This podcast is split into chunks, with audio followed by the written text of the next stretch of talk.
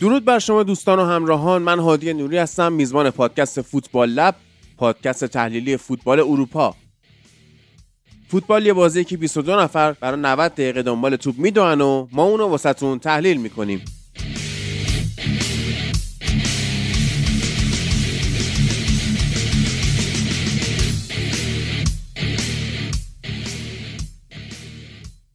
بله، رسیدیم به قسمت 31ام از فصل 6 پادکست فوتبال لب و در سال 2024 این اولین قسمتمونه. من تو قسمت قبلی گفتم که اتفاقات خوبی میخواد بیفته و الان افتاده. از روز 1 ژانویه کانال فوتبال لب توی یوتیوب راه افتاده و شما میتونید برید توی یوتیوب به فارسی سرچ کنید فوتبال لب، براتون میاد. لطفاً برید ویدیوامون رو اونجا حالا یه ویدیو هستا، ولی خب تو روزهای آینده ویدیو دومم میره. این کلا این چند روزه شما کامنت میذارید میگید چرا اپیزود دیر میاد، به من پیام میدن آقا اپیزود کی میاد، این مهدی آرسنال رو بیارید فلان اینا.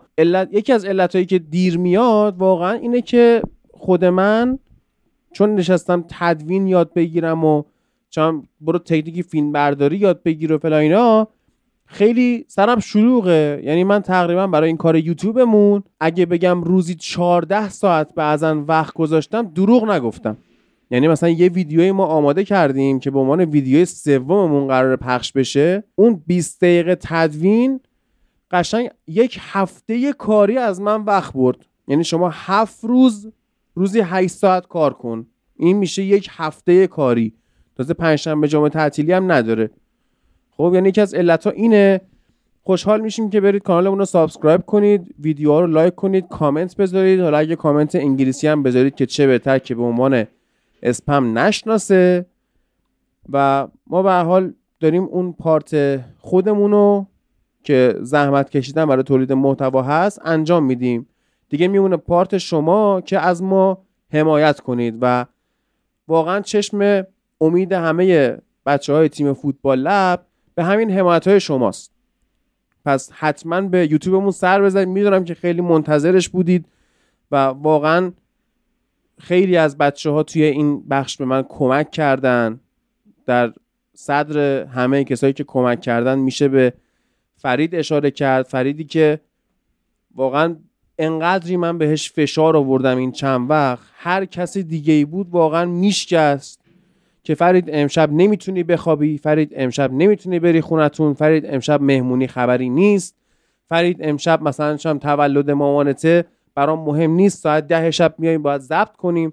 و واقعا فرید پای تمام این سختی‌ها وایساد، چقدر خودش برای موفقیت این کار هزینه کرد، چه خودش چه اون یه نفر اطرافیانش که هممون میدونیم کیه، یعنی من میدونم و بقیه هم نمیدونن.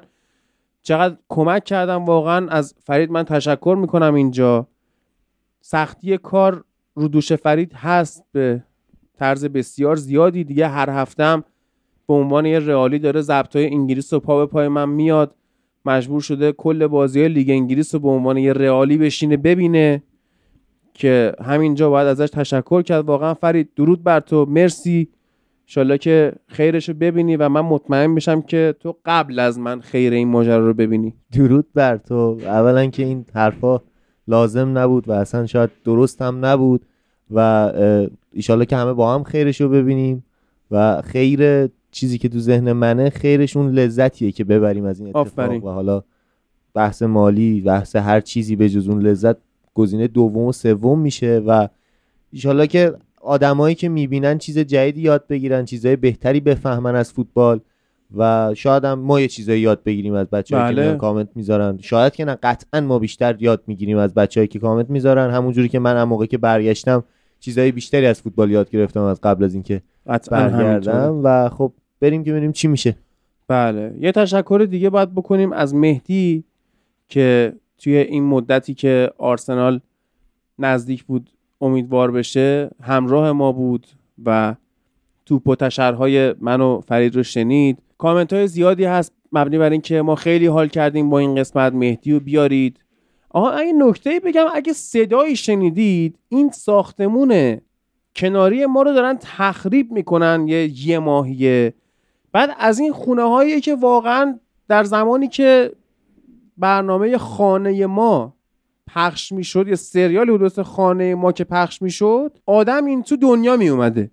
یعنی انقدر خونه محکم ساخته شده در زمانهای قدیم که تخریب هر طبقش یه هفته طول کشید. یعنی ساختمون 4 طبقه یه ماه تخریبش طول کشید. امشب بیل مکانیکی و کامیون و فلا اینا آوردن، از ساعت 8 شب دارن محبت میکنن توی مغز ما.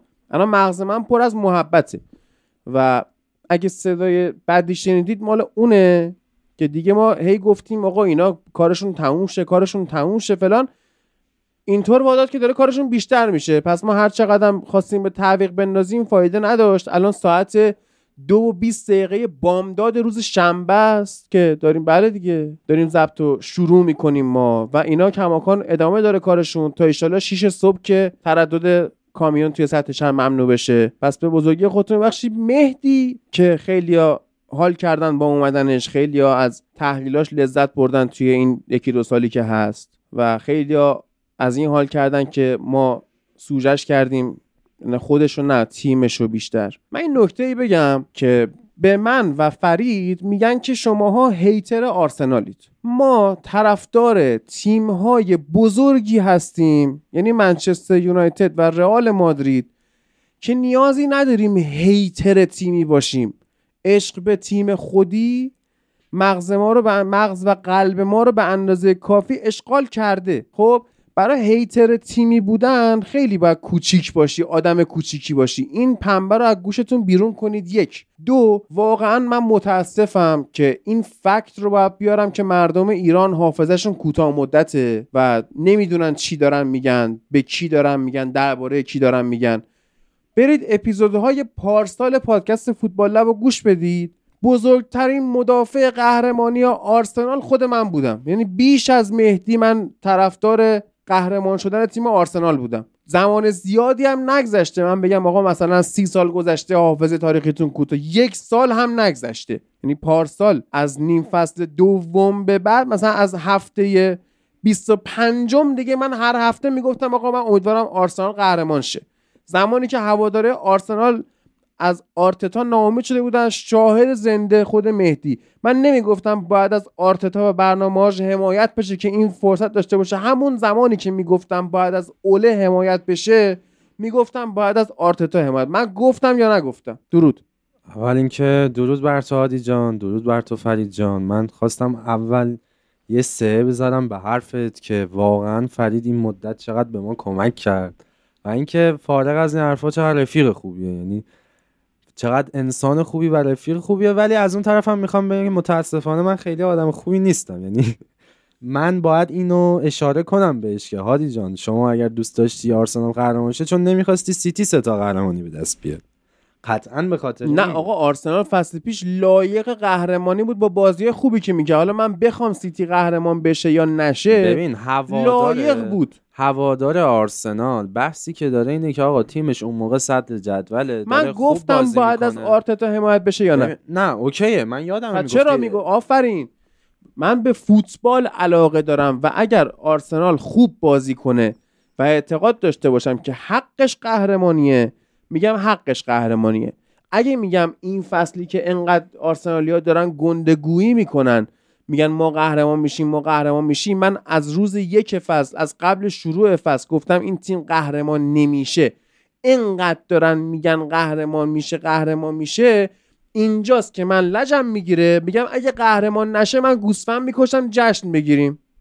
چون هوادار آرسنال پر روه. اپیزود مرور فصل رو ما 4 نفری ضبط کردیم. 3 نفر از این 4 نفر میگفتن آرسنال قهرمان میشه. یعنی فکت محالی هم نبوده. بله، ولی آدم منطقیشون کی بود؟ من که میگفتم نمیشه. و ببین حرف کی داره میشه. منطقیش این بود آقا حرف کی داره میشه؟ بود هایلند این فصل آقای گل میشه. اون که حرف آقا حرفای من در مورد منچستر یونایتد از اول تا آخر احساسیه. هیچ گونه منطقی پشتش نیست تا جایی که بشه. دقیقا من میخوام به همین برسم که راجع به آرسنال هم احساسی. تو به عنوان یک یونایتدی اتفاقا بعد از آرسنال بدت میاد. بچه‌ها پارسال میگفتم بعد دیسلایک. ببین اون دلیلش خود یونایتد بفهم. الان آرسنال چرا باید باعث شه که یه یونایتدی ازش بدش بیاد؟ آقا این ریشه تاریخی داره. همینجوری که من آرسنالی خیلی با یونایتد دال نمی‌کنم. با لیورپول که ما ریشه تاریخی رقابت بیشتری داریم. چطوره که من به لیورپول به عنوان یه رقیب محترم همیشه احترام میذارم، به آرسنال نمیذارم.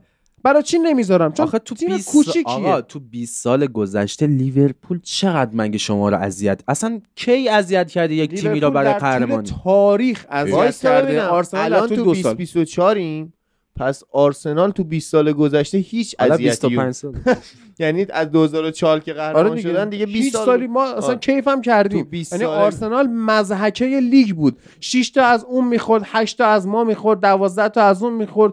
جیمی واردی به سطح اول فوتبال انگلستان در سن بالا منتقل شد، رکورددار گلزنی به آرسنال. چیکار کرده تو این چند؟ قهرمان شده، لیگ برده، چمپیونز لیگ برده، بله. دو تا فینال چمپیونز لیگ، بله، لیگ اروپا هم بردن دیگه. لیگ اروپا قدیمی‌تره. آره. نه بذارید نپذیریم که قهرمان شده. نه هادی اصلا خیرخواهی برای آرسنال می‌خواسته. من واقعاً از رقابت با یه تیم بزرگ و ریشه دار مثل لیورپول لذت میبرم. بله. حالا رقابتی فعلا نکردیم با لیورپول. ما در طول سالیان با 20 قهرمانی رقابت کردیم. به نظر من که تو رقابت چمپیونز لیگ داشته باشه تیم دیگه، یعنی که بزرگ محسوب بشه. آره دیگه. نه حالا الان نرند دوباره، نمیدونم چه تیمی پیدا میشه. ما ببین آقا فرید، اینجا اتفاق نظر داریم که من و تو هیتر آرسنال نیستیم. ما اون کسی هستیم که به هوادار زیادی خوشبین آرسنال با حقیقت سیلی میزنه، آقا که این اون نیست. هوادار آرسنالی که تیمش اون لحظه‌ای که شما پادکست رو ضبط کردین تیمش صدر جدول بوده و داشته خوب بازی میکرده، خوب نتیجه میگرفته، توقع نداره تو این پادکست بشنوه که آقا شما بین سیتی و لیورپول دارین مدعی قهرمانی انتخاب میکنید. هوادار آرسنال اونجا عصبی میشه، اونجا حالش بد میشه، اونجا حالش گرفته میشه به عنوان کسی که به این تیم عشق داره. آقا من خودم صحبت کردیم، گفتیم شما 5 بازی آینده دارید، ازش چند امتیاز میگیرید؟ تو گفتی حداقل 12 تا. اولیش که با فولام. ببین من که آدمی نیستم که بخوام به خاطر غیر منطقی بودن و احساسی بودن حرفی بزنم. آقا من برگشتم 5 هفته پیش گفتم آقا چه سیتی چه آرسنال بخواین تاکتیکو ادامه بدن دیگه جواب نمیده. آقا براینده حرفمون هم همین شد دیگه. گفتیم آقا این تاکتیکه، من معتقدم تاکتیک غلطی نیست، تو معتقدی که تاکتیک غلطیه. نمیگم غلطه، میگم آنتیتزش اومده. اوکی ببین آنتیتز هر تاکتیکی هست، اینو بحث کردیم. خب باشه، بعد میرن جلوشو میگیرن. آقا مثلا 4-2-3-1 مهاجم نوک تنهاست، میان از وینگرهای بهتری استفاده میکنن. من میگم آقا ما با این که تو این موضوع با هم توافق نداریم، تو یک موضوع با هم به توافق رسیدیم که آقا آرتتا پلن بی نداره. این توافق ما بود. حالا ولی اتفاقی که میفته، ببینید 2 بازیه که آرسنال نتیجه نمیگیره، میبازه. زنگ خطر هست، فاجعه نیست. چرا؟ چون هر تیمی توی لیگ برتر انگلستان دوران افت داره. حالا اگر لیورپول نگذرونده میگذرونه، اگر سیتی که حالا گذرونده ممکنه الان دوران اوجش شروع بشه. هر تیمی دوران افت داره، این زنگ خطره. اگر 5 هفته دیگه هم همینجوری نتایج سینوسی بود، ما میگیم آرسنال وارد بحران شد، نمیشه نپذیرفت که. ولی اینکه با 2 بازی به قضاوت کنه هی اینا الان چهارمن، اصلا سهمیه هم نمیخوان بگیرن، رفتن تو کورس سهمیه، دیسلایک. چنین اتفاقی نیفتاده. چرا؟ چون این تیم خودش رو اثبات کرده. مثل یک نموداری میمونه، یک نمودار حالا سینوسی، هر نموداری که یک بیشینه ای داره، یک کمینه ای داره. الان آرسنال توی کمینه این نموداره و حالا اینجا نیم فصل به پایان میرسه، دقیقاً تو همین فاز کمینه نمودار آرسنال و میگن آرسنال برآیند نیم فصل اولش این بوده که تیم 4م لیگ باشه. نه اینجوری نبود. ببین من اینجوری بوده دیگه. مگه تیم 4م نشده؟ آقا تیم 4م شده، ولی در سالهای اخیر به جز پارسال منچستر سیتی و اون سالی که حالا لیورپول توی شرایط خاصی 2 شد، توی اصلا 20 سال اخیرم بررسی کنی به صورت کلی و عمده اینجوری بوده که آقا تیمی که توی نیم فصل قهرمان انگلیس بوده، رتبه اول انگلیس بوده، در پایان فصل قهرمان شده. تیم 4م جدول در روز کریسمس، در روز 1 ژانویه مثلا قهرمان نشده. خب منتها من نمیخوام به فکت تاریخی مراجعه کنم. کجا تو و فرید، یعنی تو حرف فرید متوجه نشدی؟ فرید نمیگه این تاکتیک بده، تو فکر میکنی. فرید میگه این تاکتیک بده، تو قبول میکنی حرف فریدو که آرتتا پلن بی نداره. کجای حرف متوجه نشدی؟ اونجایی که پلن بی برای کجا استفاده میشه، برای جایی که تاکتیک تو ضد تاکتیکش در اومده دیگه جواب نمیده. ما نمیگیم تاکتیک آرتتا تاکتیک بدیه، ما میگیم دیگه جواب نمیده، باید پلن بی داشته باشه، نداره. اگه نداره مربی خوب و بزرگی که تیمو قهرمان بکنه به هیچ وجه نیست. اون ایرادی که من اول فصل گرفتم گفتم چون مهاجم نوک ندارید فقط 10% قضیه است. نه من اصلا باید برم آماری نگاه کنم، ولی نکته اینه که شما تو 5 بازی اخیر 4 امتیاز گرفتین. 5 بازی اخیر لیگ من بعید میدونم تیمی باشه که تو 5 بازی 4 امتیاز گرفته باشه قهرمان شده. سیتی مثلا همین فصل همین عمل کرد. من تو 5 بازی 4 امتیاز نگرفت. حالا میرم نگاه میکنم، ولی امسالو داری میگی سیتی؟ خب حالا اولا که سیتی امسال قهرمان نشده هنوز، یعنی اینکه شما وقتی آقا لیورپول قهرمانه. آقا ببین من راجب به کورس قهرمانی این فصل لیگ برتر کلا نمیشه بر اساس سالهای پیش قضاوت کرد، چون اگر چنین قضاوتی رو بخوایم بکنیم خود آرسنال فصل گذشته باید قهرمان میشد بر اساس همین فکتا که نیم فصل تیمی قهرمان میشه نمیدونم تو چند بازی چند امتیاز گرفته و اینا. بحث این فصل لیگ انگلیس جداست. خود سیتی همچین دورانی داشته، خود لیورپول هم سینوسی یه جای نتیجه میگرفت و لیورپول به مشکل برخواهد خورد. من هنوز هم روی حرفم هستم، دوران افتش نخورده. لیورپول هم به مشکل مصدومیت برخواهد خورد. یعنی دقیقاً مشکلی که اتفاق خواهد افتاد این که آقا بازی که اصلا سبک بازی لیورپول استکاک داره، استکاک شدید داره که قطعاً آرسنال استکاکش بیشتره. نکته اول اینه چون تمپو رو میاره بالا، اون که هیچی. نکته دوم اینه که الان دیگه لیورپول باید چقدر مصدوم و محروم و اعزام به قاره های دیگه داشته باشه. رابرتسون و سیمیکاس 2 تا دفاع چپ نداره، صلاح داره میره آفریقا، اندو داره میره آسیا. بارکالله صبر کن ببین چه تأثیر روی نتایج خواهد گذاشت. من این فکت هم استفاده نمی‌کنم که بگم لیورپول اوت میشه از کورس قهرمانی. میگم آقا اصلا سیستم قهرمانی تو این فصل لیگ انگلیس اونجوری که فکر میکنید الان یه تیم میاد 98 امتیاز میگیره خیلی مقتدرانه قهرمان میشه نیست. تیما همه این تیمایی که الان توی کورس قهرمانی میبینید، حتی استون ویلا هم اضافه کنیم، تمام این تیما چنین دورانی مثل دورانی که آرسنال و سیتی، حالا آرسنال داره پشت سر میذاره، سیتی پشت سر گذاشته فکر میکنم دیگه، حالا بعید میدونم که این عملکرد ضعیف ادامه دار باشه، ولی تمام این تیم‌ها این دوران رو پشت سر خواهند گذاشت. حالا چی باعث میشه که قهرمان این فصل لیگ مشخص بشه؟ مهمترینش میتونه عمق اسکواد باشه، حتی که تو این قضیه آرسنال پای سیتی میتونه رقابت کنه توی قضیه عمق اسکواد. بله، ولی کیفیت عمق اسکوادش نسبت به من سیتی چقدره؟ 1 2 لیورپول مصدوم‌هاشو از شروع فصل داده. الان مثلا فرید تو که داری بررسی میکنی این فصل مثلا یه آدمی مثل تییاگو چند بازی کرده؟ 0 بازی. لوئیس دیاز چند بازی کرده؟ الان نگاه میکنم ولی 3-4 تا نهایتاً نه حالا بیشتر باشه 19 بازی انجام شده. دیوگو ژوتا چند بازی کرده؟ درست نمیدونم. خب نه دیگه، لیورپول تازه الان مصدوماش دارن میرسن، تازه بیشتر اوج خواهد گرفت. با بازی کردن تییاگو شما یک انقلاب دیگری خواهید دید و سوبوزلایی که جور نبود صلاحو خواهد کشید. این سبک بازی که لیورپول این فصل پیش گرفته، تییاگو اصلا جایی در سیستم این تیم نیست. میبینی نه جایی در سیستم آدمی که از مکالیستر به عنوان پست 6 استفاده میکنه تییاگو رو برمیگردونه. باری کردن اوج. من بعید میدونم تییاگو بخواد این فصل برایندی داشته باشه. همینطور که اول فصل گفتم من کاری به داستان شرط بندی ساندرو تونالی ندارم، گفتم آقا این بازیکن تو این لیگ جواب نخواهد داد حداقل تو فصل اول. واقعا هم همین جوری بود. یه بازی خوبم تو تونالی پیش بینیشو می‌خواست بگم. آقا تییاگو این فصل برایندی برای لیورپول نخواهد داشت، اینو من مطمئنم، چون اصلا فاز بازی لیورپول جوریه که ورکلیت بسیار بالایی از بازیکناش مخصوصا توی میدفیلد میخواد و این کارو مکالیستر، اندو و بازیکنی مثل سوبوسلای به خوبی انجام میدن، ولی تییاگو همچین بازیکنی نیست. اصلا بزرگترین مشکلی که تییاگو تو این تیم داشت و باعث شد هم زیاد مصدوم بشه، همون کارایی که توی بایرن داشت توی لیورپول نداشته باشه، همین بود. و الان بحثی که وجود داره راجع به لیورپول، من باز هم نمیگم لیورپول مدعی قهرمانی نیست، لیورپول هم به مشکل برخواهد خورد. لیورپول هم ببین شما نمیتونی بازی، همین که من میگم حافظه اخیر انسان ها، منظورم اینه که اون چیزی که آخرین بار میبینن، یعنی مثلا بازی لیورپول نیوکاسل و بازی آرسنال وست هم مثلا میشه آرسنال فولام میشه مصداق یک انسان برای قضاوت کردن راجع به این فصل. مردی هستی، ما الان 3 هفته است داریم میگیم آرسنال قراره بخوره. نه من برگشتم گفتم جلو فولام هم ممکنه از همون نقطه استفاده بشه. ویلیان رفت از اون و فرار کرد، رفت زد تو گل.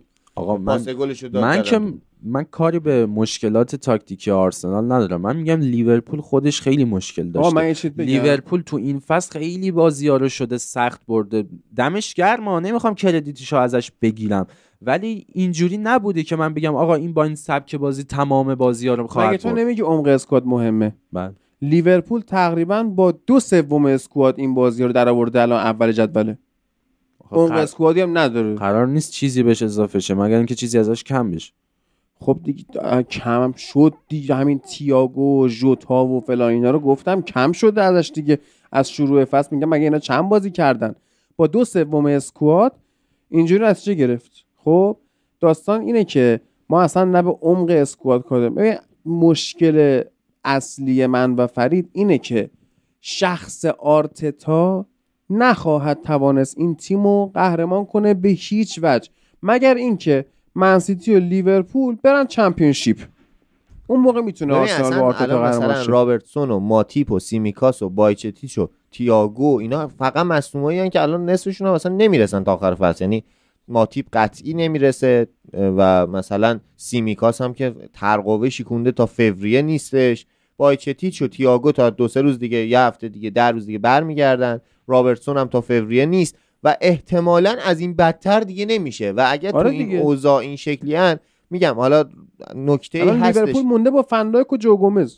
آره و خب الان صلاح و اندو میخوان هستن، صلاح مهمه، اندویی که خوب بوده ولی خب میتونن جاشو پر کنن، ولی صلاح مهمه. ولی من همچنان به کلوب معتقدم که حداقل کلوب ممکنه یه بازی ببازه و دفعه بعد تاکتیکش عوض میکنه. تییاگو آرتتا اینجوری نیست و اگه اشتباه میکنه ادامه میده. خود پپ هم اینجوری بوده تقریبا. خود پپ هم جایی که نتیجه نگرفته به اون ایدهش ادامه داده و یه کاری کرده اون ایده نتیجه بده، ایدهشو تغییر داده. آره اصلا پپ یکی از حرفای اصلیش همینه، میگه من اومدم انگلیس تونستم تئوریمو کامل کنم. آره تئوریشو که کامل میکنه. خود آرسنال آرتتا از 4 فصل پیش که شروع کرده آرتتا با این تیم بازی کردن کلی سیستم عوض کرده. اولش با 4-2-3-1 بازی میکرد، بعدش تبدیل شد به 4-3-3، بعدش 4-1-4-1 شد. الان یک فصله، یعنی دقیقاً 1 ساله که آرسنال سیستم 3 دفاعه رو پیش گرفته و همین ببین تکامل داره. مشکل آرتتا این نیست که نمیفهمه، مشکل آرتتا اینه که دیر میفهمه. نه ببین حتی گواردیولا که دیگه مثلا اسمشو تریلی هم نمیکشه، الان 6 هفته است که الان موقعی که برگشته به مسابقات داره خوب نتیجه میگیره، داره 4 دفاعه بازی میکنه دیگه، اون ریسکو نمیکنه. الان فولام من میخوام بگم چقدر امسال لیگ انگلیس ترسناکه. فولام جلوی آرسنال از 3 تا وینگر به عنوان 3 تا بازیکن پشت مهاجم استفاده کرد. هر دفعه اینا جابجا میشدن از اون فضاها استفاده کنه. فولام داره آنتی تاکتیکو استفاده میکنه، فهمیده که آقا همین الان شما 4 تا وینگر بذار، این 4 تا 2 تاشون اینور 2 تاشون اونور برن از اون فضاها استفاده کنن. اصلا بازیکن طراح نمیخواد و الان میبینید سیتی برای اینکه برگرده به مسابقات داره با 2 تا بازیکن تخریب بازی میکنه. رودریو کوواچیچ دارن با هم بازی میکنن، 4 دفاعه داره بازی میکنه. من اصلا این حرفو قبول نمیکنم. من میگم اگه تو میگی گواردیولا روی تاکتیکش مونده، گواردیولا هر جایی که توی تاکتیک به مشکل خورده، تو بازی به مشکل خورده، اگه اون بازی رفعش نکرده برای بازی بعدی رفعش کرده و آرتتا الان 6 هفته است تغییرش نداده. یه مدت به من میگفتن تو پول میگیری گواردیولا رو بکوبی، بعد جدیدن دارن میگن تو پول میگیری آرسنال رو بکوبی، که اگه من برای هر باری که اینا میگفتن پول میگیری واقعا پول میگرفتم به ساختن پادکست ادامه نمیدادم، واقعا یه سرمایه گذاری میکردم توی جای دیگه ای، حداقل میرفتم سهام منچستر یونایتد میخریدم. خب ولی داستان اینه که نه، ما پول نمیگیریم کسی رو بکوبیم. من سالها توی فوتبال لب گواردیولا رو کوبیدم بابت این که میگفتم این آدم پلن بی نداره. درست پارسال به هم اثبات شد که الان دیگه گواردیولا پلن بی داره. خب از لحظه‌ای که بهم اثبات شد پلن بی داره، شما نمیتونی یک بار بیاری من ازش انتقاد کرده باشم.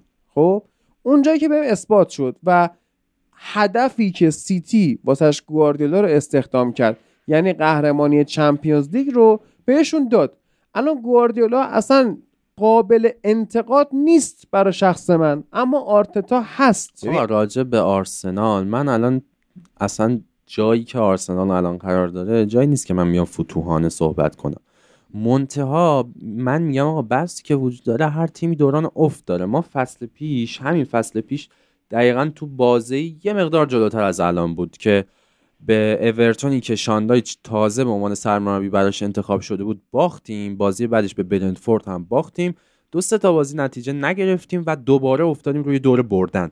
چه اتفاقی میفته؟ یه جاهایی مشکل تاکتیک هست، یه جاهایی مشکل سیستم هست، ولی یه جاهایی حتی مشکل جزئیات تاکتیکی در یک تاکتیک کلی مشخصه. یعنی تو استفاده‌ای که از لفت میدفیلدرت یا رایت میدفیلدرت تو این سیستم میکنی اشتباهه. ساکا و مارتینلی اشتباه تو این سیستم الان بازی میکنن.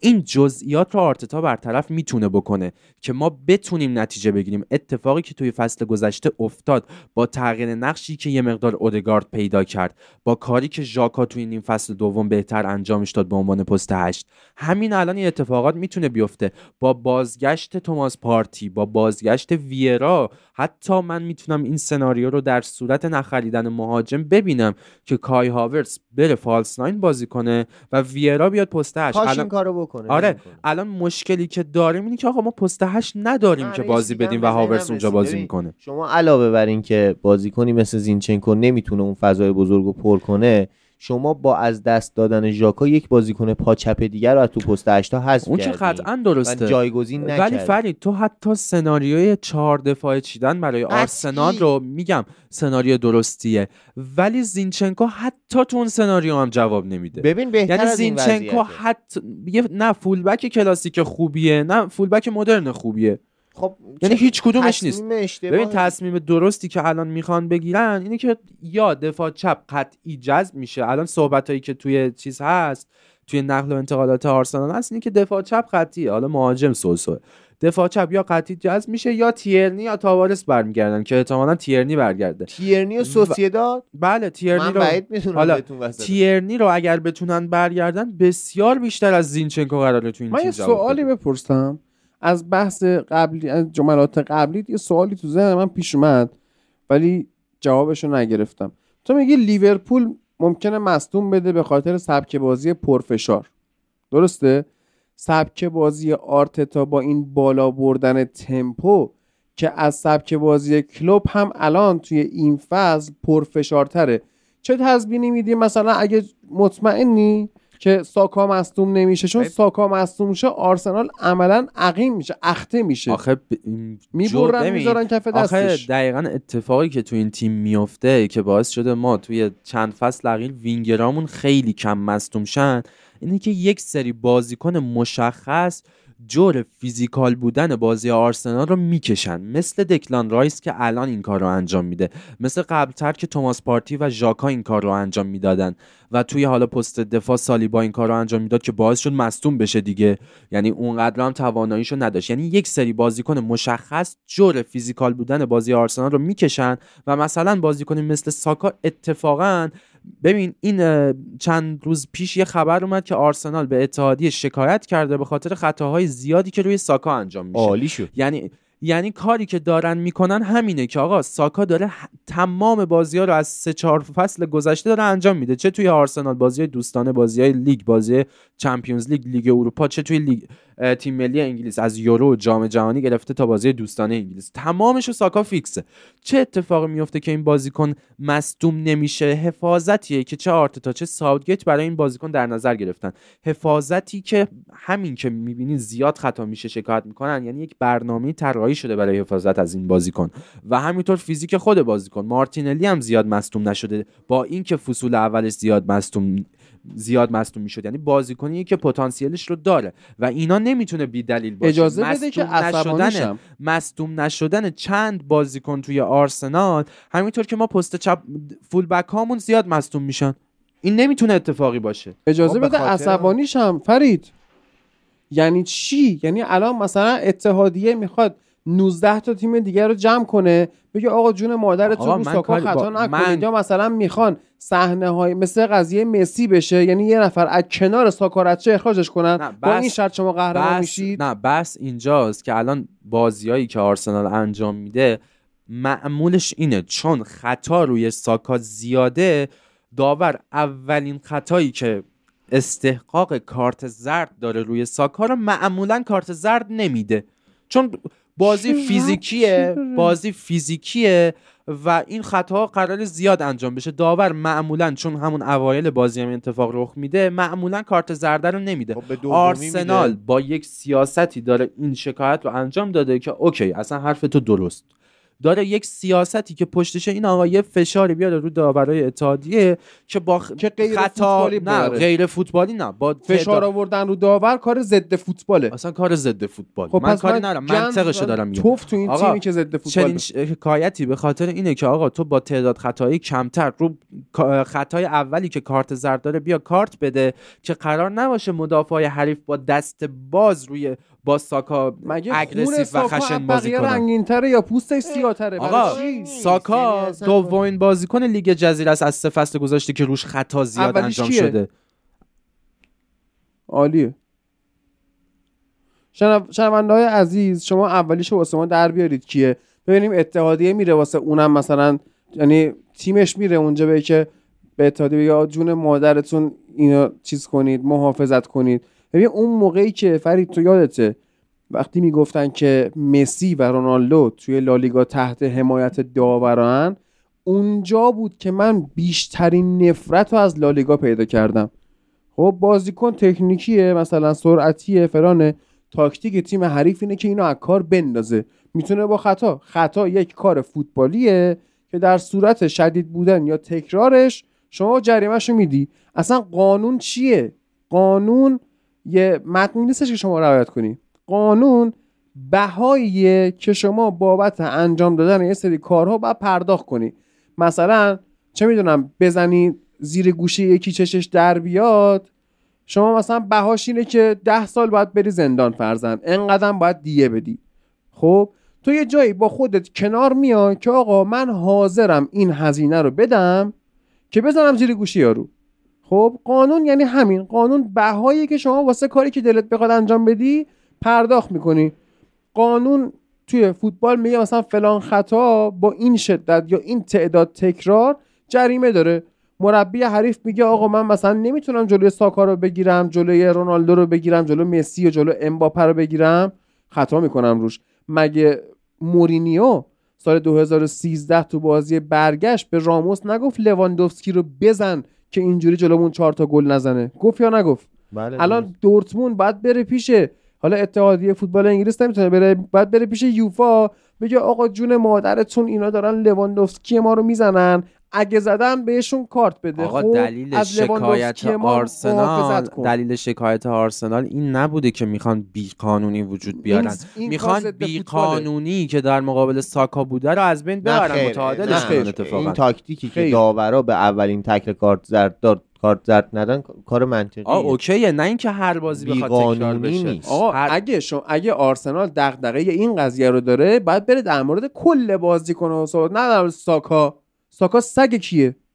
آقا بازیکنی که بیشترین خطا داره روش انجام میشه دیگه. نه دومی بیشترین خطا. باید بره آرسنال اول باید دادخواه اون نفر اول خطاها باشه. اگه انسانه. به نظرم خیلی مهم نیست. یعنی با خطا نکردن رو ساکا بازم قهرمان نمیشین. یعنی اصلا بحث قهرمانی حالا اون هیچی به نظرم انجام دادیم. آره ما بحثو که عوض میکنیم الان، ولی خب ما تحلیل بازی با فولامو داشته باشیم. آره من اونجوری شروع کنم که ممکنه که انقدر فوتبال توی انگلیس پیشرفت کرده باشه که فولام با 3 تا وینگر پشت مهاجم نوک بازی کنه که اون 3 تا وینگر انقدر با هم سویچ کنن که همشون از فضای پشت 2 تا بازیکن جلوی خط دفاعی آرسنال استفاده کنن و کاملا این تاکتیک درسته. میبینیم که حتی فولام هم از این تاکتیک به نتیجه میرسه و میبینیم که آقای گواردیولا هم از این تاکتیک دست کشیده. کسی که 3 گانه گرفت از تاکتیکی که باش 3 گانه گرفت 5 گانه دیگه، حالا اصلا 7 گانه گرفت، دست کشیده که فقط دوباره به مشکل نخوره. و من خیلی فرق میبینم بین آقای گواردیولا و آرتتا، یعنی اون کسی که با اون من اگه من خودم به شخصه اگه 5 گانه گرفته بودم به این راحتی ها دست نمیکشیدم و میبینیم که برای در واقع نتیجه گرا بودن باید آدم انقدر، اتفاقا برعکس اون چیزی که میگین گواردیولا اصلا روی چیزایی که گواردیولا تو انگلیس عملگرا شد، عملگراترین مربی الان واقعا، بله. وحشتناک، احترام، ریسپکت و البته که خب دستش هم خیلی بازه تو اسکواد دیگه، اوکی، آره، ولی مهمه دیگه، یکی هست دستش بازه خرابکاری میکنه، یکی هست دستش بازه درست عمل میکنه. منیج کردن در واقع یه تیمی به بزرگی منسیتی، هم اسکواد بزرگ هم بازیکنای بزرگ، کار راحتی نیست و ریسپکت. اگه داری با این تیم عملگرا کار میکنی، فلسفتو گذاشتی کنار که نتیجه بگیری، آفرین به تو. کاش بقیه مثلا تنهاق یاد بگیره. بله، و واقعا برای من خیلی جذاب بود این اتفاق.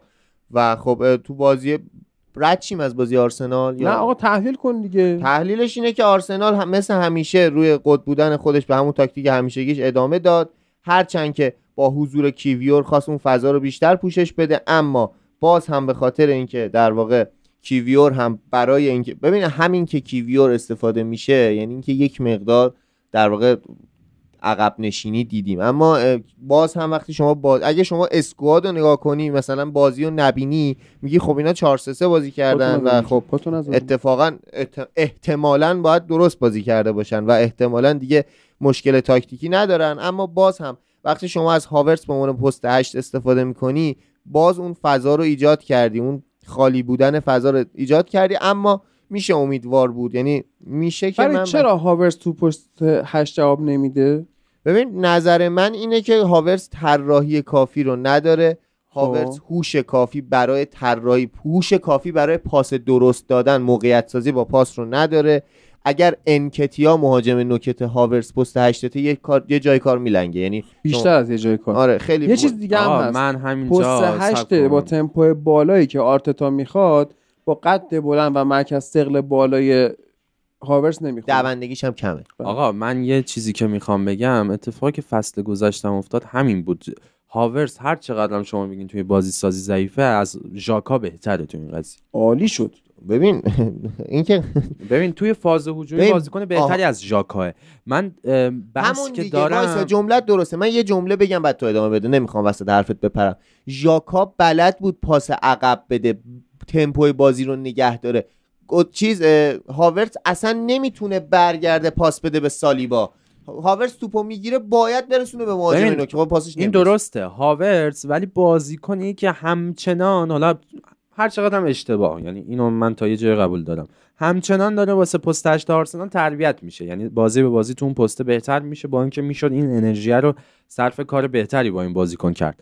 منتها تو این بازی اتفاقی که افتاد این بود که ما بازی قبلی میگفتیم آقا اودگارد خوبه، ساکا خوبه، فلان خوبه، بهمان خوبه، منتها تاکتیک اشتباه، ما نتیجه نمیگیریم. این بازی اتفاقا یه مقدار برعکس بود، تاکتیک تا یه جای خوبی درست شده بود، منتها این بازیکنایی مثل اودگارد، مثل ساکا، چرا؟ چون توی بازی قبلی آقا اینا کارشون رو درست انجام دادن، بازی سازیشون رو کردن، ساکا 1-1 برداشته، اودگارد حفظ توپش رو داشته، خلق موقعیتش رو انجام داده، نتیجه نگرفتن. به لحاظ ذهنی، به لحاظ انگیزشی یه مقدار اینا اشباع شدن و تو این بازی دیگه نتیجه نمیدن، یعنی نه ساکا دیگه میتونه 1-1 برداره، نه اودگارد دیگه پاس درست میده، حتی رایس تو این بازی ضعیف عمل کرد، با اینکه تو تمام بازی این فصل فوق‌العاده بود، این بازی معمولی بود دکلان رایس.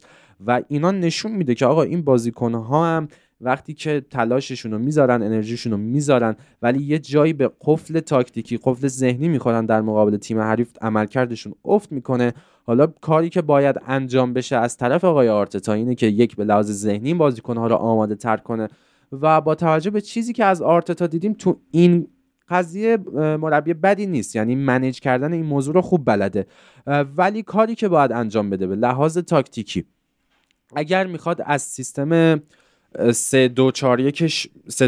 رو ادامه بده، این سیستم رو، این خودش نیاز به یک سری ابزاری داره مثل بازیکنایی که باید اضافه شن. یعنی این سیستم نیاز به حتی شاید جورجینیو داره، حتی نیاز به توماس پارتی داره، نیاز به تیمبر داره. با زینچنکو تو نمیتونی این سیستم رو دیگه پیاده کنی، چون داری فضا میدی به تیم حریف، چون این سیستم دیگه مزیتی برای تو نداره. ببین تو وقتی 3-2-4-1 بازی میکنی که اون دابل پیوتی که وسط زمین ایجاد میشه یک دابل پیوت گولاخ باشه که تیم حریف رو چه توی فاز هجومی آچمز کنه چه توی فاز تدافعی اجازه بازی سازی به تیم حریف نده. استونز خیلی فرق میکنه با زینچنکو. کاری که استونز توی فصل گذشته انجام میداد با زینچنکو این فصل قابل مقایسه نیست. اون بازیکن توی فاز تدافعی کلن عمل کرده خط هجومی تیم حریف رو کامل مختل میکرد، مسیر پاسا رو کامل میبست. بازیکن باهوشی بود، میدونست که در اون لحظه 14 حریف دریبل میزنه. بله و این بازیکن میدونست که اون لحظه بعد کجا باشه، چه حرکتی رو انجام بده. و من همینه که میگم آقا تاکتیک مشکل نداره، منتها تو باید ببین آقا چرا؟ من در لحظه این تاکتیک واسم جواب نمیده. اوکی، دلیلش میتونه سیستم تیم حریف باشه، دلیلش میتونه مصدومیت بازیکنات باشه. باید یه پلن بی درست حسابی داشته باشی که بعد از 3 بازی نیای کیویو رو جای زینچنکو بازی بدی. به عنوان یک سرمربی اینقدر عقل فوتبالی داشته باشی که بفهمی آقا زینچنکو برای این بازی جواب نمیده. ببین چرا تاکتیکه، چون الان مثلا تو میای کیویو رو بذاری جای زینچنکو بگی درست شد. نه، چون وقتی شما از هاورتس به عنوان پست 8 استفاده میکنی، هاورتس دید خوبی به پشت خودش نداره. یعنی اگر زینچنکو یا کیویور یا هر دفاع چپ دیگه اونجا بازی کنه به عنوان جای کیویور یا جای زینچنکو، به نتیجه نخواهد رسید، یعنی به مشکل خواهد خورد. چرا؟ چون اون فضای بین هاورتس و کیویور زیاده. هر دفاعی، اصلا مالدینی دفاع چپت هم باشه، نمیتونه اون فضا رو کامل پوشش بده. بعد اومدی با حضور هاورتس باعث شدی مارتینلی نمیتونه بیاد مثل پارسال تو دفاع کمک کنه، فضا نداره. هاورتس خودش هجومیه و اون فضا بیشتر باز شده. حالا تو بیا به جای کیویور اصلا هر دفعه من تو رو ارجاع میدم فرید به سمت راست آرسنال. چرا ما توی سمت راست اون مشکلات رو نداریم؟ دلیلش حضور دلیلش حضور بازیکنی مثل بن وایت و یعنی اودگارد هم همچین. اودگارد خیلی بیشتر برمیگرده تو دفاع. ببین فرق هاورتس و اودگارد همینه. اودگارد میاد از سالیبا توپ میگیره، توپو پخش میکنه، کاملا پشتش میگیره. خود هاورتس هم زیاد برمیگرده. من اتفاقا کای هاورتس تو این موضوع بد نیست، یعنی کای هاورتس اتفاقا بازیکن فضاشناسیه، فضاشناس هجومی. نه ببین، چه توی فاز هجومی چه توی فاز تدافعی هاورتس توی پرس کردن بازیکن فوق‌العاده‌ایه. هاورتس توی فاز تدافعی هم میدونه باید کجا باشه. بذار من میرم آمارشو در میارم، خیلی سخته این آمارو پیدا کردن. ولی چند تا پاس هاورتس از دفاع وسط شما گرفته، ولی چند تا پاس اودگارد از دفاع گرفته. این بر اساس نقشایی که آرتتا به اینا. خب نه آقا ببین، اگر شما دو تا بازیکن پست 8 داری استفاده می‌کنی، ما داریم می‌بینیم این بازی پست 8 فرید لزوما قرار نیست پست 8 تایی تو متقارن بازی کنن. قطعاً صحبت کردیم در این باره تو یوتیوب. آره پست 8 تایی تو متقارن بازی نمی‌کنن، هر کدومش نقشای متفاوت. اصلا تقارن کاری که هاورتس توی این سیستم می‌کنه اینه که خیلی وقت‌ها ببین اودگارد خیلی وقتها به عنوان یک پست 8 به خط دفاع، به عنوان یک میدفیلدر خلاق، بعضی وقتا تبدیل به یک پست 8 باکس تو باکس میشه، میاد عقب توپ میگیره. کای هاورتس به عنوان یک میدفیلدر خلاق خیلی وقتها به عنوان مهاجم سایه عمل میکنه. یعنی هاورتس جلو میره. مشکل داره اگر دفاع چپت زینچنکو نمیتونه توپگیری کنه، نباید یه بازیکن پست 8 که بیاد عقب اونجا باشه به جای هاورتس. ببین این حرفت بسیار درسته تا جایی که اون اشتباه فروش ژاکا رو ما نمی کردیم، چون الان بازیکنی نداریم. نه آقا ببین شما همین الان میدونم براتون عجیبه، ولی حتی اگر شما ساکا رو از سمت راست بیارید سمت چپ، خیلی تو دفاع میتونه کمکتون کنه. اگر شما اونور بن وایت و اودگاردو داری، میتونی از این صرف نظر کنی ساکا رو بیاری سمت چپ، همون جوری که تو جوونیش دفاع چپ آرسنال بوده ساکا. این کارا فرید، این کارا توی فوتبال میشه کارهایی که تو اومدی دندونشو درست کنی، میذاری فکش هم میاری پایین. تو نمیتونی ساکا رو از سمت راست ببری چپ. کل سیستم و اسکلت. برناردو سیلوا امسال 3 تا پست متفاوت بازی کرده. برناردو سیلوا مشخص چند پست است. برناردو سیلوا پارسال توی بازی رفت که ما جلوی سیتی باختیم، دقیقاً دلیلش برناردو سیلوا بود. چرا؟ چون بازیکن تو یک بازی تونست تو یک بازی 3 تا نقش سوئیچ کرد. همین باعث شد دفاع آرسنال سردرگم شد تو این نیمه دوم. واداد تو جوونیش دفاع چپ بازی کرده و پا چپ هم هست، کاملاً دیده تدافعی داره. ببین این برای یک بازی میکنه. این قضیه رو برای تیمی که در اوج قرار داره داره نتیجهشو میگیره قبول دارم، میتونی استفاده کنی. تو چنین شرایطی این کارها ریسک بسیار بزرگی دارن و الان کار من نمیگم آرتتا اشتباه نکرده، راه حل اشتباهی داری میدی، راه حل ریسک بزرگ استفاده از هاورتس به عنوان پست 8 تو فضاییه که دفاع چپت هم مشکل داره. آقا ریسک بزرگ این نیست که هاورتس بعد پست 8 بازی کنه ساکا رو ببری چپ، ریسک بزرگ الان اینه تو اصلا نباید هاورتس بازی بدی اونجا. ما که اونم که داریم میگیم آقا یا هاورتس رو باید عوض کنی که اگر من نمیدونم تو چی فکر میکنی اگر اودگارد با هاورتس جابجاشن، همون کاری که تو بازی زیاد میکنن اما دائما اودگارد سمت چپ باشه بتونه کمک کنه تو دفاع، بیاد نزدیک زینچنکو یا حالا کیویور بازی کنه، توپگیری کنه یا کمک کنه تو دفاع. شاید اودگارد به عنوان یک بازیکن تدافعی خوب عمل نمیکنه، اودگارد صرفاً ورکلیت خوبی داره. بذار اینجاشو کامل کنم، ما الان میتونستیم حتی با توجه به بازیکنایی که الان داریم دابل پیوت بچینیم، آقا دکلان رایس در کنار جورجینیو اون کاری که انجام میدادیم و ادامه بدیم و کای هاورتس بیاد پست 10 بازی کنه، هستن به حالت کلاسیک بیاد 4-2-3-1 بازی کنه. اگه این کارو بکنه دیگه، آره بیاد 4-2-3-1 بازی کنه، اصلا ما هاورتس رو بیایم فالس 9 بازی بدیم. یه خورده تغییر تاکتیک نیازه. ببین من ایرادی که به این سیستم آرسنال وارد میکنم اینه که تو هر چقدرم سیستم و تاکتیک درست باشه یه جایی باید تغییراتو بدی. یعنی ما راجع به یک تیم موفق در طول سالیان چی میگیم؟ میگیم آقا یه تیم نتیجه میگیره، به موفقیت میرسه، بعد از 3 فصل 4 فصل که موفق شد 2 تا راه داره، یا باید سرمربیشو عوض کنه یا باید بازیکناشو عوض کنه. کاری که مثلا توی آرسنال ونگر انجام نشد، ونگر دوران خوبشو داشت، خب اوکی تموم شد، مربی تو عوض کن. و مثلا اتفاقی که توی سیتی افتاد این بود که کلا اسکلت بازیکناشو عوض کرد، کار درستی هم کرد که هنوز داره نتیجه میگیره. و توی سیستم و ترکیب تیمت هم همین، آقا یه سیستم یه ترکیب داره جواب میده، ولی از 20 تا تیم لیگ برتر حداقل یکیشون هست که سیستم بازیش کاملا آنتیتز سیستمی که تو اجرا میکنی و تو باید پلن بی داشته باشی در مقابل این سیستم.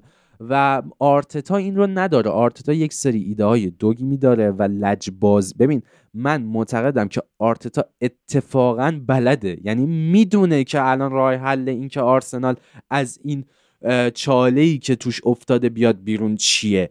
منتها آرتتا یک لجبازی که داره اینه که من باید از این سیستم کلن همینو نتیجه بگیرم. من مطمئنم که آرتتا هم این بادی که تو کلش سر این قضیه و این ایده ها و تفکرات دارم خواهد خوابید و مثل پپ خواهد شد. منتها آرتتا به عنوان یک مربی کم تجربه دوست داره خودش رو ثابت کنه، بگه آقا من فلان ایده ها رو دارم، این فلان ایده من جواب میده، من با آرسنال میتونم این کارها رو انجام بدم. ولی نمیدونه آقا تو شده پارسال ما 2 تا مساوی گرفتیم جلوی ساوثهمپتونی که 20م شد، یعنی ما فاصله اون با سیتی 4 امتیاز بود، تیم 20م رو میبردیم قهرمان بودیم. چه اتفاقی میفته؟ آقا مهم نیست، تیم 20م هم میتونه بعضی وقتا جلو تو آنتیتز بزنه. آره، و تو باید بلد باشی جلوش بازی کنی. همه دارن از آنتیتز استفاده میکنن. میگم بین دو نیمه تغییر ایجاد کرد، کیویو رو آورد بیرون، تومیاسو رو آورد تو، که تومیاسو با توجه به اینکه پاراسته، من چقدر تو اپیزود قبلی گفتم اگر از یک بازیکن پاراستون فضا استفاده بشه میتونه کمک کنه، با توجه به اون اومد که از این تاکتیک استفاده کنه. من یه کامنتی خوندم، یکی گفته بود که فرید فرق فولبک و وینگر رو نمیفهمه.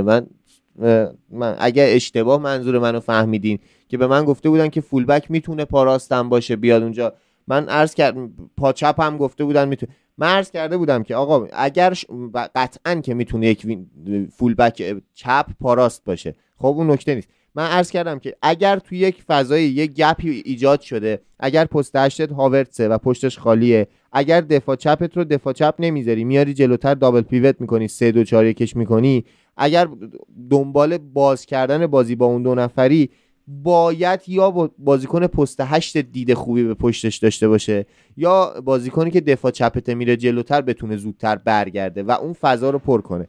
و با آوردن تومیاسو بین دو نیمه تونست این تاکتیکو در واقع تونست رفع مشکل کنه، رفع ایراد کنه. اما ایرادی که ایجاد شد اینه که انقدر یه دفعه‌ای، انقدر به نظر من بدون تمرین بود، انقدر تلاش کرد اول اونو انجام بده نشد، تغییر داد، که یک اوورلود شدید رو تو سمت چپ دیدیم که باعث شد گل دوم از سمت راست آرسنال. این حرفت کاملا درسته. ببین فرید، تو سیستم آرسنال رو میگه الان همه تیم‌ها آنتیتزش رو دارن انجام میدن. منتها بحثی که وجود داره اینه که تو وقتی که یک سیستم رو اجرا میکنی، مثلا سیستم 3-2-4-1 و تیم حریف میدونه که تو پلن بی نداری، سیستمش رو دقیقاً مخالف سیستم تو پیاده میکنه و نتیجه میگیره. منتها وقتی که تو اصلا سیستم اصلی 3-2-4-1 باشه و پلن بی داشته باشی، اون وقتی که سرمربی تیم حریف نمیتونه بی محابا صرفاً یک سیستم و تاکتیکی رو پیاده کنه که آنتیتز تو باشه، چون تو با یک تغییر تاکتیک کوچیک که روش تمرین کرده باشی و روش مسلط باشی تیم حریف رو آچمز میکنی. اتفاقاً اون موقع است که امنیت تیم حریف و تاکتیک هایی که میچینه در برابر این موضوع کم میشه و نمیتونه با دست باز بیاد که صرفاً آنتیتز بچینه.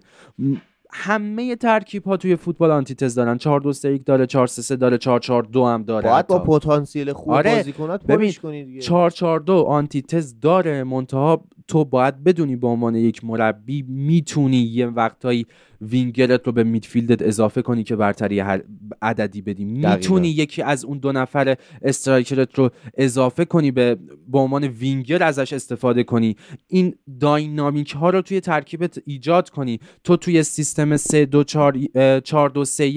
میدونی که زمانی که نیاز باشه میتونی یکی از اون دابل پیوت رو به عنوان پست 8 اضافه کنی به خط حملت جایی که نیاز داری به گلزنی، ولی توی سیستم آرسنال فعلا اینجوری نبوده. این بازی آرتتا این رو امتحان کرد، مطمئنم از بازی‌های بعد بهتر خواهد شد، چون خوشبختانه آرسنال تایم تمرینی خوبی داره الان و میتونه این را استفاده کنه و خواهد کرد. منتها بحثی که وجود داره الان آرسنال فقط یک ایده داره و تیم حریف بدون آقا من صرفاً باید با این یک ایده مبارزه کنم، خب موفق میشه. من حالا یه پیش بینی هم بکنم، حالا تا الان خداییش خوب پیش بینی هم در اومده، میخوام ببینم یکی اپ چه. من فکر می‌کنم شما لیورپول رو تو اف ای کاپ میبرید و باز هم تو لیگ بدید، یعنی من فکر می‌کنم دقیقاً این اتفاق میفته. شما تو بازی‌های بزرگ خوبید، بازی‌هایی که با تیم‌های خوبه و با تیم‌های متوسط و ضعیف این در واقع تغییر ندادن تاکتیکتون اذیتتون کرده، بین دو نیمه عوض کرد. من می‌خوام یک ایده مخالف بدم. آرسنال هر نتیجه‌ای که تو اف ای کاپ جلوی لیورپول به دست بیاره، چه ببازه چه ببره، همون توی بازی لیگ هم تکرار خواهد شد. تو اف ای کاپ ببازه لیگ هم خواهد باخت، توی اف ای کاپ ببره لیگ هم خواهد برد. من نگفتم که بازی با لیورپول تو لیگ رو میبرید میبازید، گفتم که اف ای کاپ رو میبرید و تو لیگ بدید، یعنی میبازید. حالا میتونید حتی توی لیگ باز هم جلوی لیورپول مساوی بگیرید، اما تو لیگ شما توی شرایط بدتون میمونید فعلا و متاسفانه یا خوشبختانه. این من که باید زمان بدم به این موضوع، من بعید میدونم خیلی قرار باشه ادامه دار باشه. اتفاقا این که آرسنال الان یه سویچ میکنه دوباره به بازی‌های سخت براش خوبه، چون آره براش خوبه، چون تیم‌های کوچیکن که میان صرفاً آنتیتز ایجاد کنن جلوی تو. تو جلوی تیم‌های بزرگتر میتونی با خودشون بازی کنی، با سیستم خودشون بازی کنی. آره با سیستم خودشون بازی کنی و این زمان میده به تیم آرسنال آرتتا که بتونه برای بازی‌های بعد جلوی تیم‌های کوچیکتر حالا یک ایده بهتر پیاده کنه، حالا داینامیک‌تر کنه ترکیب و سیستم رو و حالا همینجوری پیش بره. من حالا بیشتر از اینم نمیخوام وقتتون رو بگیرم، حقیقتش من فردا امتحان دارم و عالیه. حالا اینم اضافه کنم که کلن چون چند اپیزودی که توی پادکست اومدم یه خورده فعالتر شدم، دلیل این که حالا من یه مقدار کمتر بودم از فصل گذشته اینه که بنا به دلایل خیلی شخصی من واقعا فصل گذشته از یه جایی بعد با فوتبال قهر کردم و اتفاقی که برای من افتاد این بود که جدا از صد نشینه آرسنال هم آخرا لذت نمیبردم دیگه. حالا اتفاقایی بود که افتاد ولی کم کم داره بهتر میشه. من حالا بجز بازی آرسنال دارم فوتبالای دیگر هم میبینم، فعلا در حدی نیستم بخوام بازیای دیگر هم تحلیل کنم، منتها امیدوارم که بتونم به اون سطح برسم و حالا بیشتر هم با مخاطبمون ارتباط برقرار کنیم. خیلی خوشحال میشم میبینم مخاطبمون بعضی وقتا ارتباط برقرار میکنن، حتی کامنت منفی هم میبینم، این که ایمپرشن میبینم نسبت به خودم خوشحال میشم. امیدوارم که شما هم راضی بوده باشید از این حالا تایمی که من اومدم، درست خیلی شاید ضعیف، ولی حالا این وقت رو تونستم با شما مخاطبای عزیز بگذرونم. فعلا از طرف من خدا نگهدار. ما هم امیدواریم مهدی. نه خدا نگهدار نکن، من یه سوال دارم ازت. این 3-2-4-1 آرتتا مگه از گواردیولا تقلید نشده تا حدی زیادی؟ بعد شما اگه میخوای از گواردیولا چیزی رو تقلید کنی، الان دیگه سوال ندارم ازت، اگه میخوای از گواردیولا چیزی رو تقلید کنی اون دوتا پست هشتت هم باید دیبروینه و سیلوا باشن، حالا یا برناردو سیلوا یا داوید سیلوا که اون سیستم جواب بده. با اودگارد و بابای اودگارد و پدر بزرگ اودگارد و بچهش و نوهش و تمام نروژی ها رو که اسمشون یعنی فامیلیشون اودگارده بیاری بذاره اونجا، دیبرونه مگه راستپا نیست فرید؟ حتی نورگارد، میگم اودگارد، حالا نورگارد نه چی؟ نورگارد پست 6. خب دیبرونه راستپاست. اینها تمام خاندان اودگارد، یعنی از زمانی که یه نفر تصمیم گرفت فامیلیشو بذاره اودگارد تا فرزند مارتین اودگارد خاره کفش پای چپ دیبروینه هم نیستن که بخواد اون سیستم گواردیولا رو با اودگارد اجرا کنه. من به عنوان کلام آخر دیسلایک به این قضیه میدم، چون ما با این سیستم نتیجه هم گرفتیم، خود سیتی هم برد. آره بابا، اتفاقی که افتاده فصل پیش نتیجه گرفتیم، این فصل هم تا جای نتیجه گرفتیم. مشکل نتیجه یعنی چی؟ نتیجه گیری یعنی چی؟ آقا اصلا ما بحثمون اینه که شما نتیجه گرفتین، خود گواردیولا فهمیده دیگه نتیجه نمیگیره. من چی بگم دیگه؟ حالا کلا نمیخوام بحث کنم. باش خیلی خب، ما جاها رو سویش بکنیم، بعد با فرید ادامه تحلیل این هفته لیگ برتر انگلیس رو خواهیم داشت.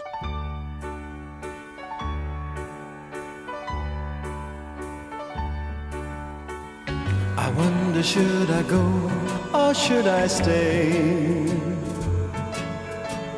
The band had only one more song to play. And then I saw you at the corner of my eye.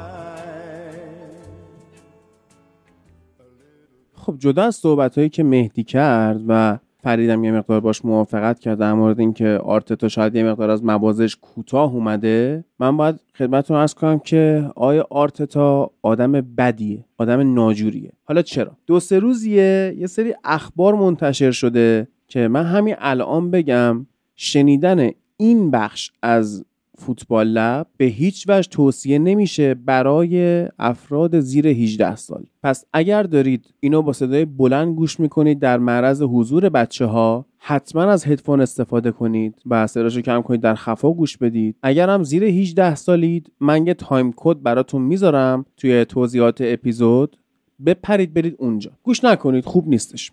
دو سه روزیه که یه سری اخبار منتشر شده، متاسفانه سواد رسانه‌ای کانال‌های تلگرامی به خصوص به شدت پایینه که حتی اسامی رو هم درست نمیتونن بنویسن. آیه جفری اپشتاین رو اپستین مینویسن.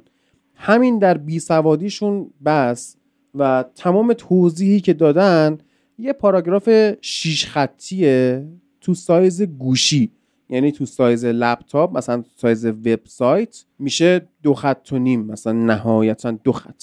حالا ماجرا چیه؟ یه سری اسامی مطرح شده، یه لیستی از اسامی هستش اینجا جلوی من، یه سری آدمای معروفی هن.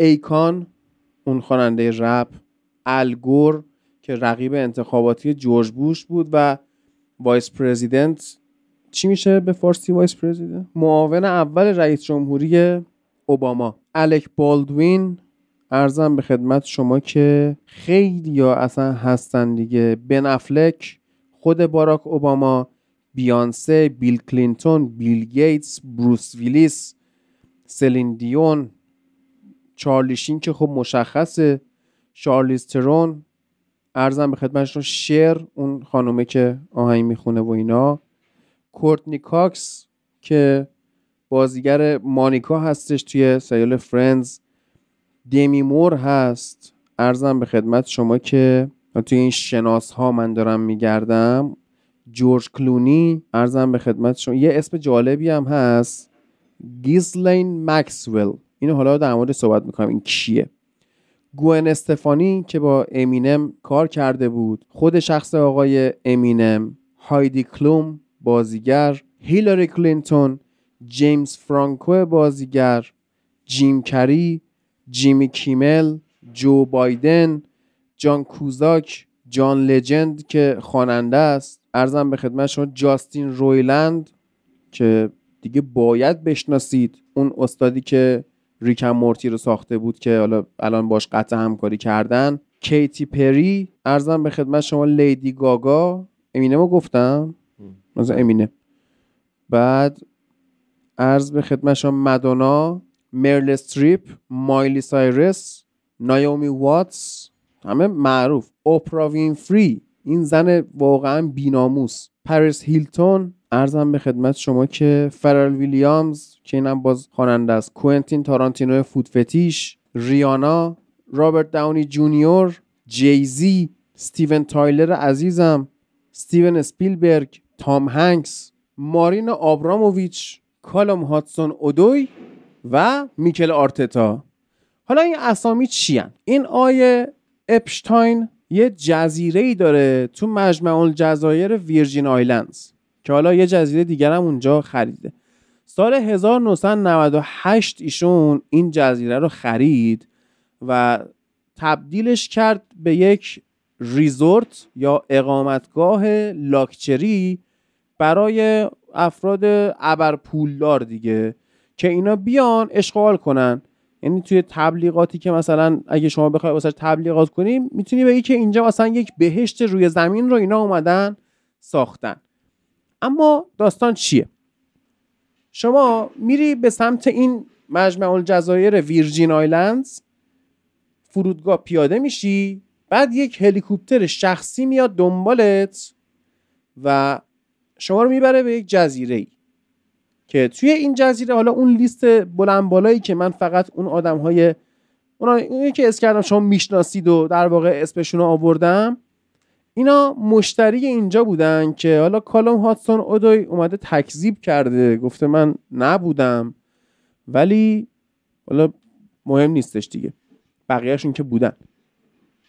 می‌بردن اونجا و اینا خلاصه اشغال می‌کردن دیگه. اما چه عشق و حالی؟ رابطه جنسی با بچه‌های زیر 18 سال یا کلا زیر سن قانونی. این آقای اپشتاین به عنوان سردمدار این داستان بارها، یعنی از سال 2007 ایشون کارش هی به دادگاه میکشید به خاطر سکشوال اسالت و سکس ترافیکینگ، یعنی قاچاق انسان برای رابطه جنسی.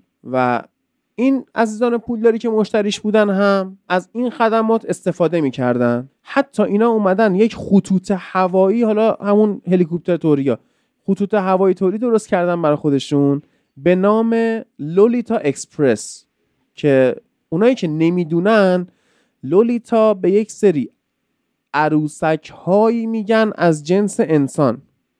یعنی چی؟ یه آدمی رو، یه آدم کاملی رو برمیدارن، دستاشو از آرنج و پاهاشو از زانو قطع میکنن، تبدیل میکنن صرفاً به یک عروسک جنسی که زنده است. خب لولیتا معنای امروزیش که حالا توی دارک وب و اینا بیشتر استفاده میشه و خرید و فروش هم میشن اینه. خب این لولیتا اکسپرس خطوط هوایی شما رو میبرده به جزیره‌ای که شما از این خدمات استفاده کنی. و بالاخره اینا تونستن، یعنی اون پلیس های خوبی که داشتن تلاش میکردن که این قضیه رو اثبات کنن، در اواخر 2023 این استاد مکسول رو که گفتم عرض میکنم این کیه، این بابا رو تونستن گیر بیارن در اواخر 2023. من سعی میکنم کامل این موضوع رو تحقیق کنم، یه ویدیو یوتیوب براش بسازیم. منتها قضیه وحشتناکه، خیلی وحشتناکتر از چیزی که شما فکرشو بکنی. و اسامی هم که آوردم که مشتری این ریزورت یا در واقع اقامتگاه تفریحی این بابا بودن، مشخصه که آدمهای بسیار فاسدن، از جمله شخص آقای آرتتا که مشتری به حال اپشتاین آیلنده. و حتی همسایه های این جزیره یا مثلا اون شهرهایی که به حال نزدیکش بودن، مردمش همه میدونستن این تو چی داره میگذره. حتی یک سری از دخترانی که تونستن از اونجا فرار کنن هم اعتراف های زیادی پیش خبرنگارها و پلیس ها کردن که واقعا قضیه وحشتناکه. به خصوص اون دختره که حالا بعدا نمارش صحبت میکنم که توی 17 سالگی موفق شد از اون جزیره فرار کنه با هر ضرب و زوری که بود و بیاد. اصلا یه سری از این اسمها رو اون خانم لو داده و این وعده رو من بهتون میدم که کاملا، حالا نمیدونم چه زمانی تحقیقاتم کامل بشه، بعد تمام روند دادگاه رو بشینم مطالعه کنم ببینم دقیقاً چه اتفاقی افتاده. و فرقی هم نمی‌کرده. شما اگه مرد بودی دلت می‌خواست با بچه‌های زیر سن قانونی رابطه داشته باشی، برات فراهم می‌کردن. اگه زن بودی، برات پسر زیر سن قانونی فراهم می‌کردن. یعنی مثلا خب برای خود من عجیب بود وقتی که اسم شارلز ترون رو شنیدم، ولی خب مثل اینکه به پسرهای زیر سن قانونی علاقه داره. بعد اینا ترافیکینگشون رو یا همون قاچاق انسانشون رو از سواحل شرقی آمریکا، از لندن، از پاریس، از گرانادای اسپانیا، سنت لوئیس، اتلانتیک سیتی، از این جاها به حال انجام میدادن و اکثرشون بچه‌های 12 ساله بودن که قربانی این ماجرا بودن. از همین تریبون نفرت خودمون رو از آرتتا و بقیه به حال عزیزانی که توی این جزیره مشتری این خدمات بودن اعلام می‌کنیم. و می‌بینی فرید چه مقاله بلند بالایی هم جلوی منه، یعنی مثل این که یه سری آدمای دیگه هم پاشون به این کیس داره باز میشه. رئیس بانک جی پی مورگان، آقای ایلان ماسک، لری پیج گوگل، اینا هم به زودی پاشون به این پرونده باز میشه. یعنی افتضاح قضیه و فوق العاده است دیگه. لذت شو ببرید که چه اتفاقهایی تو دنیا داره میفته، چه آدم‌های معروفی چه کارهایی انجام میدن و شما با لذت میشینید آثار سینماییشون رو مثلا نگاه میکنید یا سریال‌هاشون رو، یا مثلا از پلتفرم‌هایی که مثل توییتری که اومد اسمش رو گذاشت ایکس میرید استفاده میکنید. حالا خیلی هم ما اینجا نمیخوایم نقد مؤلف کنیم به حال، ولی خیلی داستان داره دیگه. بعد حتی این خرید جزیره توسط آقای اپشتاین با وامی بوده که از طریق بانک جی پی مورگان بهش داده شده که به خاطر همین خدمات سی ای او بانک جی پی مورگان خودش اصلا یکی از مهمانهای افتخاری و در واقع همیشه فیری ماجرا بوده. خیلی جالبه، خیلی جالبه. من میگم سعی میکنم که توی یوتیوب واقعا این پرونده رو باز کنم. خود آقای اپشتاین سال 2019 توی زندان مرده، خودکشی کرده. بله. منتها اسناد الان داره رو میشه. و بعد اپشتاین اون یارو مکسول بوده که در واقع جریان رو دستش گرفته. همون آقای مکسول که گفتم بعداً در موردش توضیح میدم. حالا میگم اینو باید ببینیم که وضعیت دادگاه چی میشه و پرونده کامل رو من باید بخونم، ولی فوق العاده است دیگه. عالیه. فرید تو نظر خاصی نداری؟ والا من پشمام ریخته. یعنی پرهایم ریخته و چی بگم، یعنی کاش اینو میذاشتی آخر اپیزود. یعنی الان در مورد چی حرف بزنیم؟ در مورد آرتتا، در مورد کجای زندگی میشه حرف زد بعد اینی که گفتی؟ و آخه من این خبره که خوندم یاد اون زمانایی افتادم که تو فوتبال لب در مورد هر موضوعی صحبت میکردیم و گفتم جا داره که اینجا واقعا حالا گفته بشه. یعنی دلم میسوزه وقتی میبینم مخاطب فارسی زبان با نهایت چیزی که مواجه میشه 6 خط تلگرامیه، حداقل بدونن تو دنیا چه خبره. کاش من خیلی دوست دارم که اینا تکذیب بشه. یعنی خیلی ترسناکه، یعنی ما تو چه دنیایی با چه نظمی داریم زندگی میکنیم که این اتفاقا رو میبینیم. بعد این جزیره هیچ قدرت قانونی بالا سرش وجود نداره. اگه نداره چقدر دنیا وحشتناکه. وجود داره و سران قدرت هم توشن. آخه این بده، اصلا وحشتناکه. حالا اصلا رئیس جمهور امریکا هم مهم نیست، بالاخره باید یه جایی بالاتر از رئیس جمهور امریکا هم باشه که بتونه پیگیری بشه. چی بگم، امیدوارم که اینجوری نباشه. امیدوارم که یک خبر زرد ترسناک برای جمع کردن منبر و دیده شدن خبر باشه. فکر نمی کنم سایت independence.co.uk دنبال منبر جمع کردن باشه یا قاضی دادگاه آقای مکسول دنبال ایمپرشن خریدن برای خودش باشه. و امیدوارم که من به متن، چون دادگاه میدونی که منشی دادگاه همه چی رو مکتوب میکنه و چون که حالا دادگاه دیگه یه چیز شفافیه، اینا منتشر میشن توی رسانه ها و من دوست دارم که واقعا تمام متن دادگاه رو بشینم از اول تا آخر بخونم، ببینم چه اتفاقی میفته. ضمن این که این وعده رو بهتون بدم که اپیزود بعدی پادکست ریکاوری با موضوع دوپامین که قسمت سومش هم ضبط شده و به زودی منتشر خواهد شد، اونجا هم حرفای جالب و بحث برانگیزی من با امین عزیز زدم که خالی از لطف نیستش و مثلا میگم آدم عجیبه دیگه، شوکه کننده است براش که همچین اتفاقی میفته. و من به محمد حیدری گفتم که اینو تو فوتبال لب استوری کنه، نمیدونم کرد یا نکرد، بگه که حالا در موردش صحبت بکنیم. اگر نگفته من الان دیگه دارم در موردش صحبت میکنم. پس امیدوارم که اگه سنتون زیر 18 ساله اینجا رو گوش نکرده باشید و میخوایم بریم سراغ ادامه ماجرا که تحلیل فوتبال انگلیسه که خدا لعنتشون کنه دیگه. بله حالا من میدونم که الان خیلی بی ربط جمله بعدیم، ولی بچه‌ها ما این حرفایی که زدیم در مورد آرسنال اون قدم در واقعی نبوده و اصلش کیک بوده، یعنی آره و اصلش اینه که آیا آرتتا اون قدم حالا در جبهه فوتبال اون قدم قد نیست و تغییر پذیره و منو یاد تایمی میندازه که آقای گواردیولا تو بایرن از تاکتیکایی که دوستاش استفاده میکرد بین دو نیمه میدید نتیجه نگرفته تغییر ایجاد میکرد و میبرد بازی‌ها رو و در واقع آقای آرتتا هم این کارو کرد، بین دو نیمه تغییر ایجاد کرد. درستی که بازی با فولام باخت، اما برای تیمی که 5 هفته است داره اشتباه میکنه این که بین دو نیمه اشتباهش رو بپذیره باز یک نکته مثبته. و اگر 2 حالت داره، 3 حالت داره. یک اینه که حالت اول اینه که نه دوباره گیر بده به همین تاکتیک که اینجوری احتمالاً سهمی هم نمیگیره. حالت دوم اینه که تغییر ایجاد کنه و تغییر مثمر ثمر باشه و اونجوری برمیگرده به کورس قهرمانی. حالت سوم اینه که تغییر ایجاد کنه، گن بزنه که اون موقع باید بشینیم بخندیم، یعنی حالا هر کسی میتونه کباب بخوریم نظر خودشو. کباب که اگر بتون تغییر اشتباه بده ممکنه که فاجعه بدتری از اینی که تو این چند هفته دیدیم، یعنی اون استادی که گفته بود اگه آرسنال تو 4 تا تیم نبود به فرید $100 میدم باید بده. بله نه حالا ندادم این صفحه دیگه، حالا مرد و حرفش دیگه.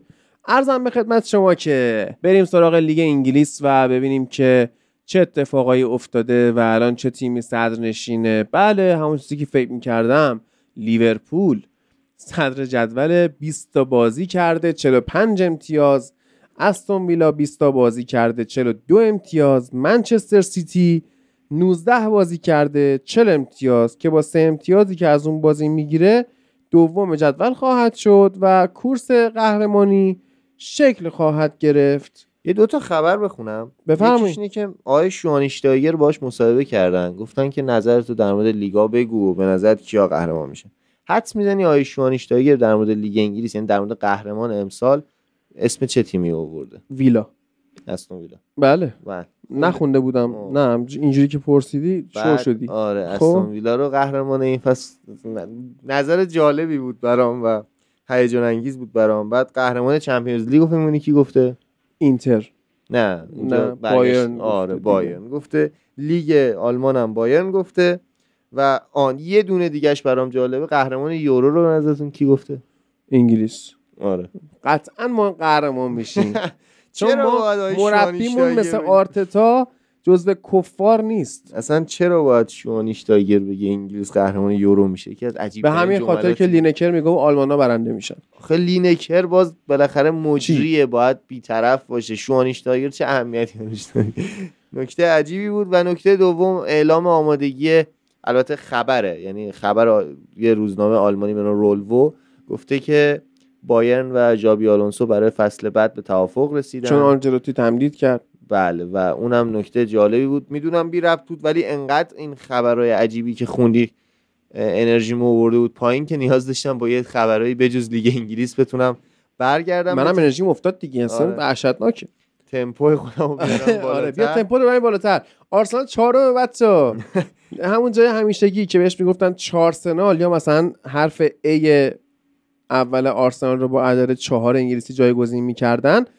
تاتنام 5م، وست هم 6م، برایتون 7م و من یونایتد با 14 امتیاز اختلاف نسبت به صدر 8م که حالا شما میگید که این یونایتدیا نشستن آرسنال رو هیت میکنن. اصلا فرید یونایتد یه کامنتی بود آخه به من و تو گفته بود یونایتدیا.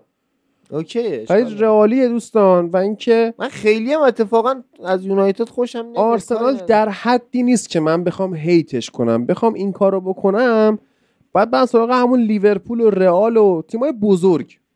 درست شد. بذار یه اصلا بل کنیم این داستانو. بیا از اصلا دیگه کلمه آرسنال رو نیاریم. آرسنال بکش بیرون. نتایج من بخونم خدمت شما. تو میگی یا من بگم؟ من میگم.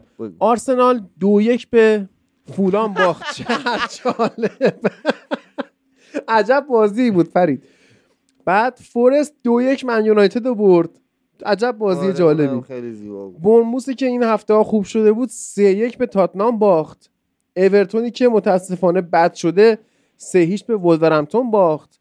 منسیتی گفتم شفیلدو به قطع میبره که 2-0 برد بدون اینکه زحمت خاصی بکشه. پالاس خوب شده این روزها. به که حالا با آرسنال هم بازی داره مثل این که فرید من اینجوری شنیدم بازی بعدی لیگ آرسنال با کریستال پالاس. آره بعد عرضم به خدمت شما که پالاس به برنتفورد 3 گل زد. بعد جالب اینه که من چند شب پیش خواب دیدم که استیو کوپر داره میشه مربی پالاس.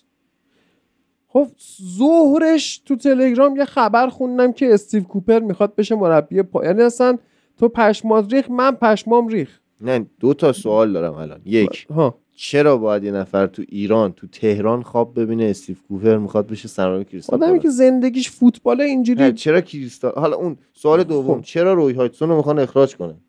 پیره دیگه بره دیگه. الان حداقل وقتی نتایجش بد بود شاید بخوان آخر فصل بیارن. حالا نمیدونم حالا اونجوری باز منطقه ولی بمیر دیگه هاچستون بعد اینکه آرسنال رو بردی. استون ویلا 3-2 برنلی رو برد. چلسی همونجوری که گفتم پوچتینو گفته ما باید به اندازه لوتون تاون تشنه باشیم برای پیروزی، موفق شد به سختی توی زمین لوتون باز هم با گلزنی این کثافت مادوئکه بازی رو ببره 3-2.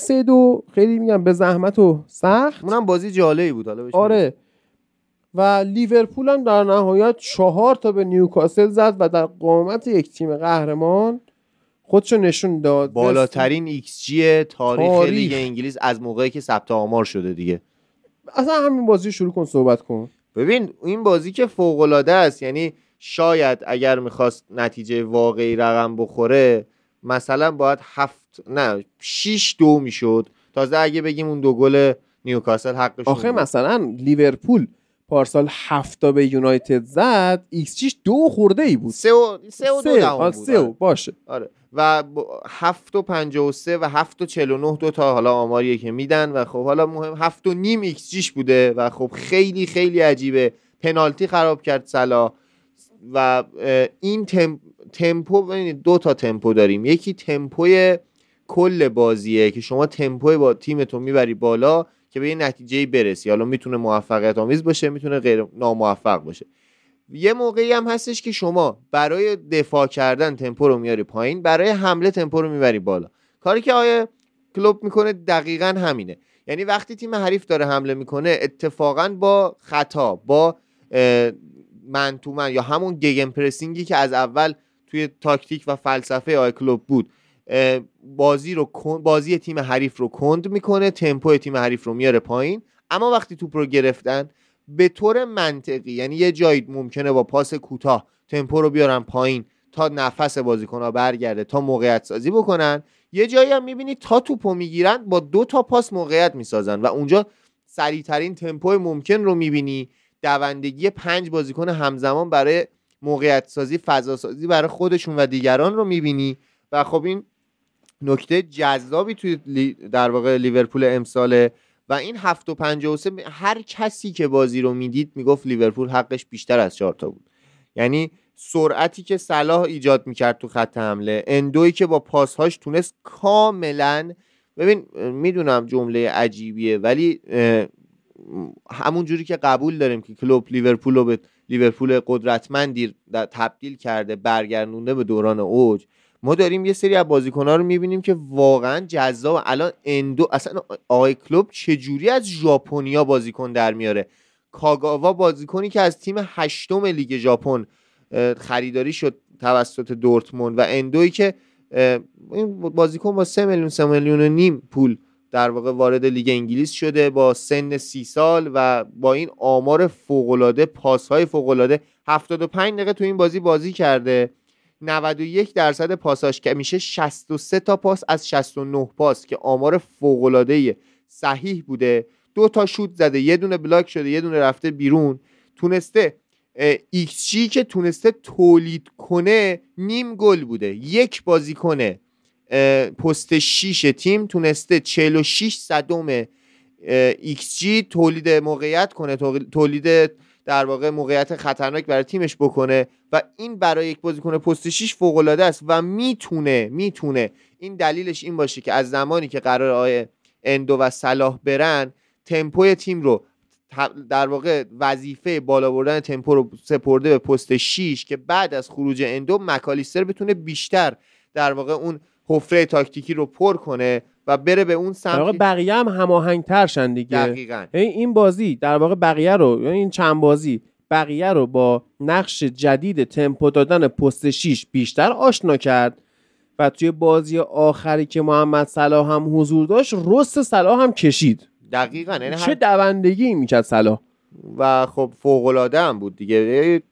یه حرف خرافاتی هم وجود داره که نیمه اول صلاح پنالتی خراب کرد، بین دو نیمه کفششو عوض کرد و کفش مورد علاقهشو پوشید و اومد و ترکون دیگه، دو تا گل و یه پاس گل و اینا. آه. و خب اتفاق یه جمله عجیبی شنیده بودم، نمیدونم الان میرم نگاه میکنم از کی دیشب دیدم که نوشته بودن نونیز اگر تمام کنندگی داشت بهترین مهاجم بود. خب این که عالی بود، یعنی بله. و خب این الان نگاه میکنم از کی بود و دیشب یه روبی به این جمله خندیدم و خب نونیزی که شاید تمام کنندگی نداره، من نمیخوام بگم نونیز مهاجم خیلی خوبیه، واقعا قطعا در واقع ضعف‌های زیادی داره، اما مثل دیدی بچه بودیم با دیوار یک دو میکردیم با نونیز در واقع بقیه بازیکن‌ها خودشون رو هماهنگ کردن. دیاز دوندگی شدیدی داره، سلاحی که دیگه فوق‌العاده بوده نمیگیم و برگشتن لیورپول به تاکتیکی که بتونه تو حمله تبدیل به 4-2-4 بشه، با توجه به اینکه سوبوزلای میتونه وینگر بازی کنه، احتمالاً ما از توی این بازیایی که در واقع صلاح نیست خاکبو میاد به عنوان وینگر راست در کنار نونیز و سوبوزلایی که به عنوان پست 8 تبدیل به وینگر راست تو حمله میشه، 4-2-4 میشه و همون خاکبویی که دیدیم تو بازی با آرسنال این کارو کردن و در واقع با آوردنش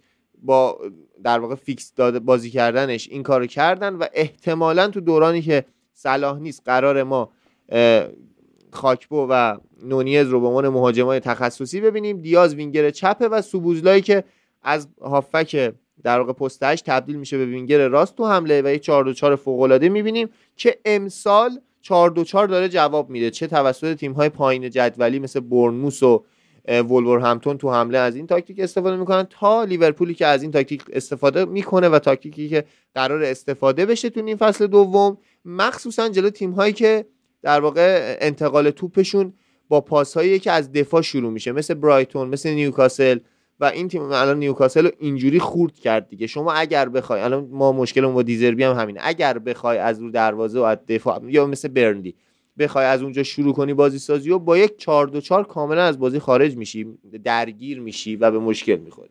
بله. بعضیا به ما میگن که آقا چرا مثلا تو پادکستتون در مورد منچستر سیتی کم صحبت میکنی یا چرا اصلا طرفدار من سیتی ندارید؟ اولا که داریم نازنین عزیز رو، ولی شما ناکن آخه مثلا روز جمعه که الان ساعت 4:11 بامداد هست که الان شنبه است و مثلا مهدی 2 ساعت دیگه امتحان داره بعد از خواب بیدار شه، من چجوری مثلا این ساعت اون بنده خدا رو بکشونم پایت؟ فقط فریده که پای این بدبختیای من میشینه، بقیه الان شبا که شما میخوابید من و فرید بیداریم و داریم کار میکنیم.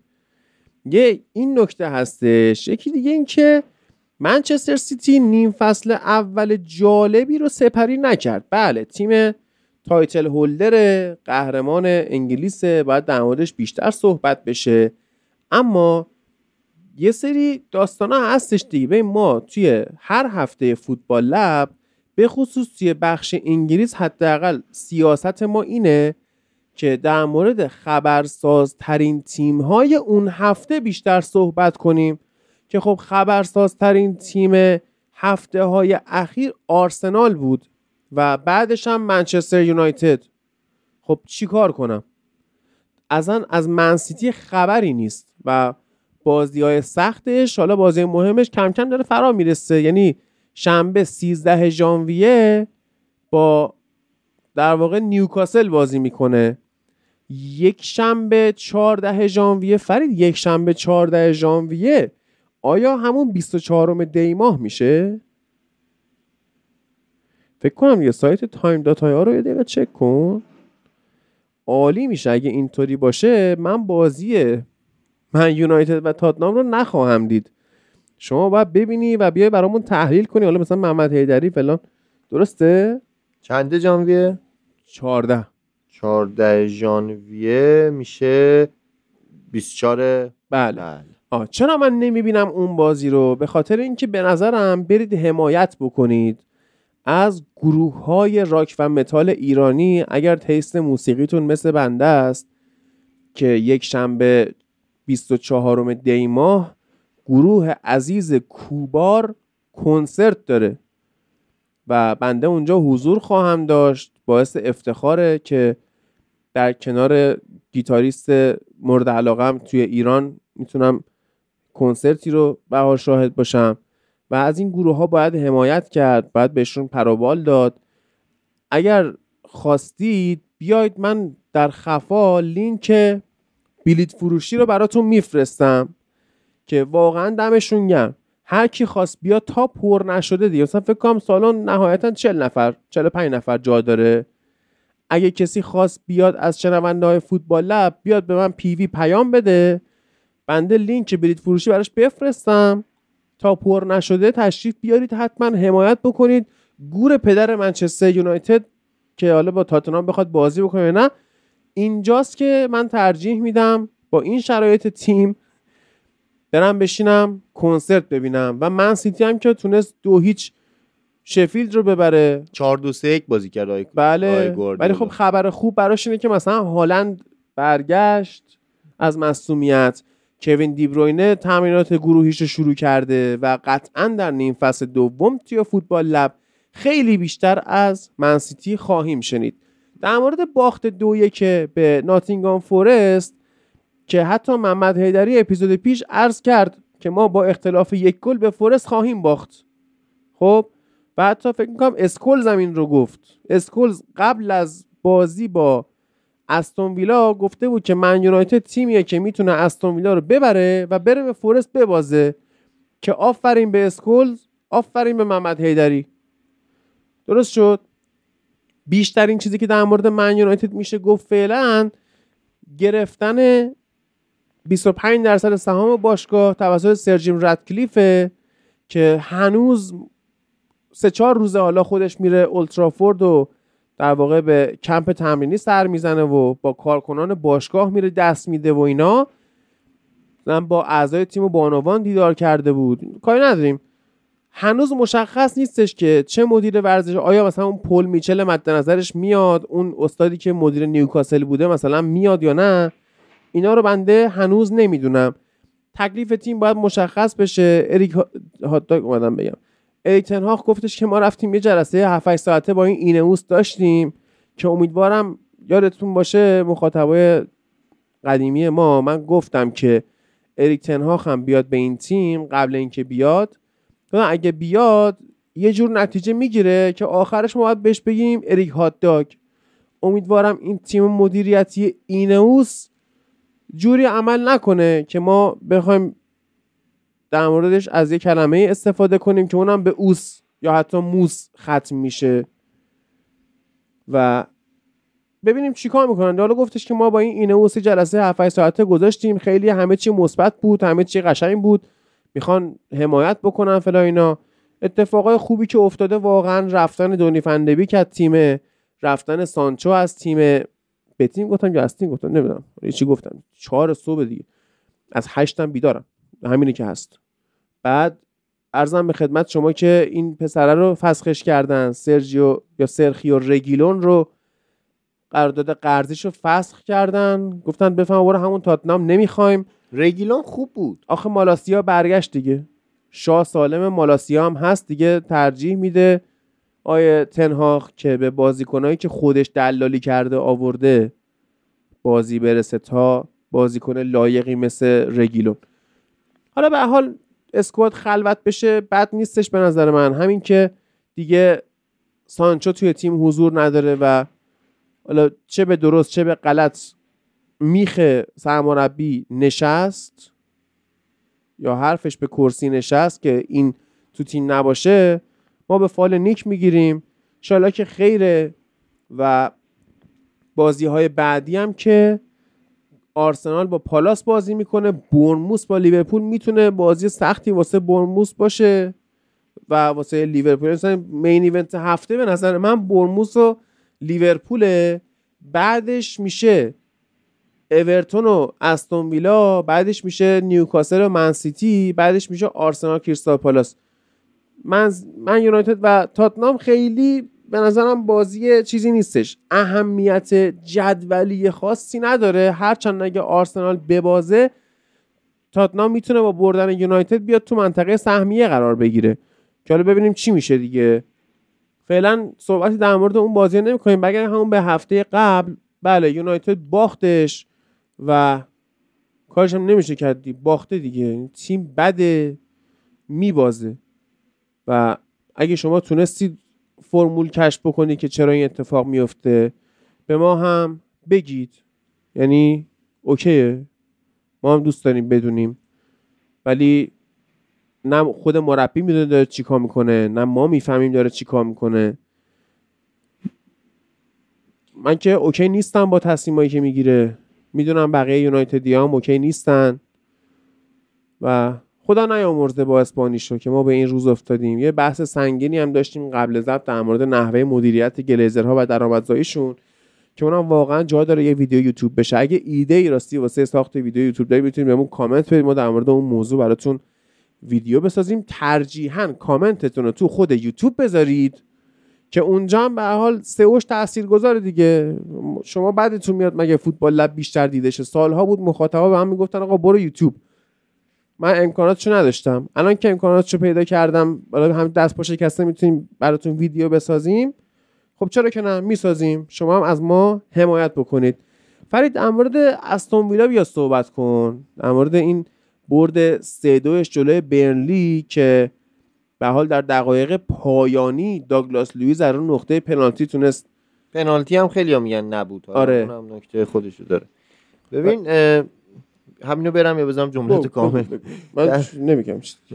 ببین اتفاقی که افتاده، میگم یه سری تیما، ببین واقعا من بازم میگم اگه برنلی میاد جلوی استون ویلا بعد از بازی استون ویلا بورنموث که بورنموث تونست استون ویلا رو ببره، نه مساوی شد بازی 2-2 شد، میاد میبینه که بورنموث چجوری تونست استون ویلا رو متوقف کنه، میاد میبینه که یونایتد چجوری استون ویلا رو برد و برنلی میاد با 4 تا مهاجم از این تاکتیک استفاده میکنه و میاد دفاع 4 نفره و کند استون ویلا رو متوقف میکنه. یعنی ما با 20 تیم آنالیز مواجهیم، هر تیمی یه تیم آنالیز داره و هر 20 تا تیم با آنالیزشون 19 حالا 19 حساب نکن، من یونایتد رو تو تیمای تاکتیکی و آنالیز رو فلان حساب نکن، خیلی اصلا نگو 19 تیم خوب. واقعا یونایتد هم از این تاکتیک جلو استون ویلا استفاده کرد. حالا باشه. در مورد این حرفم که جلو استون ویلا میان 4 تا مهاجم میذارن، حتی یونایتد فکر کنم کافی بود برای اینکه آره حتی یونایتد هم میاد از این تاکتیک استفاده میکنه و میبینیم که با پرس تیمی با تاکتیک 4-2-4 میان متوقف میکنن. من چرا میگم متوقف؟ درست استون ویلا برد ولی کاملا از نظر تاکتیکی متوقف شده بود و برنلی اخراج داده، اتفاقای زیادی افتاده و خب نکته اینه که واقعا اگر دقیقه 56 برنلی اخراج داده، دقیقه 71 تونسته بازی رو 2-2 کنه و دقیقه 90 در واقع استون ویلا تونسته برد بگیره از این بازی، یعنی اینکه برنلی کاملا از نظر تاکتیکی تیم برنده زمین بوده و خب دلیلش هم همونه دیگه. ببینید شما وقتی مهاجم، من اول دلیلش رو میگم بعد در واقع ضد تاکتیکی که زد آیه امری، انقدر خستم خودم هم نمیدونم دارم چی میگم. ببینید واتکینز به عنوان مهاجم نوک بود و در واقع دیابی اولش در کنار اون قرار داشت، در واقع همون 4-4-2 خطی همیشگی استون ویلا. هر چقدر که تو بازی با یونایتد در واقع آیه امری ادامه داد به تاکتیکش، حالا چرا اول درست 2 تا گل زد ولی وقتی دید که داره یونایتد برمیگرده قد بود و تغییرش نداد. اما تو بازی با برنلی دیابی دیابی اومد یه خط عقب‌تر، نزدیک شد به هافک و اگر این کار رو تو بازی با یونایتد هم می‌کردن احتمالاً برنده بازی می‌شدن. نزدیک شدن دیابی به هافک، هر چقدر که حالا دوندگیش بیشتر شد، خسته شد و قطعا نمیشه کل فصل و اینجوری بازی کرد، تونست به تیم کمک کنه، تونست پل ارتباطی بشه بین هافک و خط حمله استون ویلا و در واقع دیابی تونست از اون فضایی که یونایتد استفاده کرد و برنلی هم داشت استفاده میکرد محافظت کنه. تا وقت ما توی استون ویلا مشکلی که داره اینه که میبینیم خیلی خوب بازی میکنه، یه دفعه تیم حریف اگر خط دفاعیش رو بیاره جلوتر از مهاجمی به نام واتکینز و نتونه دیابی یا بیلی توپ رو برسونن بهش، کاملا بازی استون ویلا متوقف میشه و نمیتونه دیگه به تاکتیک به خودش برگرده. نهایت چیزی که داره اینه که میبره سمت راست، حالا با بازیکن‌های جدید یا زانیولو بتونه تغییر تاکتیکی ایجاد کنه، بتونه ارسال کنه و خب تو بازی با برنلی که همچنان نمیشه گفت در واقع تاکتیک خوبیه، به خاطر اینکه برنلیه دیگه، شما باید برنلی رو به این راحت ترین راه ممکن میبردی تا این شکلی که بردی. تونست که با تغییر تاکتیک از این بازی 3 امتیاز رو بگیره و خب جیکوب رمزی که همچنان به نظرم اشتباه بازیش به عنوان پست در واقع LM یا میدفیلدر سمت چپ، چون در واقع دیده بازیکن وینگر رو نداره، بیشتر به وسط زمین متمرکز میشه و فضای زیادی از سمت راست به تیم حریف میده، سمت راست تیم حریف کاملا میتونه از اون فضا استفاده کنه و خب حالا زیاد نمیخوام ادامه بدم. در واقع 4 نفر جلوی برنلی تونستن با پرس استون ویلا رو اذیت کنن، اما آقای امری با نزدیک کردن دیابی به هافک تونست از این بازی 3 امتیاز رو بگیره، به چنگ در بیاره اون 3 امتیاز رو و خب پنالتی هم نبود به نظر من، حالا مهم نیست، یه دونه پنالتی برای استون ویلا نگرفتن، یه دونه هم اینجا حالا براش گرفتن، یه اتفاق نرمال تو لیگ انگلیسه، تو هر فوتبالی اشتباهی بنه. ولی تو باید بری اعتراض کنی که به ژاکا به ساکا حتما کارت، یعنی به کسایی که روی ساکا خطا میکنه. یه چیز جالبی برای من فرستادن فرید، اصلا هیچ ربطی به فوتبال، چرا یه ربطی به فوتبال داره. یه پسره است اسمش متینه، بعد 587 تا عکس پروفایل تلگرام داره. خب بعد خیلی جالب، این با همه عکس داره. ببین این نجم الدین شریعتیه. خب بعد این دوتا خانوما رو که من نمیشناسم اصلا، اینو به خصوص سهراب ام جی و آی جی جی. خب که در عکس‌های بعدی می‌بینیم که ام جی آرسنالیه و حتما شماها می‌دونید که ام جی مخفف چیه. خب اینو نمی‌شناسم کیه این؟ آن چیزه. این بند خدایی که رفت زندان بعد اومد بیرون، بابای ناتنیشو کشته بود. آها حمید صفت. و اینجا قطعی جلو در زندان با یکی و این هم همونه بند خدا حمید صفت. ام جی آرسنالیه. خب بعد جی جی نمیدونم لباس ورزشی نپوشیده، پشتشون هم ایرانه دیگه، اینجا آره دیگه ایرانه اینجا آره. ام جی ریشاش هم سفید شده، بازم این ام جی زیاد دوست داره. این دوتا دخترن که من نمیدونم کیان، با اینستاگرامرن تو اف ام، این دختره که نمیدونم کیه، بهار افشاری، علی دایی. خب دوباره تو اف ام این نمیدونم کیه، بازم زنده رو نمیشناسم. علی یاسینی این چیزه شقایق دهقانه. بله این شقایق. بعد اصلا خیلی خوبه این یه دقیقه میشه حالا که نمیتونی تا 587 آخ اگه هم با میساقی عکس داری هم با فوق العاده است. یه دقیقه برو رو یک برگرد آخری ببینم آخری عکسش چیه، چون اصلا نمیتونی تا 500 بک بزنم از این بر برم. آره برو. خب این شبیه علی داییه فرقش تو کیفیت دوربین علی مسعودیه این. آره علی مشهدیه. این چیز جعفریه دیگه، امیر جعفری. این کیه این بازی؟ نمیدونم. خیلی جالبه. ببین 587 امین عکسش عکسیه با دوربین ضعیف‌تر نسبت به عکس سال‌هاست ایشون مشغول عکس پروفایل گرفتنه. دوست دارم اینجور مباحث رو، میدونم مخاطبای عزیزمونم دلشون برای فوتبال لب اکسترا تنگ شده، نمیدونم این کیه اصلا، کلش تو کادر نبود این یارو. این بچگیه خودشه، مثلا فکر کنم خواهرشه این یا داداششه. این یکی قرار بعداً معروف امیر محمد متقیان عکس داره و اون موقع قدش از این بلندتر بوده. عمو پورنگ بابا این بچه چه سلبریتی، شفر وینتر شفر.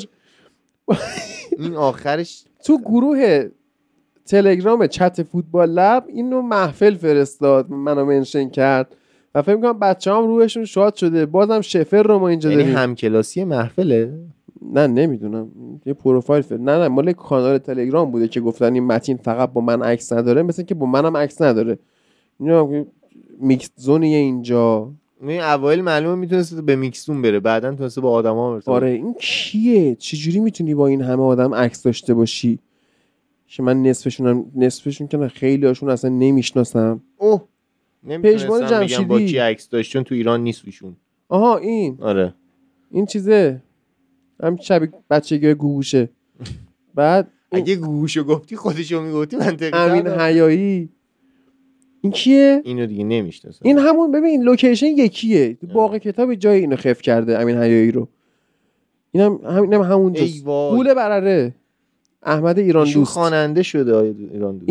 اینم نمیتونه. زلیخا این یا سیبیلو سروست نه سروست سعید آخانیه. نمیدونم کیه. با وزیر و وکیل و با بابای منم عکس نداره اینه با بقیه. آره این اخ این خانومه که زن رامبو جوان بود قبلا الان زن همایون شجریانه. عالی شد. با جدی همینه. خب بابا خوب سلبریتی بولم، یعنی خوشم سلبریتیه دیگه. این زنه باز این توی فیلمای اصغر فرهادی بود. ایشون ام اس دارن متاسفانه. عالیه. این قاسم خانی؟ نه. اصلا این دو تا قاسم خانی. خیلی جالب. بازم پشمان جمشید. یعنی انقدری که این سلبریتی دیده من فیلم ندیدم. یعنی اینا رو نمیدونم چه فضای اشبه تیم عارفی این نمیتونیم بیاریم رو خط صحبت نمیکنه با همون تو آنسری فوتبال لب بیاد. نمیدونم. دوستان حتما این چیز جواد عزتیه، حتما فراموش نکنید که این زن جواد عزتیه. بله با هم بودن عکس‌ها بغل هم. آره همونجاست. شبیه سینما آزادیه به نظرم. بس. تمام بازی‌های فوتبال رو برید از کافه هتریک نگاه کنید، لذت شو برید و تو بازی‌های مهم ما هم خدمتتون میرسیم. کامبیز دیرباز اگه حروف اول بعد با این پژمان بازیقی. خب برید کافه هتریک فوتبال‌ها رو نگاه کنید، کادرشون عوض شده، همه چی اوکی شده، مافیا بازی کنید و واقعا این کافه خوب رو همیشه به یاد داشته باشید و یه روزهایی هم ما اونجا باشیم. سعی می‌کنم توی اینستاگرام فوتبال لب استوری بکنم که ما میایم به همراه فرید عزیز بشینیم اونجا با هم تا دلتون میخواد بحث فوتبالی کنیم و لذتشو ببریم. خدافظی نکنی ها، خدافظی نکن. نه تو صحبت کن. آره ببین من می‌خوام در مورد چیزایی حرف بزنم که اصلا فقط یک دیوونه میتونه حرف بزنه. بازی برایتون وست هم واسه خندم میاد. دفاع راست با فروسیپور هم عکس داره. اول با فروسیپور عکس داره بعد با میساقی. اول فروسیپور کار می‌کرد بعدن توالی زمانی داره. خب بگو.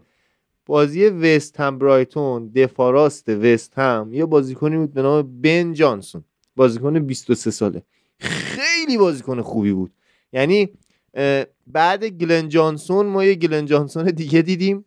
قطعا این تیم ملی انگلیس نمیرسه انقدر که مدافع راست زیاده تو انگلیس، ولی خیلی بازیکن خوبی بود. من امیدوارم با آینده ایشون چه دفاع فوق العاده چیده در واقع مویس و امرسون پالمیری، اوگبونا، ماوروپانوس یه صحنه ازش دیدم یه استوپی کرده بود که خودش هم نفهمیده بود چجوری این استوپو کرده بود. توپ داشت ازش رد میشد، هیچ امیدی نداشت که توپ رو بتونه قطع کنه، پاشو برگردون به سمت عقب و با پشت پا توپو انداخت جلو خودش. بعد خودش هم یه 30 ثانیه منتظر بود ببینه چه اتفاقی افتاده. بقیه بازیکنام در واقع متوقف شدن با این صحنه و 4-2-3 بهترین 4-2-3 که لیگ انگلیس رو به طور قطع وست هم بازی میکنه، همونجوری که بهترین 4-4-2 لیگ انگلیس رو استون ویلا الان بازی میکنه و در واقع برایتونی که 4-2-2-2 با میلنر توی وینگر سمت چپ و ولبک به عنوان مهاجم سمت راست یک تیم فوق‌العاده رو دارن. بازی 0-0 شده. چرا؟ چون این بلد بود چجوری جلو اون دفاع کنه، اون بلد بود چجوری جلو این دفاع کنه. یعنی اشتباه نکردن. آره یعنی دوتاشون تو حمله بد بودن به خاطر اینکه دفاع تیم حریف میدونست چجوری حملهشون رو خنثی کنه و یک بازی تاکتیکی جذاب و بی نتیجه رو دیدیم. یعنی 0-0 شد. در واقع هیچ کدوم به اون چیزی که میخواستن نرسیدن. هر دو تیم چقدر شبیه همن، یعنی 32-31 34-31 امتیازاشونه، 6م و 7م جدولن و بازی بسیار جذابی از نظر تاکتیکی بود. شاید بپرسین اصلا چجوری این بازی رو دیدین؟ ندیدم، بعدن بازی رو دیدم، یعنی زنده ندیدم، بعد دیدم 0-0 شده، ترکیبا رو دیدم، رفتم این نگاهی به بازی کردم و فوق العاده بود. یعنی لا رأیت الا جمیلا از نظر ما رأیت و چون میشه ماضی دیگه.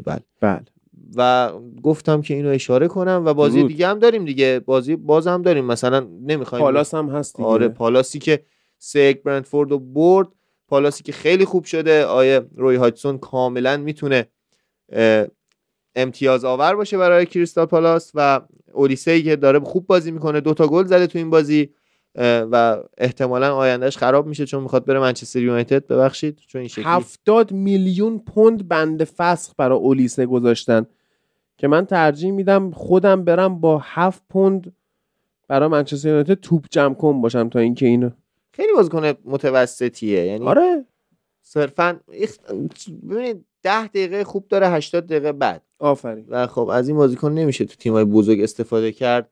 یعنی کلاینو من به اولیسه ترجیح میدم. میخوای یکی این بازیکنای کریستال پالاس رو بیارین، کلاینو بیارین بزنین دفاع راست به جای اینکه اولیسه رو بیارین. حتی میتونین کلاینو بزنین تو جایی که میخواین اولیسه رو بذارین. و تیم خوبی شده. ببین توی نیم فصل دوم برنتفورد به نظرم بهتر میشه چون الان تیمی هم پول نداره 130 میلیون بند فسخ اون استاد رو بده. فورواردشون اسمش چیه؟ فوروارد کجا؟ برنتفورد دیگه. آیوان تونی. آره یعنی اولش با مهدی صحبت کردیم، بعد ماجرای اپشتاین آیلند رو گفتم، مومنتوم خودمون رو خراب کردیم. ما باید بذاریم آخرش. اصلا حالا که اینجوری شد قسمت بعدی مهدی نیست مگه اینکه به پالاس ببازن که اونا آخر اپیزود میارم که وایسا، مگه اینکه پالاس رو ببرن، یعنی احتمال کمتر اینه که یعنی من بعید میدونم. من همون جوری که به قطع گفتم فولام امتیاز میگیره و برد، حالا خودم نمیگم میگفتم فولام میبره، من تقریبا مطمئنم که آرسنال برنده بازی با کریستال پالاس نخواهد. عالی. آره خب اگه به هر حال پالاس بازی رو برد ما دوباره با مهدی همراه خواهیم بود، اگه نه که نمیاریم. بس دیگه بحث آرسنال سه هفته از پشت سر هم هر سری یه ساعت بحث آرسناله. حالا ته بخش انگلیس بود، این دفعه اول بخش انگلیس بود که دیدید من در مورد آرسنال صحبت کنم مومنتومم میفته. حالا هی بگید و قوی تر خواهد شد برنتفورد توی نیم فصل دوم و قطعا بازی های بیشتری هم ازش بررسی خواهد شد. فکر میکنم یکی از تیم های سرنوشت ساز نیم فصل دوم برنتفورده که در میانه جدول سیر میکنه اما امتیازهای حیاتی از بالای جدولی ها خواهد گرفت. قطعا تیم تاثیرگذاری به این راحتی ها بازنده بازی نمیشه. نورگارد دارن دیگه اینا و خب بهترین بازیکن تیم برنتفورد تو بازی با کریستال پالاس هم سامان قدوس در کنار لوئیس پاتر بوده و من همچنان نمیفهمم استفاده از قدوس به عنوان وینگ بک سمت چپ رو، به جز یک دلیل، اونم اینه که پاسای قطری خوبی داره اما دوندگی کافی به عنوان بازیکن وینگ بک رو نداره. خوب بازی کرده یعنی صرفا انگار جاش اونجا نیست و احتمال زیاد، یعنی بیشترین دلیلی که میبینم، بهترین دلیلی که میدونم اینه که اسکواد خوبی ندارن، گزینه بهتری ندارن، یعنی داشتن در واقع مصدوم شد، بعد دیگه موقعی که سامان قدوس اونجا بازی کرده خوب بازی کرده، مثل استفاده از هاورس تو پست 8 میتونی از جای بهتری ازش استفاده کنی، صرفا داره اونجا هم بازیشو میکنه دیگه. به نظرت اگه من به این پسر پیام بدم بگم بیا با منم عکس بگیر فوتبال لب معروفتر نمیشه؟ چون خیلی ها الان دارم پروفایل اینو نگاه میکنم، الان فکر میکنم این آدمی باشه که مثل تبلیغات اینستا و فلان اینا هست، این پول بگیره بابت اینکه باهات سلفی بگیره. خب باشه ولی فکر نمیکنم به این راحتی ها قبول کنه که با آدم نمیدونم همینجوری. آقا من سلبریتی پادکست فوتبالی هم دیگه نیستم مگه. خب اون بعد تو رو بشناسه، یعنی الان پول باید بهش بدم، یعنی 583 نفر رو که میشناسه باهاشون عکس گرفت. خیلی ها واقعا عکس گرفته بود، یعنی اسم استریا رو من اصلا نمیتونم بیارم.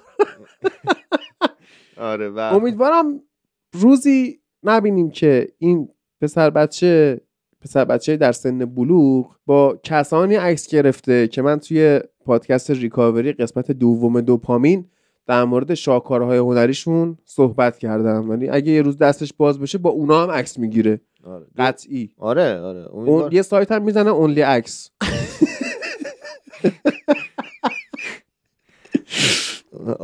نمیدونم که میتونم حالا این جمله رو امیدوارم که عکسایی که میبینیم رو بتونیم اعلام کنیم، یعنی آره یعنی اینجوری نشه که هی بگیم اینو. از هر دوور امیدوارم عکسایی که میبینیم رو بتونیم اعلام کنیم. بله آره ان شاءالله که خیر ان شاءالله. آقا من دوباره برگردم به فوتبال، اینجوری فکر کنم بهتره یه میایم اینور بریم اونور، شاید تنوعی مومنتوم راندمان خود. من عذرخواهی میکنم، من دارم به زور مومنتوم میدم، من واقعا آره خودم از نظر خودم باید از همتون عذرخواهی کنم چون خیلی سخته شرایط 4:40 دقیقه صبح. میگم فرید پیش شوفاشو ببند، مردیم از گرما 30 درجه است، صدا بیرونه. من فکر کنم خاموش کردم. آخه ریسکه. ببین همین بذار من توضیح بدم که همزمان که گرمه ما نمیتونیم پنجره رو چون خاکه و صداه، حالا الان صدا نمیاد ما داریم خاکم فکر کنم فرونش است روی این ریسک که دیگه الان صدا نمیاد در واقع پنجره رو وا می‌کنیم که بتونیم نفس بکشیم. و با توجه به اینکه ساعت 5 صبح و من میخوام در مورد بازی تاتنهام و بورنموث صحبت کنم اصلا منطقی نیست شرایط. آیا ایراولا تو این چند هفته اخیر نتایج خوبی گرفته بود، اومد 4-4 رو جلوی تاتنهام بازی کنه و زی خیال باطل شما جلو تیمی که میخواد همه بازیکن‌ها رو بیاره تو هافک اگه 4-4 بازی کنی حماقت کردی، بله. اشتباه کردی و دیگه حالا بیای به وینگرات بگی بیان عقب‌تر، کاری در واقع درمان نمیشه تاکتیکت. و با 4-4-2 که با 4-4-2 که باز همون دوتا بازیکن وینگر باشن باز هم جلوی تاکتیک هافبک محور در میدفیلد محور تاتنهام ناموفق خواهی بود. با توجه به اینکه بنتانکورم برگشته، بنتانکورم مسئولیت برگشته، سون اومده عقب‌تر و ریچارلیسون به عنوان تک مهاجم داره بازی میکنه، لوسلسویی که بهترین بازیشو کرده نه به خاطر اینکه بازی خوبی کرده، به خاطر اینکه وسط زمین بورنموث خالی بوده و همین دیگه. چی بگم ساعت چی آن یه بازم حرف داریم. چلسی لوتون شرایط اینجوری بود که 3 چلسی زد 2 خورد، یعنی اول 3 زد بعد 2 خورد. یه دونه سیو فوق‌العاده داشت آیه پتروویچ و اون سیو آیه انجام نمیداد حتی امتیاز این بازی رو هم نمیگرفتن و همون الان اینجا گبری نبود. آره و همون افسوسایی که آقای تییاگو سیلوا داشت میخورد آخر بازی، داشت با کامرامن یا همون کسی که داشت ازش تصویر برداری میکرد دعوا کرد به خاطر اینکه من تصویر نگیر، من خوشحال نیستم حتی وقتی برنده بازی بودن، چون واقعا نزدیک بود تو 10 دقیقه هر اتفاقی که تو اون 80 دقیقه افتاده بود از بین بره و حق لوتون تاون بود که مساوی بگیره.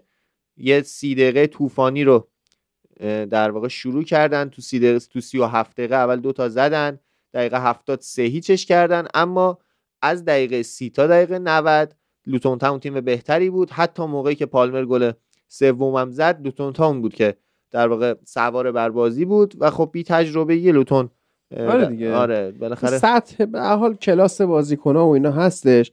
من یه مقاله هستش جلومینو بخونم جالبه.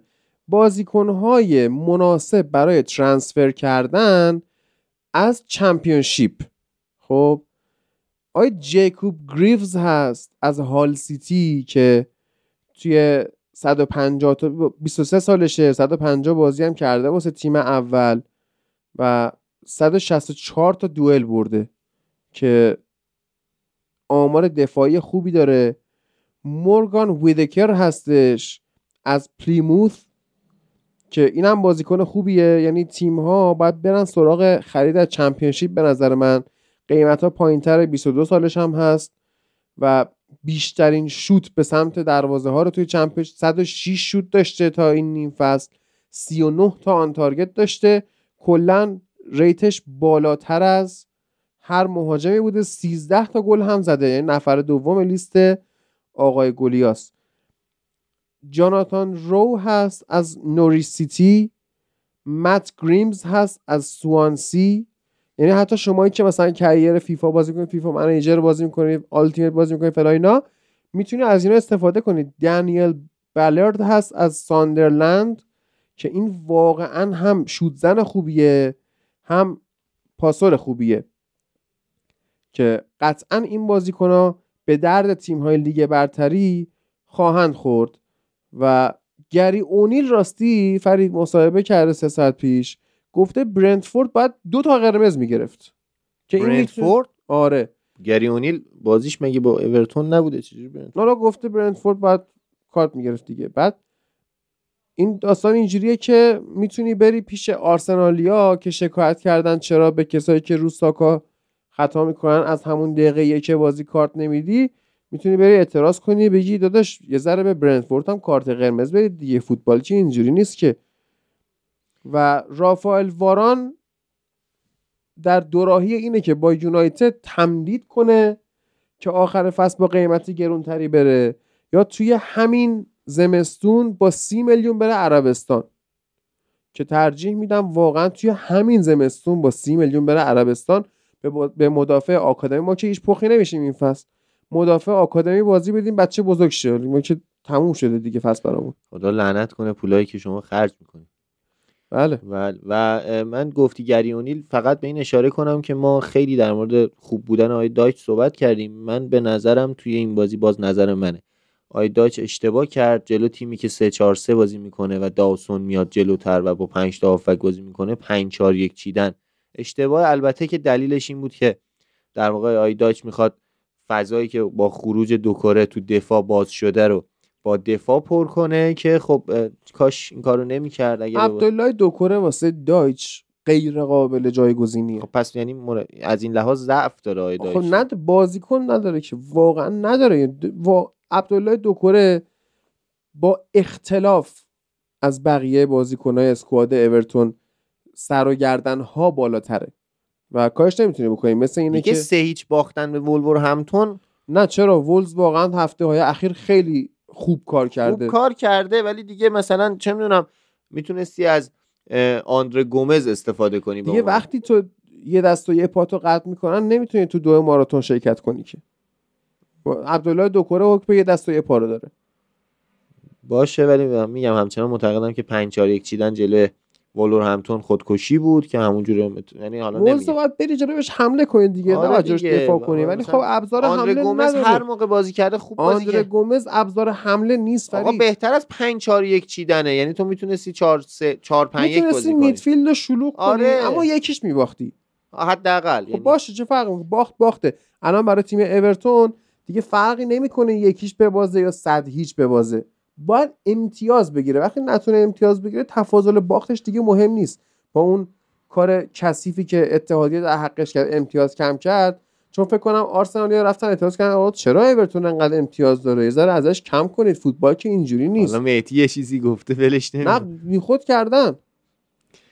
اگه همچین تبعیضی بخواد حق فرما بشه آب پس از این کارا که رو مخ داورا برن تاثیرگذار بشن تو همه لیگا داریم دیگه. مثلا تو اسپانیا این کار غیر فوتبالی، ببین آخر قرار نیست نتیجه بده که. مثلا میونه که من برم به یک قدرت برتری که میدونم. چرا تو لالیگا نتیجه داد و روی مسی و رونالدو یعنی اکنارشون به باد کارت زرد میدادن اگر کنار مسی رد میشد. خب من به نظرم شکایت، مثلا من به یه چیزی شکایت کنم که میدونم شکایتم جواب نمیده کار اشتباهی نیست. اینکه از کجا میدونی جواب نمیده؟ حالا تو لالیگا شکایت نکردن، تو لالیگا لابی کردن. اون که طرف مقابل با این شکایت تحت تاثیر قرار بگیره ناراحت کننده و اشتباه. آره و همین دیگه. یعنی تو الان یه لحظه اجازه بدید من پنجره رو ببندم. خود نوار خالی هم تولید میکنه باری کلا. آره دیگه چیکار کنم دیگه، ساعت 5 صبح. آره ببندیم دیگه فریدین بخش انگلیس ها ببندیم. این هفته هم لالیگا نداریم دوستان. لالیگا ما در یک اپیزود جدا منتشر خواهد شد. بعد از این قسمت، یعنی بعد از این بخش انگلیس، شما میتونید به بخش سری آ گوش بدید که سهند عزیز براتون محبت کرده آماده کرده، و قسمت بعدی ما احتمالاً همون لالیگا خواهد بود و بعدش هم ریکاوری بعدی در پادکست فوتبال لب و در پادکست خودش، یعنی کانال خود پادکست ریکاوری توی کست باکس هم برید اونجا هست. عرض به خدمت شما که قابل شنیدن خواهد بود. من سعی میکنم 1-2 روز زودتر توی خود هاست ریکاوری اونو بارگذاری کنم که اونجا هم به حال یه مقدار سابسکرایبر بگیره. با امین عزیز شما در ارتباط باشید، کامنت بذارید براش، چون کامنت های خود فوتبال لب شاید زیاد باشه و حالا ریکاوریه محجور واقع بشه. گفتم کافه هتریک رو فراموش نکنید، سرچ کردن کلمه فوتبال لب به فارسی توی یوتیوب رو فراموش نکنید. حالا ویدیو اول که معرفی ماست و 2 دقیقه است قابلتون رو نداره. اما از این هفته‌ای که واردش میشیم دیگه منتظر ویدیوهای جالب یوتیوب فوتبال لب باشید. سعی میکنیم این اول کاری به کار یه مقدار سرعت و قدرت بدیم. آره یه ذره منم تبلیغشو کنم با توجه به هفته یه بار یه ویدیو بدید. آره با توجه به چیزایی که دیدم و تلاشایی که دارن میکنن، حالا ما هم کمکی در کنارشون میکنیم. واقعا به نظرم یوتیوب جذابه، یعنی این کاری که داریم تو یوتیوب میکنیم شاید چیز جدیدی باشه، شاید چیزی باشه که حداقل بتونه یه تأثیری بذاره. من خودم خیلی خوشحال شدم و خیلی خیلی حتی در کنار بچه‌ها که داشتیم گوش می‌دادیم به چیزایی که داشتن ضبط می‌کردن لذت بردیم. منم حالا یه تلاشی کردم، کمکی کردم ببینیم چی میشه و خیلی خیلی خوشحال میشیم که تو یوتیوب هم ببینیمتون. یعنی اونجا جذاب‌تره، تصویریه، برای خیلی‌ها تصویری تاثیرگذارتره و خب ما هم بیشتر میتونیم حرف بزنیم، با دیتیل بیشتری میتونیم تو تصویری صحبت بکنیم. آره دیگه شما فیس اکسپرشن منو ببینید وقتی در مورد آدم بدی مثل آرتتا صحبت میکنم که واقعا خدا این گناهکاران رو لعنت کنه. امیدوارم آرتتا بره جهنم، همه اون لیست دیگه. آرتتا بره جهنم و معلم دینی خودش رو اونجا ببینه. ما همین جمله بریم سراغ سری آ. Con la chitarra in mano, lasciatemi cantare, sono un italiano. Buongiorno Italia, gli spaghetti al dente, e un partigiano come presidente, con l'autoradio sempre nella mano destra, un canarino sopra la finestra. درود بر شما دوستان، وقتتون بخیر. من سهند هستم. به این بخش سری آ بسیار خوش اومدید. ما الان در پایان هفته 18 هستیم و کماف سابق که هر هفته هم داریم اینو میگیم، اینتر در صدر، تعقیب کننده هاش به ترتیب یوونتوس، ایسی میلان، فیورنتینا، بولونیا، آتالانتا، روم، ناپولی، لاتزیو و تورینو نیمه بالای جدول رو تشکیل میدن و لاتزیو دوباره برگشت به این نیمه بالای جدول. جالبه این هی در رفت آمده تو این یه تیکه. این هفته من، بهرنگ و بالاخره آقای علیرضا سر ضبط هستیم که علیرضا چند هفته بود قشنگ ما رو میپیچوند، هی هم میگفت ما داریم میبریم دیگه اشکال نداره. حالا آخر فصل اگه مثلا قضیه برعکس شد، اسکودتو نبردن علیرضا اینا، اونجا میتونیم باش صحبت بکنیم که آقا ما همش داریم میبریم یعنی چی. این جواب قانع کننده ای نیست. هفته پیش ما نداشتیم متاسفانه بخش سری آ و دلیلش هم من بذارید بگم به مخاطبان، این حال بد من بود، حالا هم جسمی هم روحی.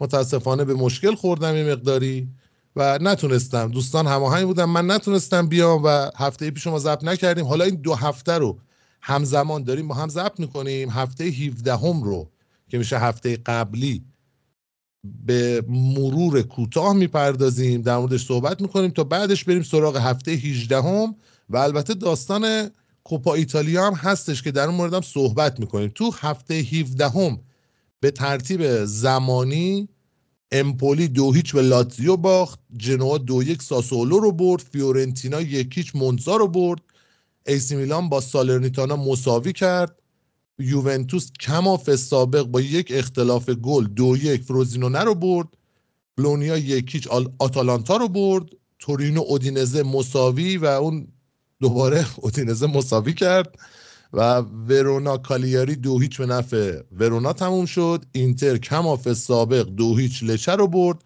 و بازی اصلی و مین ایونت هفته 17 هم بازی روم ناپولی بود که روم تونست 2-0 اون بازی رو ببره و حالا حواشی بسیار زیادی داشت که در موردش صحبت میکنیم. بهرنگ درود بر تو، وقتت بخیر عزیزم. سلام به سهند و علیرضا عزیز و به مخاطبین عزیز، خوشحالم که دوباره در خدمتتونم. مرسی علیرضا، درود بر تو. تایم طولانیه که ما شما رو ندیدیم، خیلی خوش آمدی عزیزم. درود بر تو سهند جان، بهرنگ جان و تمام شنوندگان فوتبال لب.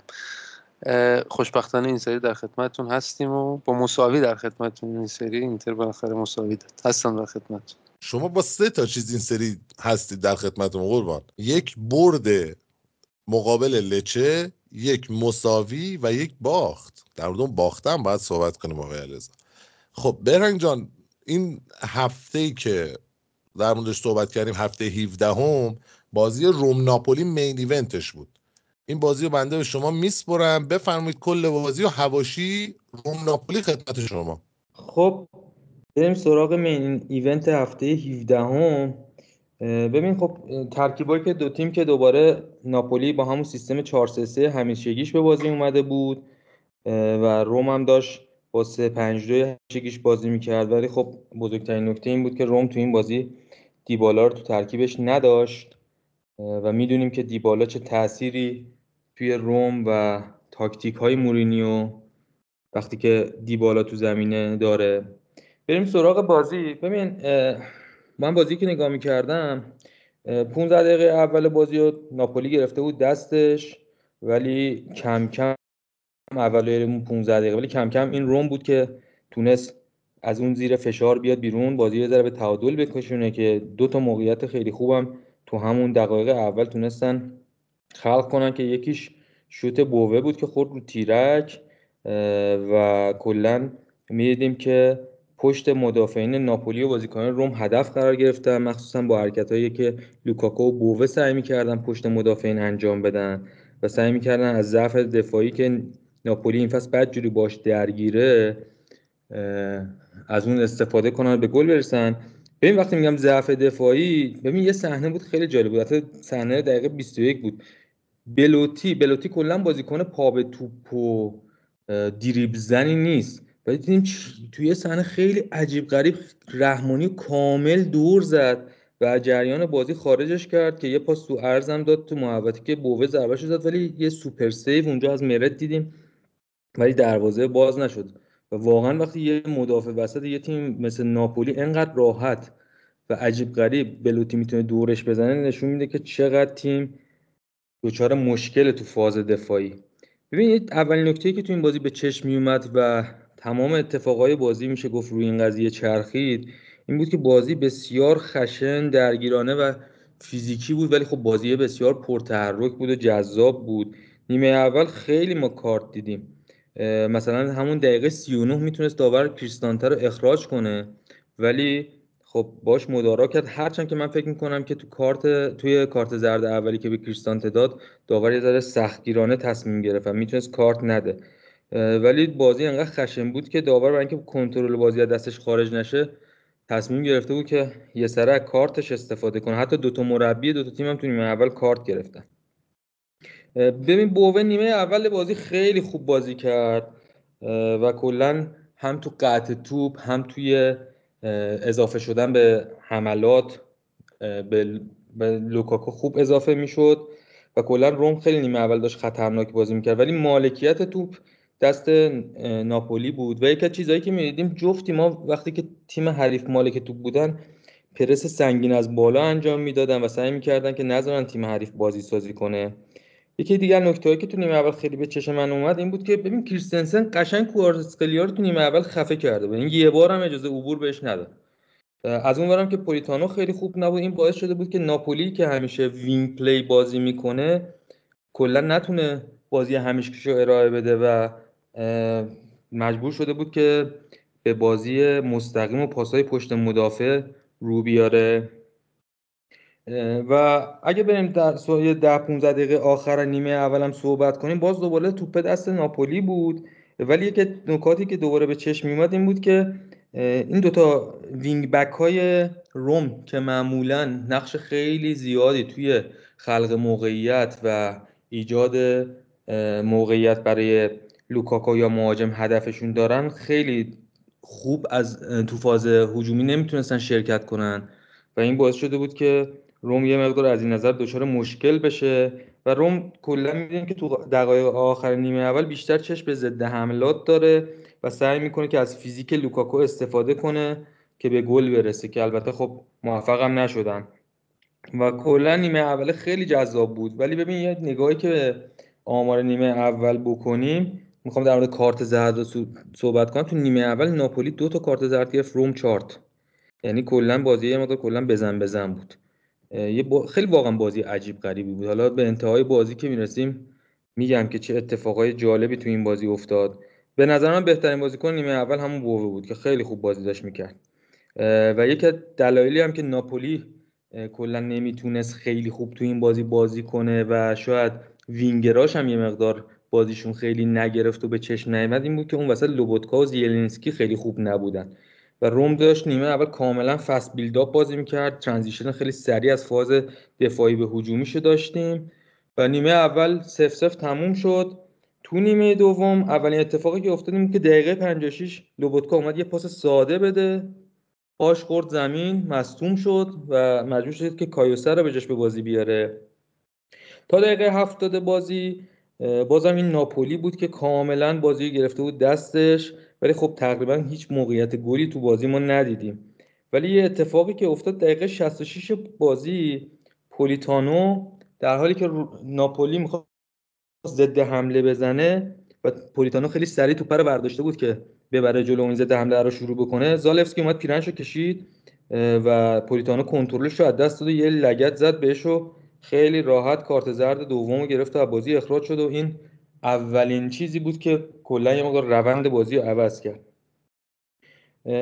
در نیمه دوم خیلی نیمه خشن و پرکارتی بود، ولی با این تفاوت که روم با توجه به اینکه بازیکناش تو نیمه اول خیلی کارت گرفته بودن یه مقدار محتاط‌تر خطا می‌کردن و کلا سعی می‌کردن که کارت نگیرن، ولی بازیکنان ناپولی تا جا داشت بازیکنان روم تو نیمه دوم زدن که دیدیم آخرش هم دو تا بازیکناشون اخراج شدن.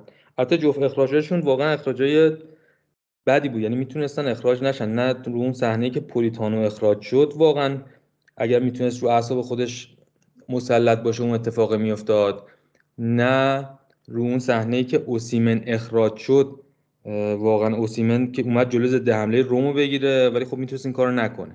31 دونه خطا داشت این بازی، یعنی هر کی داشت راه میرفت اون یکی میکشید زیرش. 19 تا خطا روم کرد، 12 تا هم ناپولی. بعد این کارت قرمزی که گفتی بهرنگ کارت زرد دوم پولیتانو میشد که باش اخراج شد خیلی بی‌مسئولانه بود دیگه، اصلا مسئولیت پذیری نداشت این بازیکن، خیلی بی دلیل زد. خاطرت هست دیدی اصلا الکی لنگشو آورد هوا زد تو فلان بازیکن. آره دیگه گفتم قشنگ کنترل اعصابش تو صحنه دست داد. کارت زرد دومی هم که اوسیمن گرفت که اومد جلوی ضد حمله رومو بگیره واقعا میتونست اون خطا رو انجام نده، یعنی بعدش هم که چقدر داشت اعتراض میکرد، یعنی همین اعتراضو جالب بود که ژیرو کرد تو اون بازی که اخراج شد، 2 جلسه محرومش کردن، ولی حالا نمیدونم چجوری با اوسیمن راه اومدن و با همون 1 جلسه سرته قضیه به هم اومد. ولی خب واقعا 2 تا اخراجشون اخراجایی بود که واقعا لزومی نداشت و یه ذره کلا به نظر میاد که بازیکنان روم از نظر عصبی تحت فشار قرار گرفتن. بریم به دنبال ادامه‌اش هم که بخوام بگم این که از دقیقه 66 با اینکه ناپولی 10 نفره شده بود تا دقیقه 70 هنوز توپ دست ناپولی بود، ولی اتفاقی که افتاد پلگرینی دقیقه 76، پلگرینی که خوش دقیقه 71 به عنوان بازیکن تعویضی اومده بود تو همون تعویضای همیشگی مورینیو که میاد هرچی مهره هجومی داره رو میکنه، یه دفعه یه گل فوق العاده زد. یعنی واقعا سن دیدی اون گلو؟ آره من دیدم اون بازیو، یعنی واقعا تو اون صحنه چقدر چرخش خوبی داشت و چه توپی زد تو گل، یعنی مرد همینجوری میخکوب سر جاش وایساد اصلا نتونست تکون بخوره و دقیقه 76 گل رو زد. دقیقه 86 دوباره همون که داشتم میگفتم اوسیمن هم اخراج شد، تیمه شد 9 نفره، ولی بازم روم نشسته بود عقب که بازی رو نگه داره.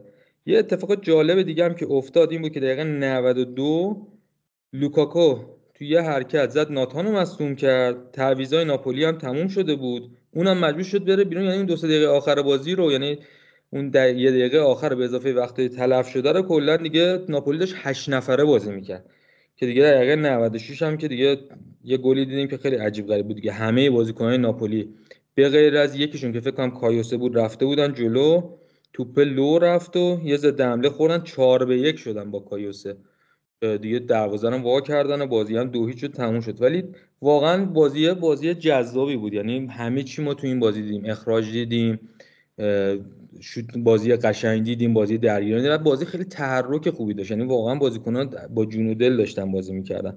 من که از دیدن این بازی خیلی لذت بردم و روم فعلا داره خوب کار میکنه در مجموع، حتی هرچند که تیمای اون منطقه از جدول که خیلی فشرده است یه مقدار سینوسی نتیجه میگیرن، ولی روم یکی از اون تیمایی که نسبت به بقیه‌شون بهتر نتیجه گرفته تو این چند تا بازی اخیر، با اینکه بازی سختی هم داشته. دقیقاً بعدش مثلا رفت به یوونتوس باخت و نتایج بسیار خوبی گرفت. حالا از این بازی بگذریم، بازی بعدی که بخوایم دربارش صحبت کنیم بازی اینتر لچه که علیرضا میخواد یه توضیحاتی هم در مورد یه موضوعی بده. درسته علیرضا؟ عرض کنم به خدمتتون که آره بازی بعدی که می‌رسیم به خدمتش اینتر لچه بود که بازی 2-0 شد در نهایت. توضیحی در مورد استادیوم میگفتی درسته؟ آره ما یک صحبتی داشتیم چند اپیزود قبل در مورد اسم استادیوم، اینکه حالا طبق دوباره من رفتم مثل تحقیقات کردم که دیدم که دقیقاً اسم استادیوم جوزپه ماتزاست در محله سنسیرو. یعنی من دقتم کردم گزارش کردش میگفت جوزپه ماتزا سنسیرو، یعنی داخل سنسیرو. عرض کنم به خدمتتون که این بازی خب بعد از اون بازی جام حذفی بود که اینتر با بولونیا کرد که اون بازی رو اینتر باخت و عزل شد از کوپا ایتالیا، که البته به شخص من راضی ام از این اتفاقی که افتاد خوشبختانه. دیگه نیاز نیست اینتر یک انرژی مضاعفی هم بذاره برای جام حذفی، اما اتفاقی که همیشه من ازش از اول فصل تا الان میترسیدم افتاد و از مهاجما که مهمترینشون هم بود لوتارو مصدوم شد اون بازی. در نتیجه دو بازی آیندهمون که با لچه بود و جنوا خب ما بدون لوتارو و علاوه از اون بدتر خب دیمارکو هم مصدوم شد. از اون بدتر که نه، مهمتر لوتارو بود، ولی اینم مصدومیت بدی بود. در نتیجه بازی با لچه ما لوتارو رو نداشتیم، همچنین دیمارکو که در نتیجه آگوستو سمت چپ بازی کرد و بین بد و بدتر آرناتوویچ و در واقع سانچز خب آرناتوویچ هم فیکس شد که البته خوشبختانه آرناتوویچ این بازی خیلی بهتر بازی کرد. در دفاع هم مثل تغییرات داشتیم چون پاوار هم آماده بازی بود اما ترجیح داد که بیسک رو بذاره، یک انتخاب جالبی از طرف اینزاگی که اعتماد کرد بعد از یکی دو بازی خوبی که کرد، مخصوصا بازی با لاتزیو. بیسک، آچربی و باستونی بودن که درست به اتفاق هم بیسک جواب اعتماد اینزاگی رو داد و بهترین بازیکن زمین شد. از اونورم یه بازیکن شماره 22 داشت لچه به اسم باندا سمت چپ که بی‌نظیر بود نیمه اول و سمت چپ خیلی اذیت کرد، در واقع سمت راست اینتر رو خیلی اذیت کرد که دارمیان بود.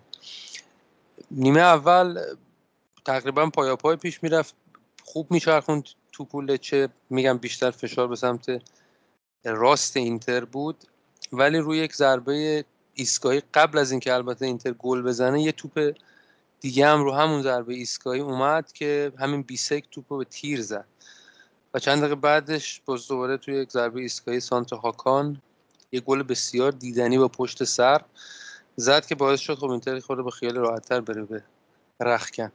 نیمه دوم هم باز حتی نیمه اول باز آناتوویچ چند تا موقعیت خیلی خوب داشت که حالا یکیش با بدشانسی عجیب غریب گل در آورد، یکیش هم خودش اشتباه کرد گل نشد. میتونست گل بزنه، دنبال اولین گلش با اینتر در سری آ بود که بهش نرسید، ولی در ادامه در نیمه دوم پاس عجیب غریب زیبا داد به بارلا، گل خیلی خوب داشت نیمه دوم.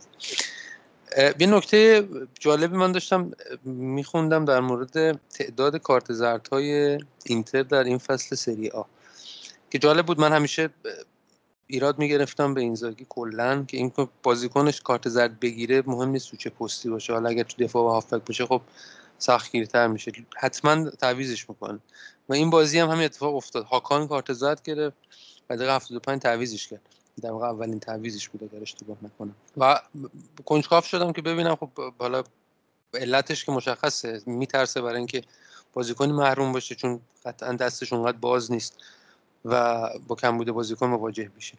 نگاه کردم که کمترین کارت زرد توی لیگ رو اینتر داره این فصل، فکر اگر اشتباه نکنم 25 تا کارت زرد گرفته 24. این برای من خیلی جالب بود از این جهت که اینتر بهترین خط دفاع لیگ رو داره و در عین حال تیمش هم جنگنده بازی میکنه، ولی آمار کارت زردش خیلی جالب بود که کمترین کارت زرد رو داشت بین همه تیم‌ها. من حس مجموع این بازی خوبی بود، خطر آنچنانی ایجاد نکرد لچه و میگم فقط نکته مثبتش حالا جدا از اینکه اون دو بازیکن مهممون نبودن این بود که بیسک نشون داد که دفاع خیلی خوبیه، فیزیک خیلی خوبی داره، تو ضربات ایستگاهی هم خیلی میتونه به اینتر کمک کنه. در نتیجه از خط هافبک و دفاع اینتر یه مقدار زیادی خیالش راحته، ولی مشکلی که هست و همچنان من ازش میترسم نبود مهاجم ذخیره خوب برای این تیم که حالا هفته بعد که در مورد صحبت میکنیم اونجا نمودش بیشتر خواهد. بسیار عالی.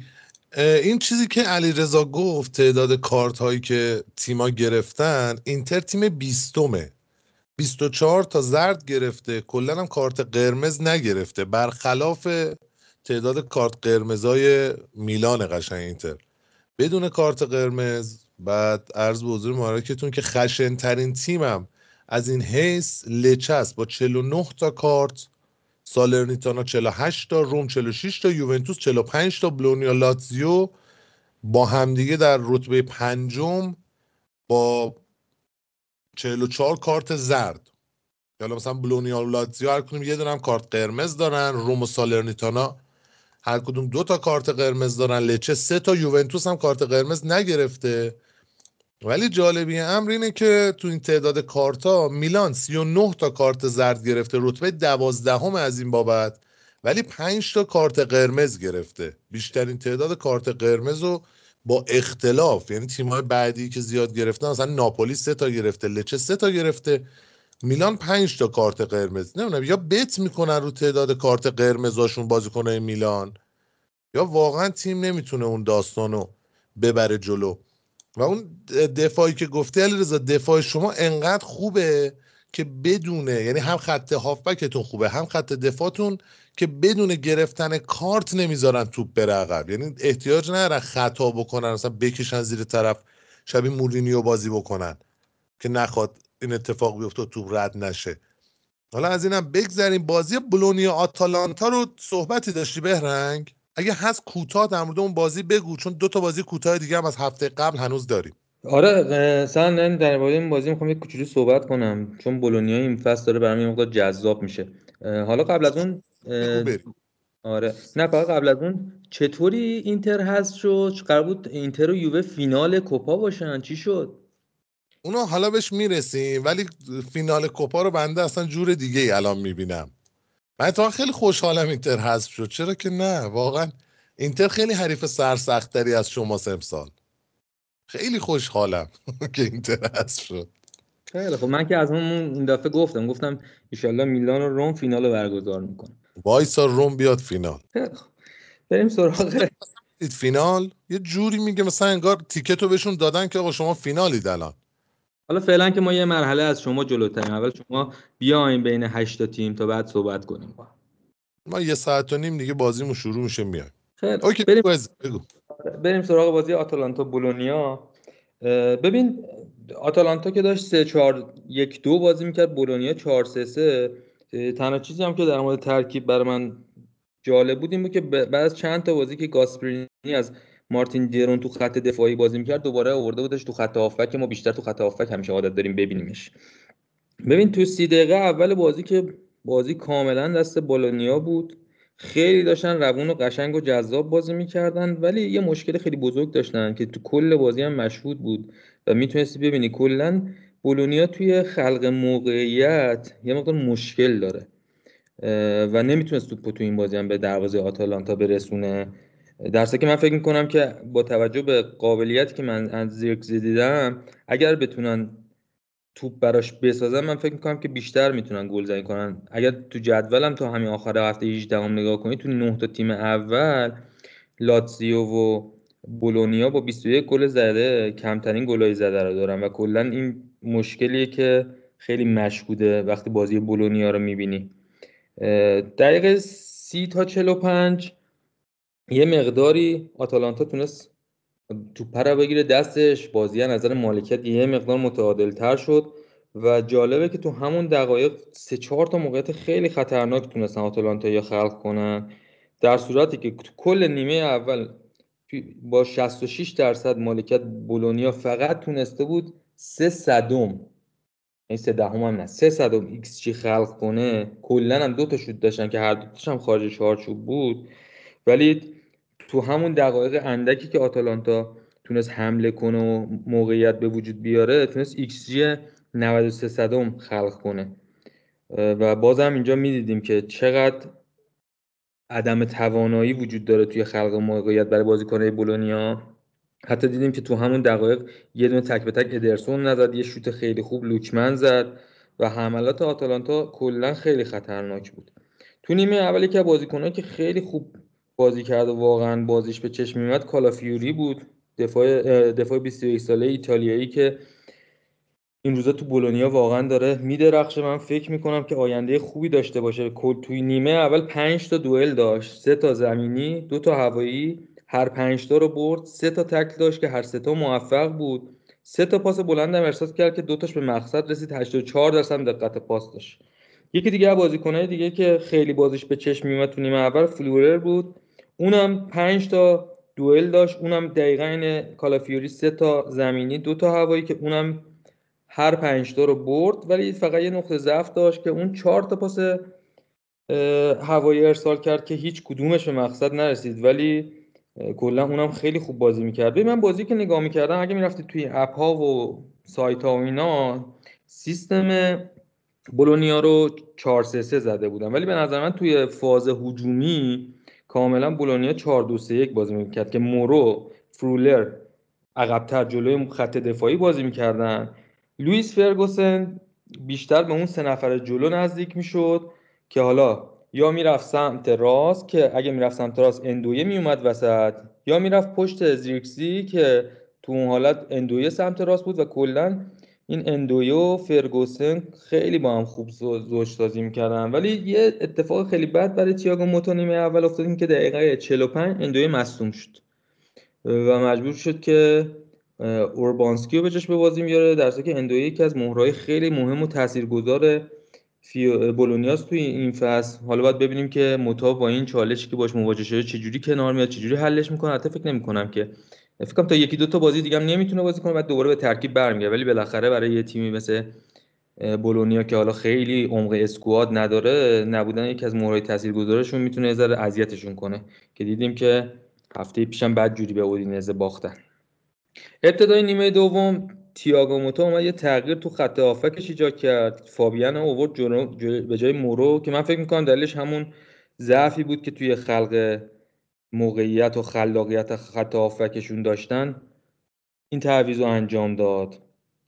اگه بخوام در مورد 15 دقیقه اول نیمه دوم صحبت کنم، این آتالانتا بود که بهتر بازی می‌کرد، بازم خیلی حمله‌شون زهردار بود، ولی یه تاکتیکی که یه موردی که دیده میشه با توجه به تاکتیک گاسپرینی تو اون بازی این بود که تو حمله کلا یه ذره کم تعداد بودن. یعنی ببین کلا ستای جلو که لوکمن و دکتلاره کوب ماینرز بودن و طول میکشید که وقتی تیم میره تو فاز هجومی بقیه بازیکن‌ها بهشون اضافه بشن و این کم تعداد بودن یه ذره اذیتشون کرد. ولی بازم با اینکه 3 نفر بودن اون جلو بیشتر موقع حمله‌شون واقعا خطرناک بود. یه چیز دیگه هم که میخوام در آتالانتا بگم، ببین هم تو بازی با یووه، هم تو بازی ناپولی، هم تو این بازی، اینو تو میتونی ببینی که تو نیمه اول کلا آتالانتا بیشتر هدفش اینه که گل نخوره و واقعا نیمه های اول و دوم بازی‌های متفاوتی رو ارائه میده و کلا مدل بازی و تاکتیک بازیش عوض میشه. و این بازی هم داشتیم میدیدیم که نیمه اول کاملا داشتن سعی میکردن فقط بازی رو نگه دارن، با مساوی برن رختکن، ولی نیمه دوم دنبال گل برتری بودن. 15 دقیقه دوم بولونیا تونست بالاخره از زیر اون فشار 15 دقیقه اولی که آتالانتا کلا داشت بازی رو گرفته بود دستشو، بعد جوری فشار می آورد رو دروازه بیاد بیرون، ولی خب بازی دوباره کم موقعیت بود، بیشتر هم توپ داشت بین تیم دست به دست میشد. بازی کاملا دیگه تون لحظه سن یه گله شده بود، قشنگ میتونه احساس میکردی که بازی حساس، اهمیتش برای دو تا تیم خب با توجه به جایگاهشون تو جدول، اون فشردگی امتیازا بین اون 4-5 تا تیم تو اون منطقه، بازی رو یه گله کرد و همه فقط دنبال اینن که دو تا تیم دنبال اینن که هر جوری شده بازی رو در بیارن. دقیقه 72 گاسپرینی اومد پاشالیچ و اسکاماکا رو آورد تو به جای کلاشیناچ و لوکمن، که با این تعویضا دوباره مارتین درو مجبور شد یه خط بره عقب، دوباره رفت تو خط دفاعی. یکی دیگه نکته‌ای که تو نیمه دوم میتونست ببینیم، موقع دفاع آتالانتا یا 5-3-2 داشت بازی میکرد، یا 6-3-1 یا 6-2-2 و کلا این خط دفاع 5 نفره و 6 نفره رو به وضوح میدید که تیمه میومد جمع میشد عقب توی 1/3 دفاعی خودشون، یه خط دفاعی 5-6 نفره با عرض زیاد ایجاد میکرد. و کلا اگه نگاه کنی این خط دفاعی 5 نفره رو این فصل تو لیگ ایتالیا تو سری آ خیلی زیاد میبینیم، مخصوصا برای تیمایی که 3-5-2 بازی میکنن که موقع دفاع اون دو تا وینگ بک های عقب میان کنار 3 تا مدافع مرکزی و وای میسن، یه خط دفاعی با عرض زیاد 5 نفره درست میکنن که خب الان خیلی تیم‌ها دارن 3-5-2 بازی میکنن.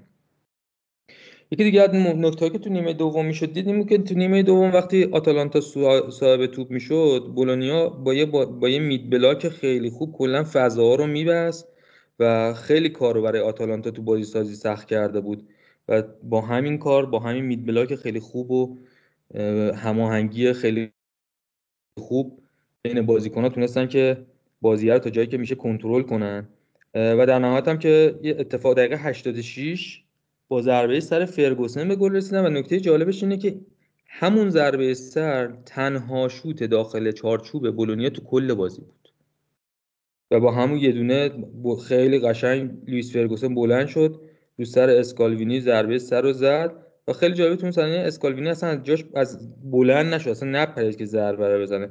دقیقه 89 هم که بعد از گل دیگه تییاگو موتو اومد تنها مهاجم خوش زیرکسی هم کشید بیرون و آبیشه رو آورد تو، یه هافک دفاعی اضافه کرد که بازی رو نگه داره و در نهایت هم موفق شد و یه 3 امتیاز خیلی مهم و یه بازی یه گله رو دیدیم و واقعا من لذت بردم از اون بازی و الان برای من بولونیا کلا این فصل جذاب شده. من کلا وقتی تیم‌های کوچیک میان بالا برای من جذابه چون که باعث میشن که احساس میکنم اون سری آ کلا کیفیتش میره بالا. وقتی که تیم‌های مدعی، تیم‌های خوب تو لیگ بیشتر باشن، تیم دست یه تیم، 2 تیم یا 3 تیم نباشه، کلا بازی‌ها جذاب‌تر میشه و لیگو جذاب‌تر میکنه. البته الان که سری آ دست 2 تا تیمه کلا، یووه و اینتر، ولی بولونیا هم بالاخره بهش میرسه دیگه بعد این همه سال بزن اونم یه مثلا مقامی بگیره، مقامی که نمیگیره، یه کاری بکنه طفل معصوم. برنگ اگه میشه در مورد بازی آس میلان سالرنیتانا که 2-2 شد هم یه صحبت بکن، چون که یه سری موضوع خارج از این داستانا داریم، خارج از هفته قبل داریم که میخوایم به اونم برسیم، خیلی هم طولانی نشه. در مورد اون بازی هم بگو تا من بازی یوونتوس بگم سری رد شیم بریم. آره ببین الان قبل از که برم سراغ اون بازی، آره ببین الان اون کورس قهرمانیه بین 2 تا تیم شده ولی اون جنگ سهمیه اونجا خیلی جذاب شده. یه 6-7 تیم هستن که امتیازاشون نزدیکه، دارن لیگو جذاب میکنن از اون لحاظ. خب باشه بریم سراغ بازی سالرنیتانا میلان. ببین من قبل از این بازی سالرنیتانا خب تیم 20م جدول بود، 34 تا گل خورده بود، ضعیف‌ترین خط دفاع لیگو داشت، 12 تا گل زده بود که بعد امپولی که 10 تا زده بود دومین خط حمله ضعیف لیگو داشت. اینو چرا میگم؟ که بگم که چقدر فاجعه بود و چقدر بد بود که ما این بازی‌ها رو نتونستیم در بیاریم. واقعا اصلا این نوسان‌های امتیازگیری میلان، این اصلا بعضی موقع کلافه میکنه آدمو. اولین چیزی که تو این بازی به چشم من اومد این بود که زلاتان اینجا وقتی که دیگه دوباره برگشت به میلان، برای اولین بار اومده بود تو ورزشگاه نشسته بود. تو ترکیب سالرنیتانا هم که 4-2-3-1 بازی میکرد، اگه بخوایم به بازیکنایی که یه ذره شاید اسم رسم‌دارتر باشن نگاه کنی، یکی فدریکو فازیو بود که گلم به همون زد، 36 سالشه، سابقه بازی تو سویا، تاتنام، روم اینا رو داره، افس 2022 اومده سالرنیتانا. یکی هم که کاندروای 36 ساله بود که اونم باز یه گل بهمون زد و با 6 تا خلق موقعیت تو این بازی از هر بازیکنی تونست بیشتر موقعیت خلق کنه که علیرضا قطعا یادش میاد که بازیاشو تو اینتر، حالا با سابقه بازی تو لاتزیو، اینتر و اینا، این تو دو بازیکنشون از همه شناخته‌تر بودن. تو ترکیب میلان هم که ما دوباره سیمون کیاره مجبور شدیم بازی کنیم. یکی از چیزایی که می‌خواستم بگم اینه که ببین ما به کجا رسیدیم الان که سیمون کیاره 34 ساله که به نظر من اگر ما 4 تا مدافع وسط داشته باشیم بعد انتخاب 4م باشه، الان واسه ما شده نعمت. و اولین چیزی که به ترکیب میلان نگاه می‌کردی دوباره به چشم میاد که این بازی میلان داشت 4-2-3-1 بازی می‌کرد، در حالی که از اول فصل داشت 4-3-3 بازی می‌کرد. و اصلا من نمیدونم پیولی تو این داره چیکار می‌کنه، برای چی انقدر تغییر سیستم، برای چی انقدر سعی می‌کنی پیچیده بازی کنی. اولا که می‌بینی که نمی‌تونی تاکتیک‌های خودتو پیاده سازی کنی، اصلا توانایی این که اون تاکتیک رو اجرا کنن انگار نه خودت داری نه بازیکن. اصلا کی تمرین میکنی که یه دفعه از سیستم 4-3-3 سویچ میکنی رو 4-2-3-1 با این فشردگی بازی‌ها؟ و اصلا من نمیتونم درک کنم این کارش. خیلی چرا تیم نباید با یه تاکتیک خیلی ساده و ولی اجرای درست تاکتیک مثل کاری که آلگری الان داره تو یوونتوس میکنه بازی‌ها رو ببری. این تغییر تاکتیک‌ها، این که یه بازی فول بک اینورت، یه بازی اورلپ میکنه، اینا اصلا واقعا یه ذره داره اذیت میکنه. خب بریم سراغ اینکه اولین چیزی که تو این بازی هم میشد دید این بود که دوباره ما داشتیم با یه اینورتد فول بک بازی میکردیم، یعنی فلورنزی داشت از سمت چپ اینورتد فول بک بازی میکرد و میومد وسط و گاهی حتی میدیدیم که ببخشید تو هرناندز اشتباه گفتم و گاهی میدیدیم که حتی میاد اون دفاع مرکزیمون بین دو تا مدافع مرکزیامون قرار میگیره، اون سی دی ام و هافک دفاعیمون و باعث فول بک ها میرن جلو. یعنی سیستمی که ما قبلا دیده بودیم یورگن کلوپ اجرا میکرد که اون هافک دفاعیش میاد بین دو تا دفاع وسطاش قرار میگیره و فول بک هاش میرن جلو، تغییر تاکتیک میده. 15 دقیقه اول بازی توپ دست میلان بود و میدیدیم که وقتی بازیکن سالرنیتانا میخوان از زمین خودشون بازی سازی رو شروع کنن و بازی رو به جریان برسونن، با حضور پردعداد بازیکنان میلان تو زمین سالرنیتانا کلا فضاها رو میبستن، بازی سازیشون اصلا شکل نمیگیره و خیلی راحت توپو لو میدادن.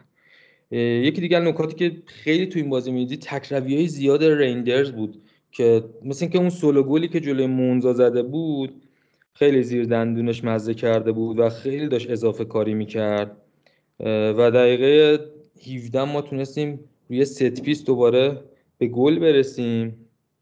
دقیقه 15 تا 30 میلان دوباره مالک توپ بود، چند تا موقعیت هم خلق کردیم، چند بارم با شوت‌های پشت محوطه سعی کردیم شانسمون رو امتحان کنیم، ولی خب این فصل ثابت شده شاید به هممون که هافبک‌های میلان خیلی هافبک‌های شوت زنی نیستن.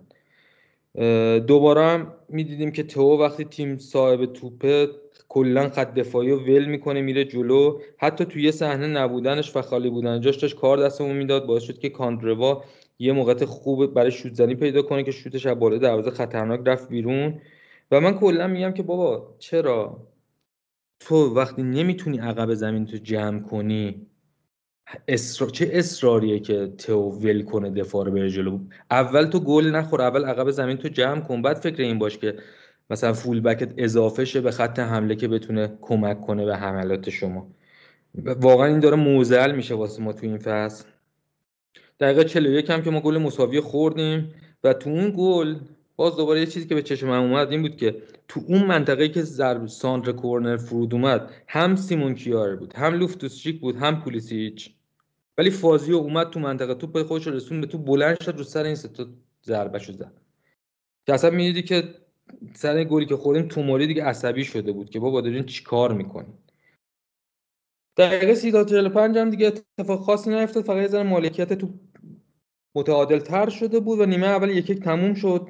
ولی بخوام یه چیزای دیگه یه نکات دیگه در نیمه اول بگم که اولا که بن ناصر وقتی به ترکیب تزریق شده اضافه شده داره خوب کار میکنه، واقعا از کرونیش و یاسین عدلی و پوبگا و اینا بهتره. فقط یه ذره ما دغدغه اینو داریم که دیگه حالا با نامه نگاری و اینا با فدراسیون فوتبال الجزایر تونستن تا بازی کالیاری نگاش داشتن، ولی الان دیگه باید بره جام ملت‌های آفریقا. حالا باید ببینیم که الجزایر تا کدوم مرحله میره بالا، معلوم نیست کی برمیگرده. همین داستان در مورد چوکوزر هم داریم، ولی خب بن ناصر یه مقدار الان شاید مهره کلیدتری برای ما محسوب بشه.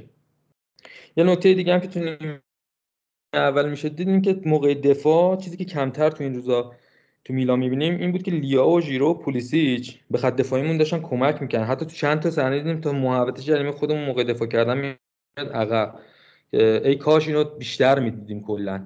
و میتونم لیاو که واقعا هیچ کدومشون، خب ژیرو که انتظاری ازش نیست، ولی پلیسیج هم که نمیاد، لیا هم که فقط همون جلوی پاسو سعی میکنه ببنده، اگه توپ رد شد دیگه معمولا کاری نداره. و یکی از مشکلات ساختار دفاعی میلان به نظر من تو این فصل اینه که خیلی راحت نظم دفاعیش رو از دست میده و این باعث میشه که دفاع میلان خیلی آسیب پذیرتر باشه. و آخرین نکته در نیمه اول اکتاو و بالا پریدن‌های بیش از حد فیلیپو اینزاگی وسط بغل زمین بود که ببین کلا یا داشت اعتراض می‌کرد یا داشت قر می‌زد. آخر دیگه داور یه کارت بهش داد، یه ذره آمپرش اومد پایین، حالا نمیگم خیلی ولی یه کوچولو بهتر شد. اول نیمه دوم، یعنی بین دو نیمه، پیولی سیمیچو اوورد به جای کیایر که یه ذره دوباره مثل که یه مسئولیت کوچیکی پیدا کرده بود، در حدی که اون بازی رو دیگه نتونه ادامه بده، اووردش تو 15 دقیقه اول نیمه دومم ما کار خاصی نتونستیم بکنیم با اینکه توپ دستمون بود. یه شوت فقط لوفتوسچیک دیدیم و دقیقه 63 دوباره ما با یه شوت پشت محوطه جریمه، اصلا یه زاویه، چقدر گل بدی منیان خورد اون صحنه، کاندروا یه شوت زد گل خوردیم. ببین من اینجا می‌خوام در مورد یه چیزی صحبت کنم. منیان اصلا تکلیف ما باشه تو این فصل، من به شخص تکلیفم باشه تو این فصل مشخص نیست. تو همین بازی سوپر سیف داشت، تو همه بازی‌ها داره، ولی داره گلای بدی هم می‌خوره. من یکی از دلایلش رو این می‌بینم که از اونجایی که ضعف دفاعی داریم و ساختار دفاعیمون خوب عمل نمی‌کنه، یه ذره این دروازه‌بان داره اکسپوز میشه. وقتی دروازه‌بان خیلی فشار روش بیاد، خب بالاخره احتمال اینکه ارور داشته باشه بیشتر میشه دیگه.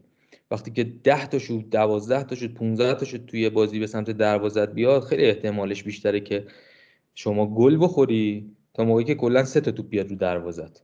چیزی که در مورد یوونتوس می‌بینیم، یوونتوس اصلا مدافعش اجازه نمیدن توپ به شزنی برسه. دیگه اون دو سه تایی که میرسه رو شزنی در میاره معمولا. ولی خب تو این بازی چه گلی، یعنی اون گلی که خورد از کاندروا 100% مقصر بود منیان.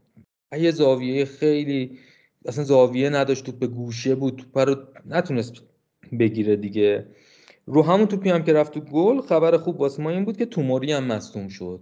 دیگه فکر کنم چند وقت دیگه خود پیولی باید بره وایسه مثلا بغل سیمون کیار بازی کنه و یه دو ماهی نداریمش توموری هم. و فلورنزی آورد تو که بعد که دیگه فلورنزی اومد تو دیگه اصلا معلوم نبود. فلورنزی اون فول بک از تئون سنتر بک است یا برعکس، همش جاشون عوض میشد. تا دقیقه 70 بازی دست سالرنیتانا بود، ولی خب بازی احساسی داشتیم میکردیم، تاکتیک نداشتیم، کلا تکیه داشتیم به توانایی فردی، فقط سعی کنیم توانایی فردی اضافه کنیم. بعد چیز دیگه اصلا که چقدر ما جابجایی چرخش زیاد داریم بین بازیکن‌های تیممون، چقدر دارن بازیکنان کلا از پوزیشنشون خارج میشن. بابا به خدا یه فوتبال ساده ولی کارآمد خیلی بهتر از پیچیده بازی کردن و در نهایت شلمشون با شون و ندونی چی کار میخوایی بکنی ایناست. این به هم ریختگی حالا هست تو میلان که یه صحبتی من بعد از بازی یوونتوس در موردش دارم که تو علیرضا رو میخوام نظر جفتتون رو بدونم. یه سری در مورد بازی روم ناپولی بگم که قضیه از این قرار بود بعد از بازی مثل که والتر ماتزاری جا مونده بود از اتوبوس ناپولی، بعد تاکسی گرفته بود از روم رفته بود به شهر ناپ. تو کم جاش گذاشته بودن ولی نمیشه که اصلا مربی تیم چرا باید جا بمونه.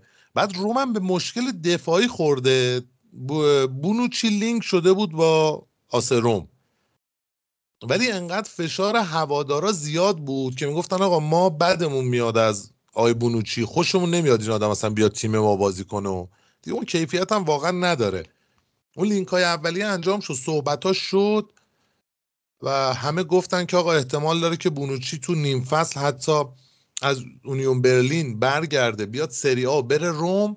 که یه مصاحبه‌ای هم کرد مورینیو، گفتش که هوادارا قلب تپنده تیمن ولی در دست آخر مدیران تیم باید تصمیم بگیرن، ولی مطمئناً مدیران تیم معمولاً میان تصمیمی میگیرن که با به میل هوادارا باشه. حالا مثلا مگر اینکه یوونتوس باشه تیمتون یا لاتزیو که مثلا هر تصمیمی دلشون بخواد بگیرن. این از این مورد. و این داستانی که میگی مصدومیت‌های بیشمار شما، مدیرای روسونری میخوان برگردونن متو گابیایی که الان قرضی داره ویارال بازی میکنه، احتمالا تو نیم فصل هم میخوان برش گردونن، مثل که نیم فصل قرارداد قرضیش تموم میشه. لااقل خوشحال باشید یه دونه دفاع دیگه بهتون اضافه میشه. آقا عرض به حضور مبارکتون که یه صحبت کوتاهی هم در مورد بازی یوونتوس فروزینونه من بکنم که 2-1 یوونتوس بازی رو برد. بازی هم تو زمین فروزینونه بود، سر ظهر هم بود، به کیفیت افتضاحی هم داشت پخش میشد. یعنی انقدر سر ظهر بود که شزنی تو نیمه دوم اومده بود کلا گذاشته بود سرش. من خیلی سال بود ندیده بودم مثلا دروازه‌بانی بعد الیور کان بیاد یعنی کلاهای کپ و این لبه دارا بذاره، اصلا نمیدید بدبخت چه اتفاقی داره میفته. آقا کماف سابق و همون حالت همیشگی 352 همون بازیکن‌ها، ولی یه فرقی که میکرد این بود که میلیک و ایلدیز اون بازیکن ترک 18 ساله تو استارتینگ لاین اپ بودن و ولاویچ و کیزا نبودن تو لاین اپ اولیه بازی. کیزا که اصلا کلا تو لیست چیز بود اگه اشتباه نکنم، توی مصدوما بود، یعنی کاملا مصدوم نبود، نصف نیمه مصدوم بود ولی اصلا توی لیست نبود. بعد ولاویچ هم که حالا ذخیره اومد. کنان یلدیز دقیقه اگر اشتباه نکنم 12 بازی یه گل زد، بعد اون خوشحالی معروف دل پیرو رو هم انجام داد. بعد بازی هم یه مصاحبه کرده بود، گفته بود که این خوشحالی رو من از اسطورم دل پیرو الهام گرفتم و این اسطوره من دل پیروه، قشنگ امامش آیه دل پیروه دیگه، اصلا ممات و حیات آیه ایلدیز با دل پیرو پیوند خورده. حتی چند وقت پیش یه گل هم واسه تیم ملی ترکیه زد به آلمان، همین خوشحالی رو انجام داد. جوون آتیه داریه، ایشالا چرخش بچرخه دوباره، اینم از اینا نشه که 2 روز دیگه بخوام بفروشنش. بله و ممات و حیات این آیه ایلدیز واقعا با بزرگوار دل پیرو اصلا پیوند خورده، دل در گروی این انسان داره دیگه. حالا امیدواریم نفروشنش. از اون 22 نفر شروع کننده بازی، جالبی کار اینجا بود که اسمن باید 11 نفر یوونتوسی باشن، 11 نفر بازیکن فروزینونه، ولی مشکل کار اینجا بود که 14 نفر بازیکن یوونتوس بودن. یعنی ما 3 تا بازیکن قرضی داریم تو این تیم، ماتیاس زوله، اون کایو جورج و انزو بارانچا. باراناچا اصلا مهم نیست اسم یارو، و اصلا شما فرض بفهم انزو سگ چیزی نیست که. و این 3 تا بازیکن قرضی ما الان جالب شدن بازیکن اصلی های فروزینونه. حالا همینا برگردن یوونتوس دوباره همون آش همون کاسه، دهن ما رو سرویس میکنه. کایوجور 2 سال رو نیمکت بود، یه مصدومیت داد، 2 سال رو نیمکت، حالش خوب شد پیچید رفت. آقا به حضور مبارکتون که این بازی هم هیچ به همون شیوه قدیمی چپ شوت از چپ بازی میکردن و سعی میکردن یه کاری در بیارن که ایلدیز گل اولو زد. بعدم که استاد ولاویچ اومد روی سانتر بسیار زیبای آی مکنی یه ضربه سری زد که گل شد. یه چند دقیقه بعدش هم از دقیقه 90 بود که ولاویچ یه شوت دیگه زد و یه گل دیگه زد که اون گلو وی آر رد کرد سر داستان آفساید. ما فکر کردیم بالاخره ولاویچ موتورش روشن شده بعد این همه مدت، و اگه اون گل رد نمیشد خیلی خوب بود واسه روحیه ولاویچ، ولی باز اونم اوکی بود، چون تو بازی با روم هم دیدیم که این یه مقداری اخلاقش اومد سر جاش، اصلا مهربون شده بود.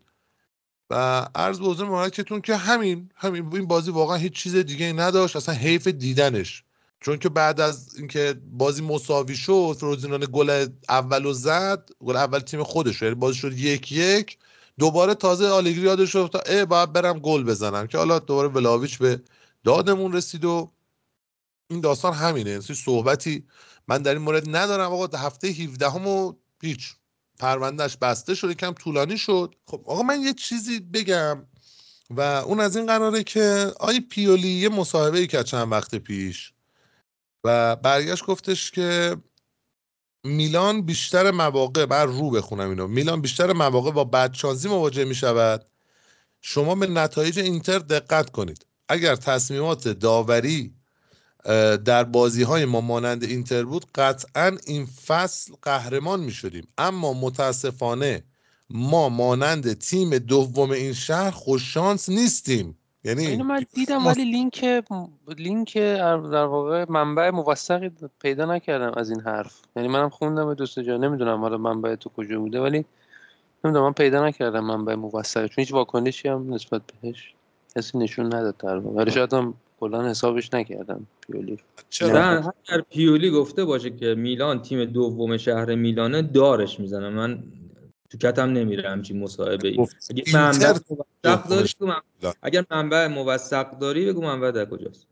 آقا گفته که اینتر تیم دوم شهر میلانه. خب بعد کاسانا هم اومده بود جوابش رو داده بود.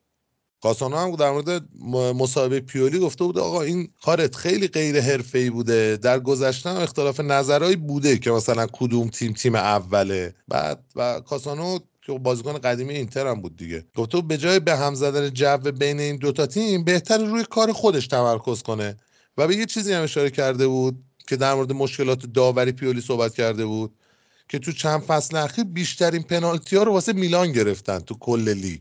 اینم جالب بود. و هفته 18 به ترتیب زمانی فیورنتینا یکیش تورینو رو برد، ناپولی مونزا توی بازی بسیار عجیب که انتظار میرفت ناپولی ببره 0-0 مساوی شدن.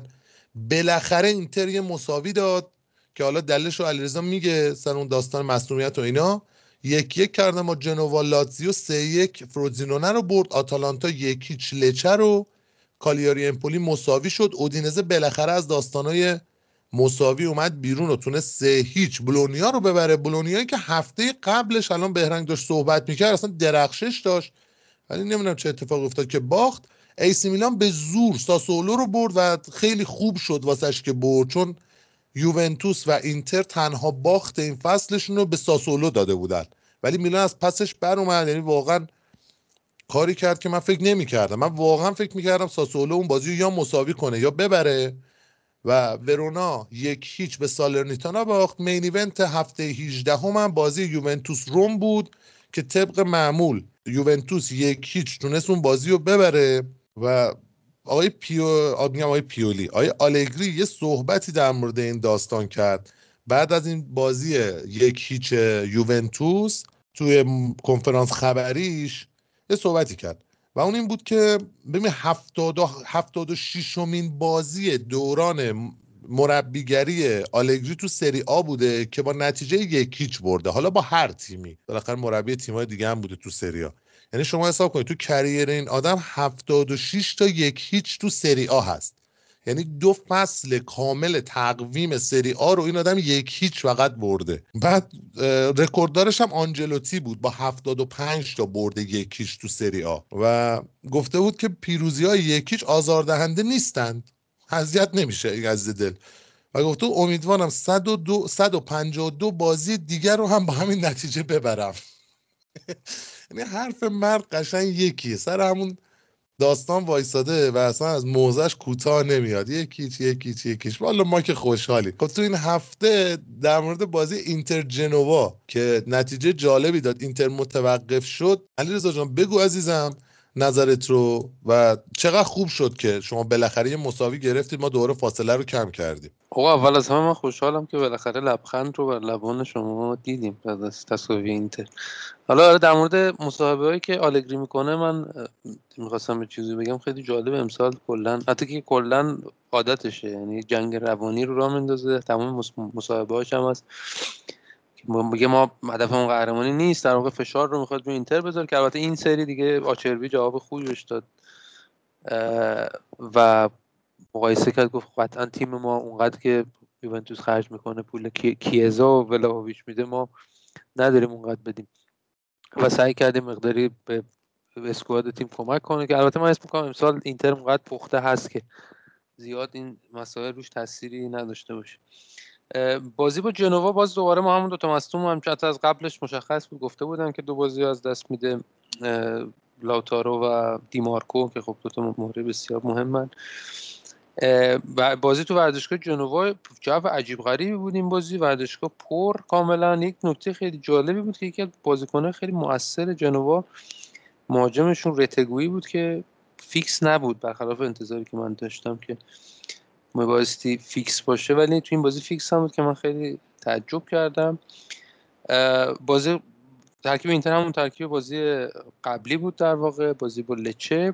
بازی دقیقه 15 و 16 یاد ما رو خیلی یاد سری‌های قدیم انداخت که با یه سری بمب زدن تو زمین، دود کل زمین رو گرفت. بازی 7-8 دقیقه تقریبا با داور بازی رو نگه داشت و تا این دودای خودت بره و دوباره شروع بشه. جو عجیب غریب، من مدت‌ها بود که مثلا توی جنوا همچین جوی رو تو ورزشگاه ندیده بودم. خیلی مصمم اومده بودم برای نتیجه گرفتن. نیمه اول خوب بود نسبتاً، اینتر چند تا موقعیت داشت، گلرشون یکی دو تا توپ خیلی خوب گرفت و در نهایت یه گل روی ریباند در واقع آناتوویچ زد و در ادامه آخر نیمه دوم تا آخر نیمه اول یکی از به نظر من بدترین موقع‌ها برای گل خوردن آخر نیمه اوله که همچنین بهترین موقع است برای گل زدن و هم تیمی که گل میزنه خیلی به نفعش میشه و اون از اون ور تیمی که گل میخوره خیلی به ضررش میشه. دقیقه 45 که 7 8 دقیقه تقریبا 6 دقیقه وقت تلف شده گرفته بود که دقیقه هفتم در واقع وقت تلف شده اینتر گل خورد و مساوی به رختکن رفتن. نیمه دوم اینتر سخت بود، یعنی زجر کشید کاملا، تو بازی مشخص بود. تنها ضربه در چارچوب اینتر یک هدی بود که آچربی زد، گلر خیلی خوب در آورد، ولی بازی خیلی خوبی کرد جنوا. من بازم جالب بود که تیم خیلی خوبیه و خیلی خوب بازی کرد. اینتر هم از اون ور دیگه بدترین بازیاش بود در واقع تو این فصل. یه نکته که خیلی به چشم اومد این بازی این که حالا نبود خود لوتارو به علت اینکه خب بهترین گلزن لیگ امسال عجیب غریب بازی کرده، اون به کنار، و اینکه تورام هم نتونست بازی خودش رو بکنه و این نشون داد که چقدر لوتارو جدا از اینکه گلزن اول تیمه چقدر میتونه به تیم کمک کنه، برای در واقع به بقیه بازیکن‌ها کمک کنه که حالا مهمترینشون تورامه. این نکته که لوتارو داره و امسال خیلی بیشتر هم شده اینه که خیلی به شدت میاد عقب به کار یعنی در واقع به دفاع تیمی کمک میکنه، خیلی به هافبک‌ها کمک میکنه و اینو خب ذخیره‌اش که آرناتوویچ هست نداره. و در ادامه هم خب سانچز اومد به جای آرناتوویچ که به نظر من تعویض خوبی نبود، یعنی میتونست حداقل مثلا از هافبک‌ها عوض کنه، میخواد یعنی که خوب بازی نکرد، میتونست حداقل اگه میخواد یعنی به دنبال گل زدن هست سانچز رو بیاره جای میخیتاریان، ولی خب عوض کرد به جای آرناتوویچی که داشت خوب بازی میکرد و همین باعث شد که دیگه کاملا اینتر بخوابه، یعنی دیگه اون جون لازم رو برای حمله کردن نداشته باشه. و در روزی که واقعا اینتر بد بود، یعنی خوشبختانه نباخت، یعنی من راضی بودم از اینکه به هر حال این تیم توی این مسیر که هدفش هم قهرمانی. و حالا نکته جالبی هم هست که هیچ وقت این امسال این قشنگیش هست که نه مربی نه بازیکن مصاحبه نمی‌کنن بگن که نه ما هدفمون قهرمانی نیست و حالا داریم میریم جلو ببینیم چی میشه. نکته جالبش اینه که در مقابل اون صحبتی که آلگری میکنه اینتر همه چه مربی چه مدیر باشگاه چه بازیکن‌ها همشون بر این عقیدن که ما هدفمون ستاره دومه و می‌خوایم 20مین قهرمانی رو ببینیم. این برای من جذابه. ولی من حساب مجموع مساوی نتیجه از لحاظ اینکه کیفیت بازی اینتر رو میگم مساوی نتیجه عادلانه بود تو این بازی، یعنی حق اینتر برد نبود ولی حقش هم حقیقتا باخت نبود و تو اون زمین تو اون شرایط به نظر من نتیجه بدی نبود. و من این موضوع که خب هفته بعد لوتارو و دیمارکو رو خواهیم داشت در ادامه و یک بازیکن هم حالا این وسط توی ژانویه گرفتن که اولین بازیکن در واقع کانادایی سری آ میشه که برای سمت راست خط دفاعی گرفتن که خب میتونه کمک کنه. من زیاد بهش خوشبین نیستم حداقل در فاز دفاعی، ولی با وجود اینکه خب کم بوده بازیکن داریم به نظر من به کارمون میاد. یه نکته دیگه هم که فراموش کردم یکی از اون گلی هم که اینتر خورد رو ضربه آزاد در واقع کرنر بود که این دراگوسین زد. من اینو دنبال نمی‌کردم، جالب بود واسم، دفاع خوبی بود. الان اگر اشتباه نکنم تاتنهام خیلی دنبالشه که بگیرش، بهترین بازیکن زمینم شد.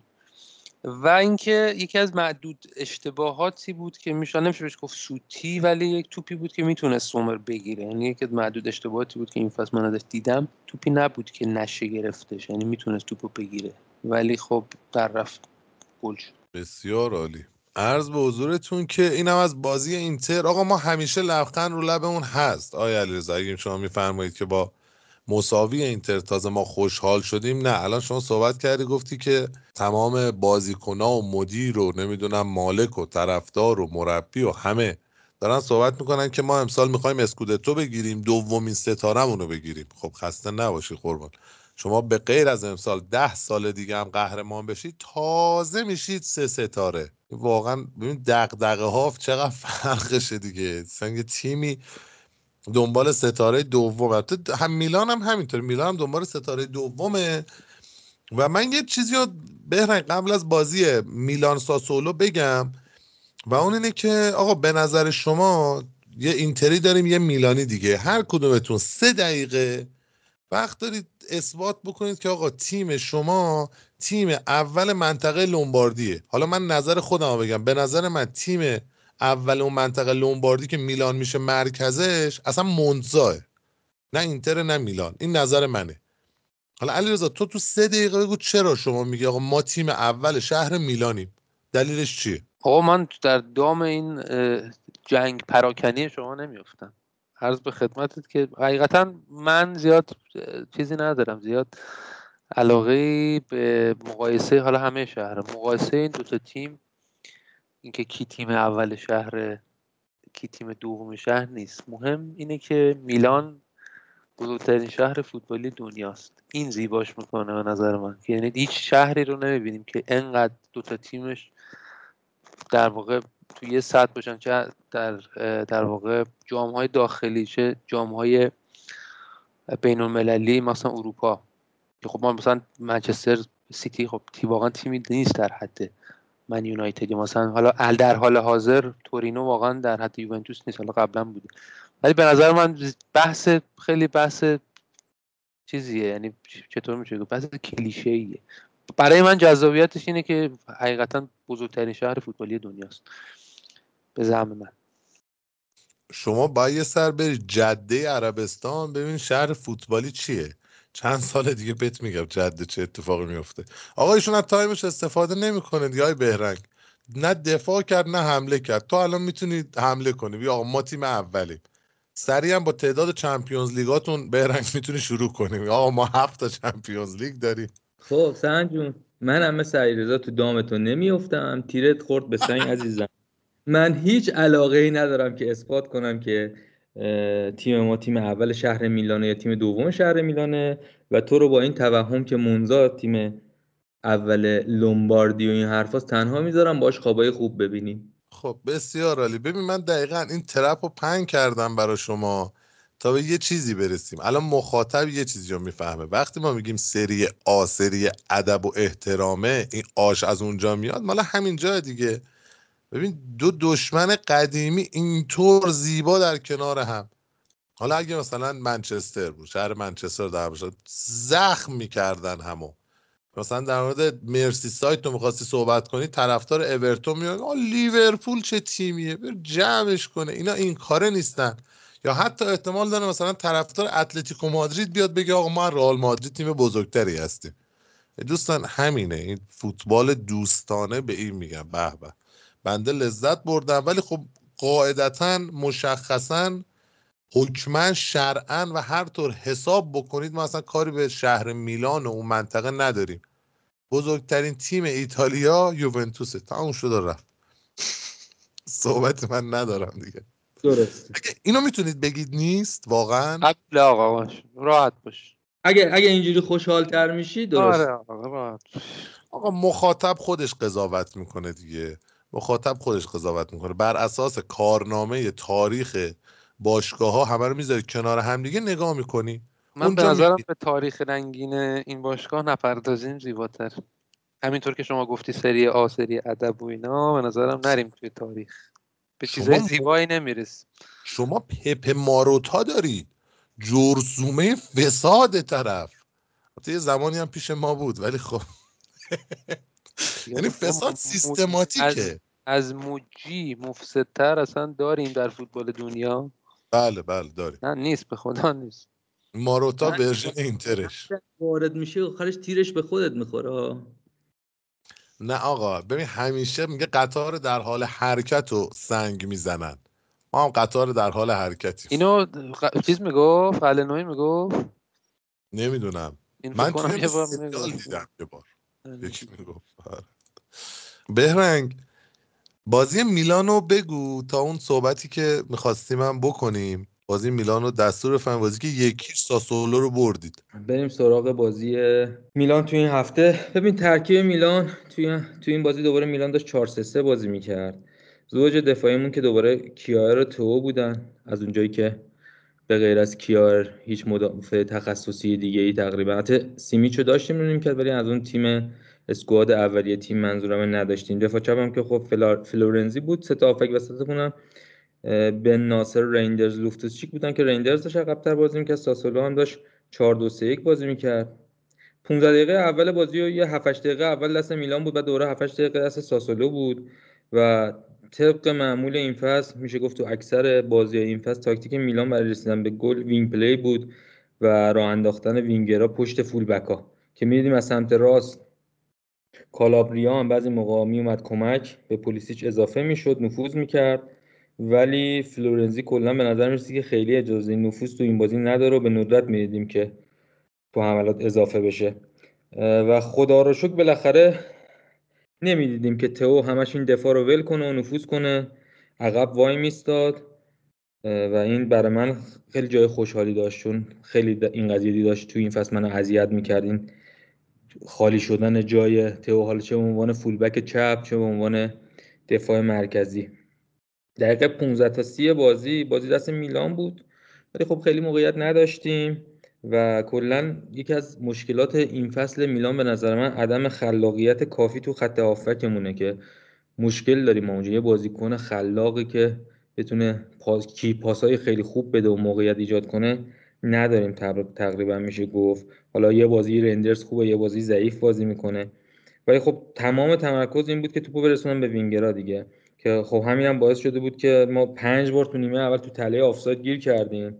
در این که تاکتیک ساسولو برای خنثی کردن این تاکتیک میلان تو فاز هجومی این بود که یا آفساید گیری کنن یا اون پاس آخر ارسالی برای وینگرها رو قطع کنن و یکی دیگه از چیزایی که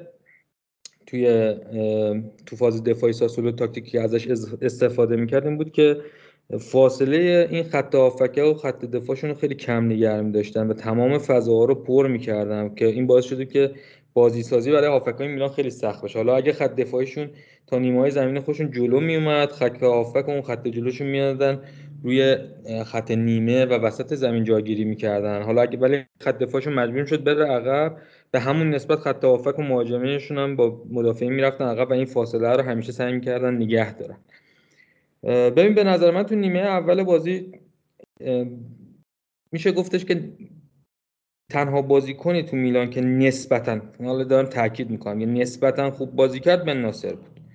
خب رو مدافعین که فشار خاصی نبود ولی خب پولیسیچ خوب نبود، لیاو مثل اول فصلش نیست، جیرو چند تا بازیه که یه ذره اوف کرده، بازی‌های قبلیشو نمیتونه ارائه بده.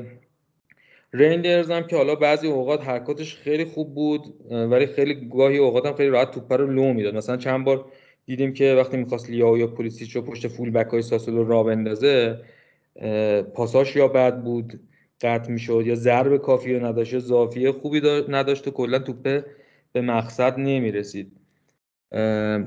ولی کلا نیمه اول خوب نبودیم، کلا میلان تو این بازی خوب نبود. ببین تو بازیایی که یه نکته که میخوام اشاره کنم اینه که تو بازیایی که لیاو نبود پولیسیچ بازیش خیلی بیشتر به چشم میومد، خیلی تو بازی تاثیرگذارتر بود ولی با برگشتن لیاو از اونجایی که خیلی از توپ‌ها به لیاو ختم میشه کلا پولیسیچ کمتر تو جریان بازی قرار میگیره. کلا نیمه اول بازی دیگه خیلی مطلبی که بشه بهش اشاره کردن نداشت، فقط ما مالک توپ بودیم ولی خیلی نتونستیم کار خاصی بکنیم. تو نیمه دوم دقیقه 45 تا 60 میلان خیلی فشار آورد. حالا درسته که باز نتونست خیلی موقعیت خلق کنه ولی خیلی داشت سعی می‌کرد به گل برسه. در نهایت هم با اشتباه خط دفاعی سالسولو و مخصوصا تورسوت به وسیله پولیسیچ روی پاس خوبی که بن ناصر داد به گل رسیدیم که اگه دقت کنیم با اینکه تمام تلاشمون بود که وینگ پلی انجام بدیم و وینگرها راه بندازیم آخر توی عمق دفاع ساسولو تونستیم به گل برسیم. یه نکته دیگه که میخوام بهش اشاره کنم این که بعد از برگشتن لوفتوس از مصونیت کلا خوب بازی نمیکنه. ببین تو کارهای هجومی که خیلی نمیتونه تأثیر بذاره، تو کارهای دفاعی هم اگه نگاه کنیم کلا فقط داره از جسته بزرگش استفاده میکنه و خراب میشه رو بازیکن حریف و معمولا داره خطا میکنه. کلا خیلی سنگین شده، انگار حال دویدن نداره. حتی تو این بازی توی صحنه دیدیم که همجوری وایساده بود منتظر بازیکن ساسولو هم بهش نزدیک بشه، بازیکن‌های ساسولو هم هیچکدوم بهش نزدیک نمیشه، اصلا دیگه خیلی عجیب غریب بود این حرکتش. دقیقه 63 بازی هم یوویچ و یاسین عدلیو به جای ژیرو بن ناصر آوردیم. ببین ژیرو بعد از اون بازی جلوی ناپولی که پیولی دقیقه فکر کنم 81 2 بود کشیدش بیرون و رفت رو کلمن نشست و اعتراض کرد و اینا، خیلی دیگه نمیدیدیم پیولی بکشه بیرون، انگار کلا جرئت نمیکرد تعویضش کنه ولی تو این بازی تعویضش کرد. بالاخره تعویض خوبی هم بود، واقعا خوب بازی نمیکرد تو این بازی. حتی یوویچ هم وقتی که اومد تو اصلا خوب بازی نکرد، یعنی کلا تو جریان بازی نداشت، کلا دقیقه 63 اومد تو تا آخر بازی 8 تاش داشت، تو هیچ دوئلی هم شرکت نکرد، کلا اصلا انگار تو جریان بازی نبود. ولی بن ناصر کلا بعد بازی نمی‌کرد. حالا اینکه چرا عدلی آورد به جاش من نمیدونم. من اگر فکر می‌کنم که اگه قرار بود یکی از هافبک بازیکن‌های خط هافبک‌ها تعویض کنه قطعاً گزینه اول ولی لوفتوس چیک می‌بود، ولی خب بن ناصر رو کشید بیرون. با اومدن یاسین عدلی هم، عدلی اون بازیکنی بود که جلوی مدافعا قرار گرفت و تو خط هافبک سه نفرمون و ریندرز رفت جلوتر تا جای بن ناصر رو پر کنه. یکی از نکته‌های دیگه که تو نیمه دوم خیلی به چشم اومد بازی کالابریا بود که واقعا داشت جون و دلش مایه میذاشت. واقعا کاش که همه بازیکنان میلان انقدر انرژی میذاشتن، انقدر تلاش میکردن، هم تو دفاع خیلی خوب بود، هم تو حمله خیلی خوب بود. از دقیقه 65 به بعدم میلان بعد از اینکه ما دیگه به گل رسیدیم و اینا سعی کرد دقیقه توپو بده دست ساسولو و عقب بشینه، ولی از اونجایی که کلا ساسولو انگار خیلی تمایلی نداشت که مالک توپ باشه و خودش هم تیمش نشسته بود عقب، دوباره اتوماتیک وار توپ افتاد دست میلان، بازی افتاد دست میلان که حالا ما یکی دو تا موقعیت نصف و نیمه هم خلق کردیم که چیزی هم ازش در نیامد و ساسولو تو این بازی کلا چیز خاصی برای ارائه نداشت. یعنی من نمیدونم چه جوری ساسولو اومده اینتر رو برده، یووه رو برده، مثلا واقعا تو این بازی خیلی عجیب غریب هیچ کاری نمی‌کردن. فقط چند بار روی شوت پشت محوطه مخصوصا با شوت‌های براردی شانسشون رو امتحان کردن که حالا یکی دو تا از شوت‌هاشون هم خطرناک بود ولی به جایی نرسیدن. براردی هم که مصدوم شد دقیقه 70 جاش داد به کاستیخو، بازیکن قرضی که از والنسیا اومده و بازیکن سابق خودمونه. و یه نکته دیگه این که دقیقه 74 هم کوین زرولی بازیکن 18 ساله ایتالیایی که برای تیم زیر 19 ساله همونه و سه تا بازی هم برای تیم زیر 19 ساله ایتالیا تا حالا انجام داده، به جای لوفتوسچیک اومد به بازی و این چهارمین بازیکنی بود که از تیم‌های پایه‌مون تو این فصل سری آ داریم ازش استفاده می‌کنیم. ببین از یه لحاظ این خوبه که به تیم‌های پایه بها داده میشه، از بازیکن‌ها استفاده میشه، ولی به شرطی که خب کار اصولی هم انجام بشه، بازیکن‌های خوب ازش در بیان دیگه، حالا نه اینکه هر چی بود و بیاری استفاده کنی. ولی از طرف دیگه واقعا داره نشون میده که ما چقدر دوچار کم بوده بازیکنیم دیگه. هر بازیکن داریم یه بازیکن تیمای پایه‌مون رو رو می‌کنیم، میایم استفاده می‌کنیم. یه نکته دیگه هم که می‌خوام تو این بازی بهش اشاره کنم، بازی بعدی بود که لیاو تو این بازی انجام داد. ببین حتی تو استوب کردن توپ هم دیگه سن به مشکل خورد، یعنی دو سه بار میومد توپو استوب کنه یا توپ از زیر پاش در میرفت تو، یا توپ میومد استوب کنه پاش فاصله می‌گرفت لو میرفت.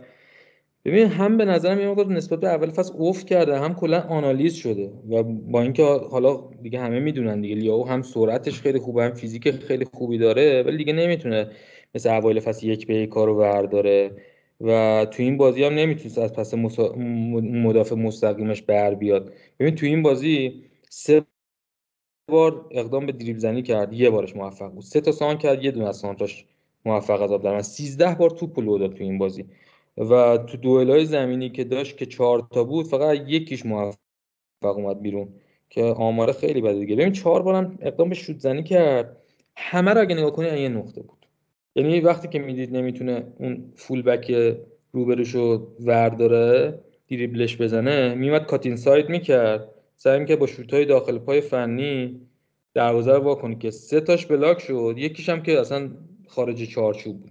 کلا هم که میدونن دیگه حالا لیاو خیلی فینیشینگ خوبی هم نداره، حالا با توجه به این بازیکنی که انقدر تگ قیمتی سنگین روش میخوره، انقدر سر و صدا میکرده، اونقدر فینیشینگش خوب نیست.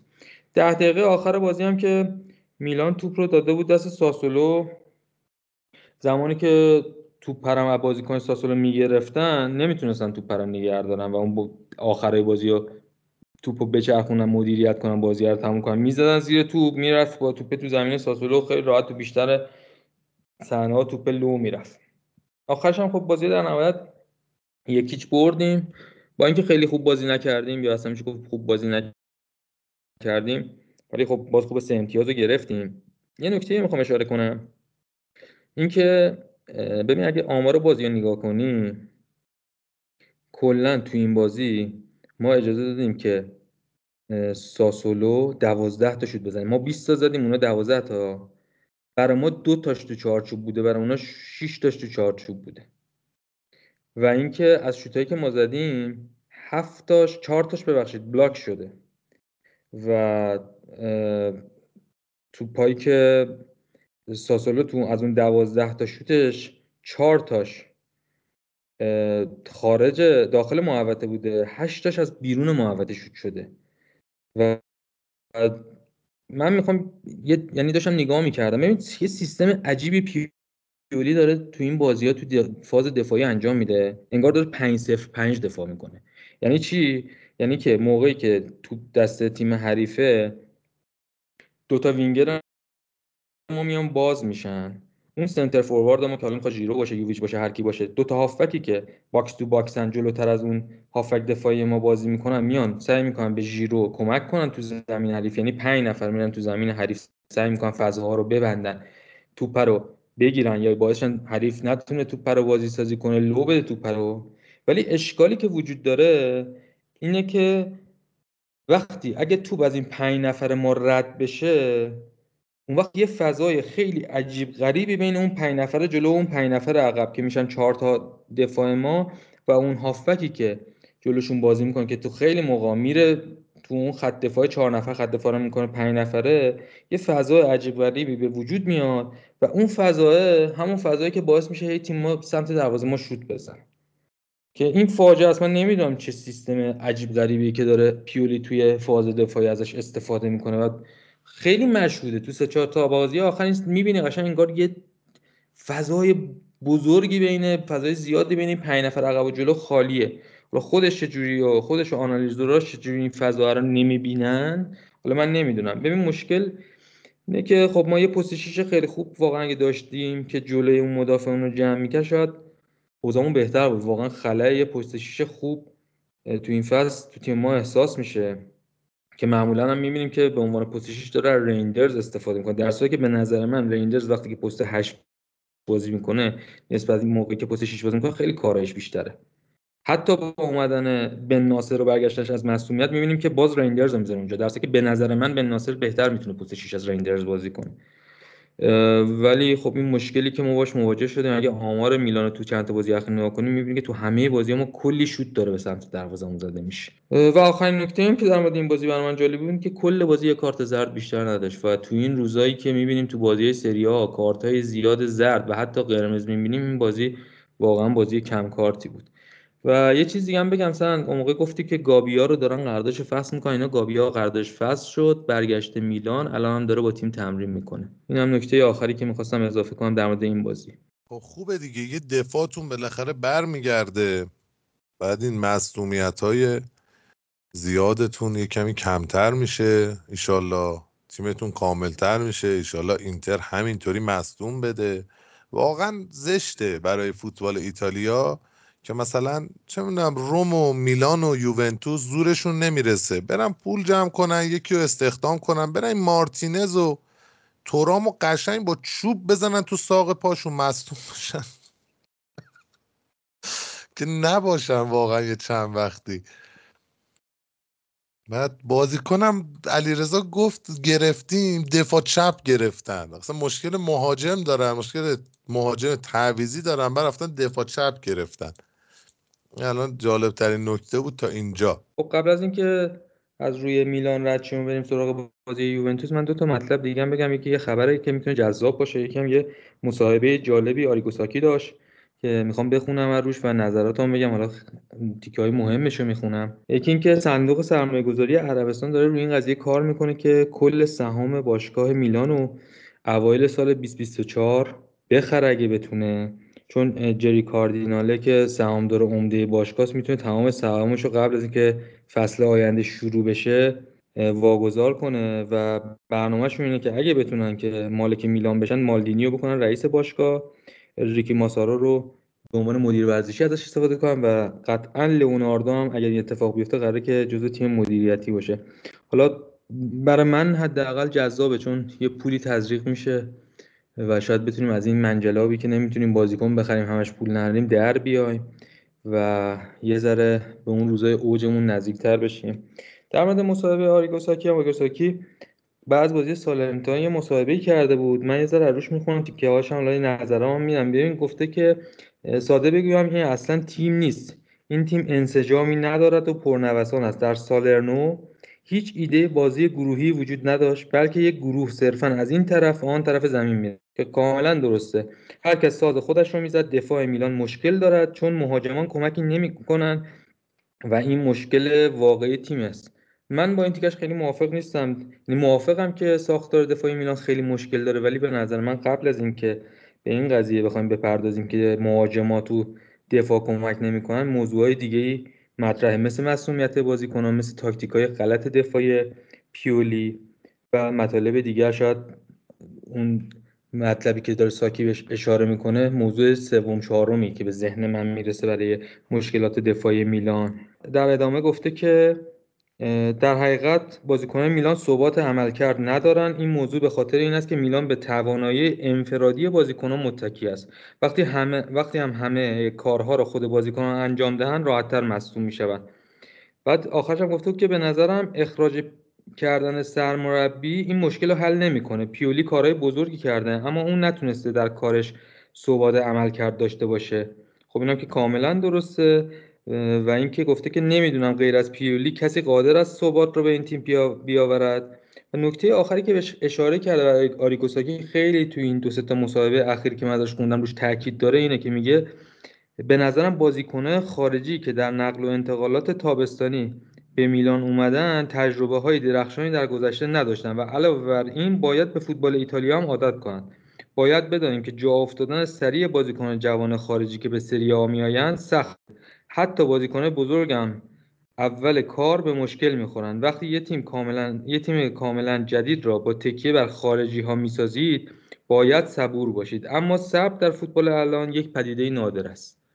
که این یه ذره این تیکش هم من باش موافق نیستم، به خاطر اینکه گذشت اون دورانی که همه مثلا یه تیمی تو ایتالیا، میلان، اینتر، یووه و تیمای کوچیک‌تر بیشتر اسکوادشون رو بازیکن ایتالیایی تشکیل میدادن و الان اون دوره تموم شده. الان میبینیم که همون اپیزود پیش گفتم بولونیا 11 تای ترکیش فقط 2 تاش ایتالیایی بودن.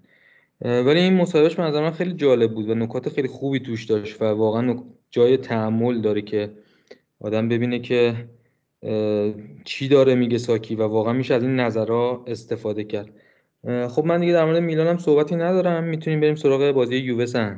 بسیار عالی. آره این بازی یووه روم مین ایونت هفته 18 هم بود که طبق معمول 1-0 یوونتوس روم رو برد. توی بازی که من قبلش هم باهات صحبت کرده بودم تو گفتی به نظر من روم میبره، گفتم برد روم کلا محتمل نیست، تو این بازی احتمالش 0 بود از نظر من. من 90% میذاشتم برد یوونتوس، 10% مساوی، 0% برد روم. حالا شاید نظر من سوگیرانه باشه ولی خب همین اتفاق هم افتاد دیگه، پس نظر من خیلی هم کج نبوده. و اینکه یوونتوس با اون ترکیب معمولی همیشگی خودش شروع کرد، یکی دو تا تغییر داشت که مثلا وایی که بالاخره معصومیت برگشته بود کل بازی رو بازی کرد، یعنی به عنوان رایت میدفیلدر بود، کامبیاسو نبود، رو نیمکت بود که اصلا نیومد تو بازی کامبیاسو. اصلا کامبیاسو چیز بود، محروم بود. آره کامبیاسو 5 کارت شد و محروم بود و وها بازی کرد. وها کوستیچو سمت چپ خط میانی داشتیم. از اون طرف هم آلگری خوشش اومده بود از ایلدیز، بازیش داد فیکس کنار ولاهویچ. و عرض بزرگ مارکت که بازی که شروع شد روم خیلی داشت فشار می آورد و این یه مقداری اول بازی منو ترسون که آقا شاید روم بتونه به گل برسه و روم اگه گل بزنه دیگه مورینیو رو میشناسیم، گل زدن بهش خیلی سخت میشه، اونم واسه یوونتوسی که انقدر ضعف داره تو قسمت هجومیش و کیزایی که تو بازی نبود فیکس. و ما عادت کردیم تو چند تا بازی آخر کل سیستم هجومی یوونتوس از سمت چپه، یعنی سیستمی که دفاع چپ میده به کوستیچ، کوستیچ به کیزا، حالا کیزا یا خودش میاد شوت میکنه یا اونور توپو میفرسته توی باکس یکی بخواد یه کاری بکنه. خب کیزا نبود، واسه همین این سیستم حمله مستقیم و یوونتوس داشت که خیلی هم اوکی نبود و جوابی اصلا نمیداد این داستان حمله مستقیمشون. حالا مگه اون که بخوایم گل رو حساب بکنیم که اون گل هم باز از سمت چپ ساخته شد. و ببین تا دقیقه 20 تو هیچ برنامه‌ای تو هیچ کدوم از تیم‌ها نمیدید. یعنی دوتا مربی اومده بودن اصلا حاضر بودن از اول بازی یه توافقی بکنن 0-0 بازی تموم شه برن خونه‌هاشون، هر کی یه امتیاز ورداره بره. برنامه حمله تو نمیدیدی از سمت هیچ کدوم، برنامه دفاع درستی هم نمیدیدی. توپ هر وری میرفت، اگه میومد تو زمین یوونتوس دنیلو برمر و گاتی میزدن زیرش، میرفت اونور مانچینی و یورنتو و اندیکا میزدن زیرش. قشنگ توپ رو هوا بود. 20 دقیقه اول بازی اصلا هیچ ثباتی نداشت، از این ور زمین به اون ور زمین، از این ور به اون ور. و میدونی که حمله های یوونتوس هم که گفتم از وسط بود و جوابی نداد تا اونجایی که حالا ربیو تونست گل بزنه. و قضیه از این قرار بود که این خط وسط یوونتوس نمیدونم چرا ولی خیلی سرعتش تو برگشت پایین بود. یعنی موقعی که میخواستن حمله بکنن خوب میرفتن تو فاز هجومی ولی زمان برگشت جا میموندن. یعنی 3-4 تا دونه ضد حمله وحشتناک نیمه اول یوونتوس خورد که خیلی هم خطرناک بود. بعد این دیبالا هم گزینه جالبی بود تو این بازی، یعنی مورد جالبی بود که فیکس هم بازی کرد 90 دقیقه هم بازی کرد، ولی این بنده خدا نفرین تورینو دوچار شده بود تو این بازی دیگه که برگشته بود به آلیانس. تو این بازی با اینکه خیلی خوب بود دو تا شوت خوبم کرد، یکیش خورد به یکیش کرد کنار دروازه رد شد، یکی دیگه اگه اشتباه نکنم خورد به تیرک، حالا دقیقاً یادم نمیاد. و یه مورد دیگه در مورد دیبالا من بگم اینه که برعکس کوادرادویی که برگشت تو آلیانز و همه داشتن هوش میکردن، همه به احترامش وایسادن واسش دست زدن.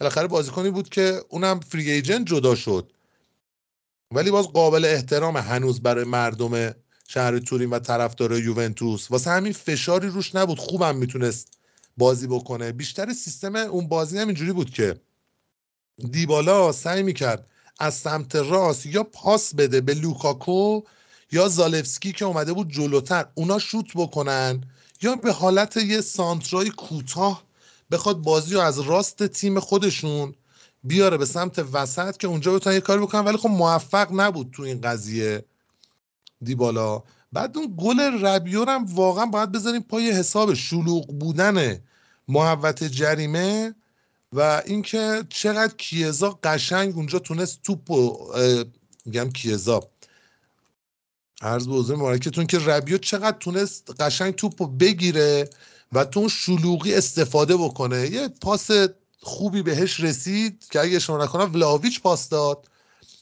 و ربیو خیلی قشنگ یه ضربه دقیق و حساب شده زد به توپو، بسیار زیبا تونست اون گل رو بزنه. بعد اون گل دوباره ما همون مشکل همیشگی رو دوچار شدیم که کشید عقب یوونتوس، رفت تو داستان 5-4-1 و یوونتوس گل زد. بله الان بازی یوونتوس سالرنیتانا، دوستان دقیقه 1 سالرنیتانا گل زده بود تو کوپا ایتالیا و الان دقیقه 11 میرتی جواب اون گل رو داد، بازی 1-1 شد. ولی باز واقعا زشته یوونتوس از سالرنیتانا تو زمین خودش دقیقه 1 گل بخوره. آقا برگردیم سراغ این بازی. بعد ما دوباره همین داستان 5-4-1 لو بلاکو داشتیم دیگه، کوستیچ و وا اومده بودن، یه خط دفاع بسیار عریض، اون طرف هم ربیو لوکاتلی مکنی هم که عرض به حضور مبارکتون که تو لاین وسط بودن. ایلدیز میومد عقب‌تر، بعدش هم که ایلدیز با کیزا تعویض شد کیزا دوباره میومد عقب کمک اینا میکرد. ولی سیستم جالب دفاعی که قبلا هم درش صحبت کرده بودیم اینه که 5 نفر وقتی میان تو خط دفاع وای میسن، یعنی این سمت چپ و راست میدفیلد یوونتوس، وقتی میان عقب یه حالت گیگن پرسینگ انجام میدن بازیکن یووه. مثلا توپ اگه بیاد سمت چپ خط دفاع، کوستیچ و دنیلو وایساده بودن اونجا، ربیو هم اضافه میشد، یعنی یه بازیکن روبروش بود، یه 2 تا بازیکن هم از کنار میومدن سمتش، یه مقداری آچمز میکردن بازیکن رومو. ولی با سمت راست خط حمله روم و چپ دفاع یوونتوس آسیب پذیرتر به نظر میرسید تا اون سمت. اصلا برنامه‌ای هم روم نداشت برای حمله از اون بره. عرض به حضور مبارکتون که خط دفاع یوونتوس. و جست جالب دیگه بود که یه چند تا ریاکشن ما تو این بازی داشتیم. من اصلا لحاظ تکنیکی نمیخوایم بازی رو بررسی بکنم، میخوام اینو بگم که یه سری ریاکشن خیلی جالب داشتیم. مثلا ولاویچو میدیدی که یه مقداری روحیش بهتر شده بعد اون بازی جلوی فروزینونه که تونست گل بزنه و این بازی که یه پاس گل داد. بعد جالب بود یکی دو بار مثلا دو تا تاچ کوچیک با بازیکنای روم داشت، بعد اینا خودشون مینداختن زمین، بعد ولاویچ میومد مثلا ادا در می آورد، پاشو بچه مسخره بازی‌ها چیه.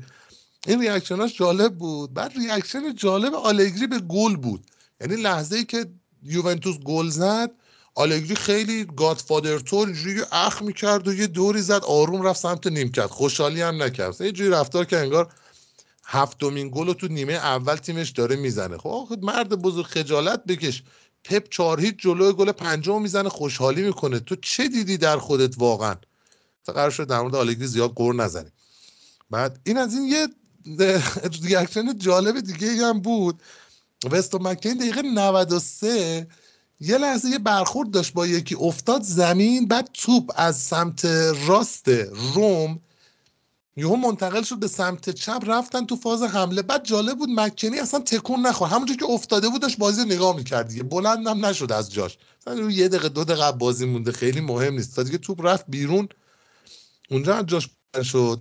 بعد جالبی کار اینجا بود که یورنته انقدر تو این بازی خطاهای مسخره میکرد که یه سریش اصلا داور خطا نمیگرفت، بعد بقیه‌اش هم که خطا میگرفت. جالب اینجا بود که این آدم کارت زرد نگرفت، تو هر جای بازی میدیدی یه دونه بازیکن یوونتوس توپ بهش میرسید یورنته لباس یارو گرفته بود داشت کشیده میشد رو زمین، قشنگ اسکی رو چمن داشت بازی میکرد با بازیکن‌های یوونتوس.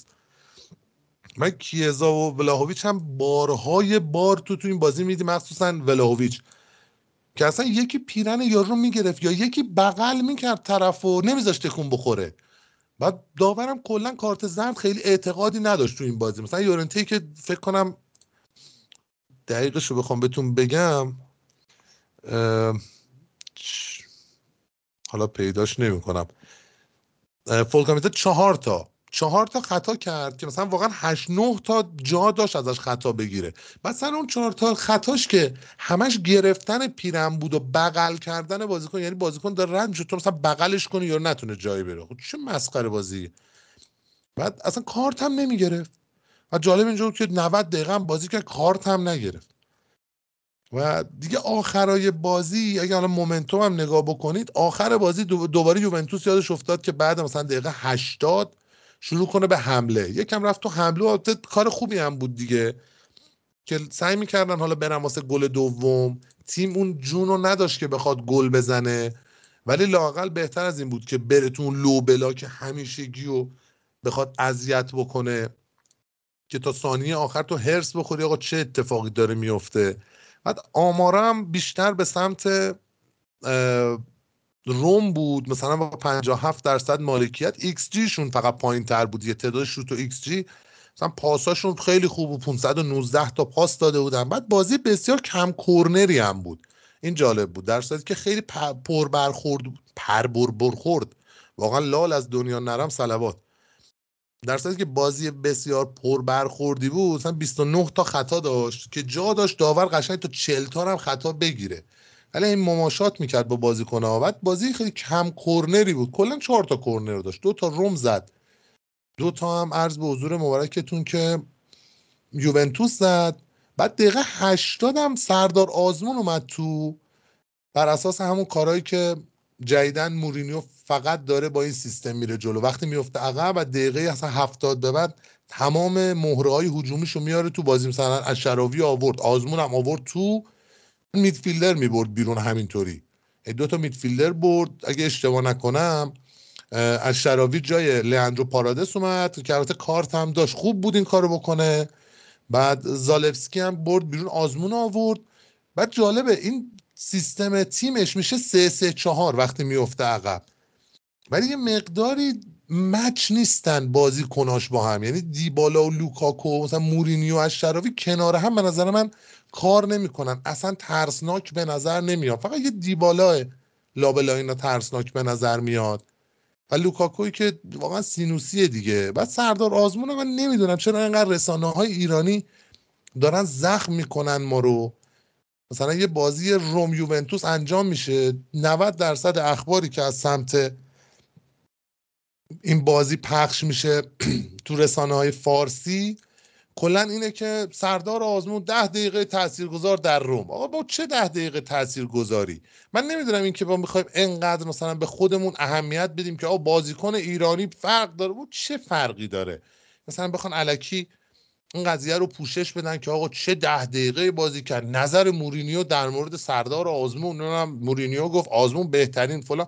این اصلا من اینو درک نمیکنمش، این ملی گرایی که دیگه اینقدر داره میزنه به فوتبال. آقا بازیکن ما مثلا جزو بهترین بازیکن رومه، با کی همچین حرفی زده؟ یا تاثیرگذاره. یه دونه هد زد استاد آزمون، هدش هم دقیقاً اگه شزنی تکون هم نمیخورد میخورد به شکم شزنی که مثلا اومد پایین دیگه با دست توپو گرفت. هدش خود ترسناک به نظر میومد ها، ولی خب خدا رو شکر از آزمون دیگه گل نخوردیم. مثلا از طارمی ما چند سال پیش گل خورده بودیم ولی از آزمون دیگه گل نخوردیم. و با این داستان این بازی به اتمام رسید. من در مورد بازی دیگه این هفته صحبتی ندارم چون اصلا بازی مهمی نداشت. من بهرنگ بازی هفته بعدو بگم که میشه بولونیا جنوا، اینتر ورونا، فروزینونه مونزا، لچه کالیاری، ساسولو فیورنتینا، تورینو ناپولی، اودینزه لاتزیو، سالرنیتانا یوونتوس، روم و آتالانتا که مین ایونت به نظر میاد روم آتالانتا باشه چون بقیه تیم‌های بزرگ با تیم‌های کوچیک بازی دارن. من قرار شد پیش بینیمم در مورد این بازی‌ها بگم تو این هفته که میاد، یعنی هفته 19 که میشه یه پایان نیم فصل اول. بولونیا جنوا، بولونیا میبره، اینتر ورونا، اینتر میبره، فروزینونه مونزا احتمال مساوی شدن بازی زیاده ولی اگه برنده داشته باشه مونزا برنده اون بازیه. لچه کالیاری به احتمال زیاد مساوی یا به سمت کالیاری مقداری ترازو بیشتر خم میشه. ساسولو فیورنتینا، فیورنتینا برنده اون بازیه. ایسی میلان امپولی که اصلا من فکر کنم ایسی میلان امپولیو تون چیزم نخوندم تو اسکیجول هفته آینده، فکر کنم جا انداختم. ایسی میلان امپولی، ایسی میلان میبره، تورینو ناپولی، ناپولی میبره، اودینزه لاتزیو، لاتزیو با یه اختلاف یک گل یک یا 2-1 میبره، یوونتوس سالرنیتانا یوونتوس میبره، روم آتالانتا هم به احتمال زیاد یه بازی به نظر من نمیدونم چرا ولی پرگله، مثلا 3-2 یا مثلا 3-3 یا همچین اتفاقایی واسش میفته ولی کفه ترازو به سمت رومه به نظر من و روم اون بازی رو میبره. اگه نظری در مورد این داستان‌ها یا این هفته داری بگو بهرنگ تا یه گریز کوچیکی هم به کوپا ایتالیا بزنیم. مثلا قبل از اینکه سری آ رو پرونده‌شو ببندیم فقط در مورد این بازی آخر یووه روم که تو همه گفتنی‌ها رو گفتی، فقط من یه دو سه تا چیز کوچیک بگم. یکی این که ببین توی این فصل تمام بازی‌ای که من از روم دیدم مانچینی داره چقدر پاس‌های بلند قطری و طولی خوبی برای اون وینگ بک‌ها و مهاجمای روم ارسال میکنه و واقعا هر بازی من یکی دو تا پاس خوب ازش میبینم، خیلی داره بعضی جاها کمک میکنه به روم. یه صحنه بود سن که کوستیچ شوت زد اندیکا رو خط کشید، چقدر تو اون صحنه اندیکا باهوش عمل کرد. ببین قشنگ تا دید داره کوستیچ شوت میزنه با توجه به جایگیری پاتریسیو فضای خالی دروازه‌شون رو پیدا کرد، رفت رو اون نقطه وایساد و توپ رو با ضربه سر کشید بیرون. خیلی اصلا چسبید اون صحنه، من خیلی خوشم اومد از هوشی که اونجا اندیکا به خرج داد. حالا این بنده خدام که دیگه ساحل آجیه و اینم داره میره جام ملت‌های آفریقا و کلا این جام ملت‌های آفریقا و جام ملت‌های آسیا داره برای بعضی تیم‌ها معضل میشه. الان خب از اول فصل اندیکا، یورنته، مانچینی 3 نفر اصلی خط دفاعی روم بودن. حالا برای چند تا بازی حالا بعد بسته به اینکه ساحلاش تا کجا میتونه بره بالا، مورینیو نداره، بعد ببینیم جاشو با کی پر میکنه. یه نکته دیگه این که یه تعویضی مورینیو دقیقه 64 کرد با اینکه تیمش عقب بود، اومد پلگرینیو آورد به جای بووه. اصلا نتونستم من این تعویض رو واقعا بفهمم چون روم به گل نیاز داشت و خب کریستانتو پارادس نسبت به بووه خب خیلی خلاقیت کمتری دارن، دوندگی کمتری دارن. پارادس که اصلا یه بازیکن تافک دفاعی تخریبی درگیر میشه. کریستانتو هم خب خیلی نسبت به هم خلاقیتش کمتره هم دوندگیش کمتره و این تعویضه ذره برای من عجیب بود. اگه بازی 0-0 بود خیلی برام منطقی تر به نظر می‌رسید. و آخرین چیزی هم که من می‌خوام قبل از اینکه بریم سراغ کوپا در مورد این بازی بگم اینه که ببین وقتی در مورد ساختار دفاعی صحبت می‌کنم دقیقاً یه چیزی مثل ناکن تو یووه به ساختار دفاعی که نگاه می‌کنی تمام فضاها رو می‌بندن، اصلا روزنه پیدا نمیشه تو دفاع یوونتوس، اکثر شوت‌ها بلاک میشه، اصلا به این راحتی‌ها اجازه نمیدن که سانتر بشه رو دروازه‌شون و تحتش هم دو سه تا توپ که میتونه از این دفاع رد شه شزنی اون پشت هست و این واقعا همون ساختار دفاعی که فرق یه ساختار دفاعی خوب و یه ساختار دفاعی ناکارآمدی که الان میلان داره. و این وقتی میگم من ساختار دفاعی میلان مشکل داره منظورم یه همچین چیزاییه. من دیگه در مورد این بازی هم صحبت ندارم، اگه تو هم صحبت نداری که میتونیم بریم سراغ کوپا. بسیار عالی. من یه کوتاه بگم فقط این که بوه رو کشید بیرون و پلگرینیو آورد تو. ببین بوه فلزات سنترال میدفیلدره، بعد سنترال میدفیلدریه که دفاع هم حتی سنترال بک هم بعضی وقتا بازی میکنه، یعنی قدرت دفاعی این آدم میچربه به تهاجمش، در صورتی که پلگرینی پست اصلیش اتکینگ میدفیلدره. این قشنگ همون آماده سازی تیم بود واسه حمله دیگه، که یه دونه حالا هافبک نورمال ببره بیرون، یه دونه اتکینگ بیاره تو که از اون طرف دیگه بعدش هم شروع کنه هر چی مهاجم داره بیاره تو دیگه. اگه داشت بازم می آورد تو، یعنی مثلا احتمال داشت یه دفاع بکشه بیرون یه مهاجم بیاره.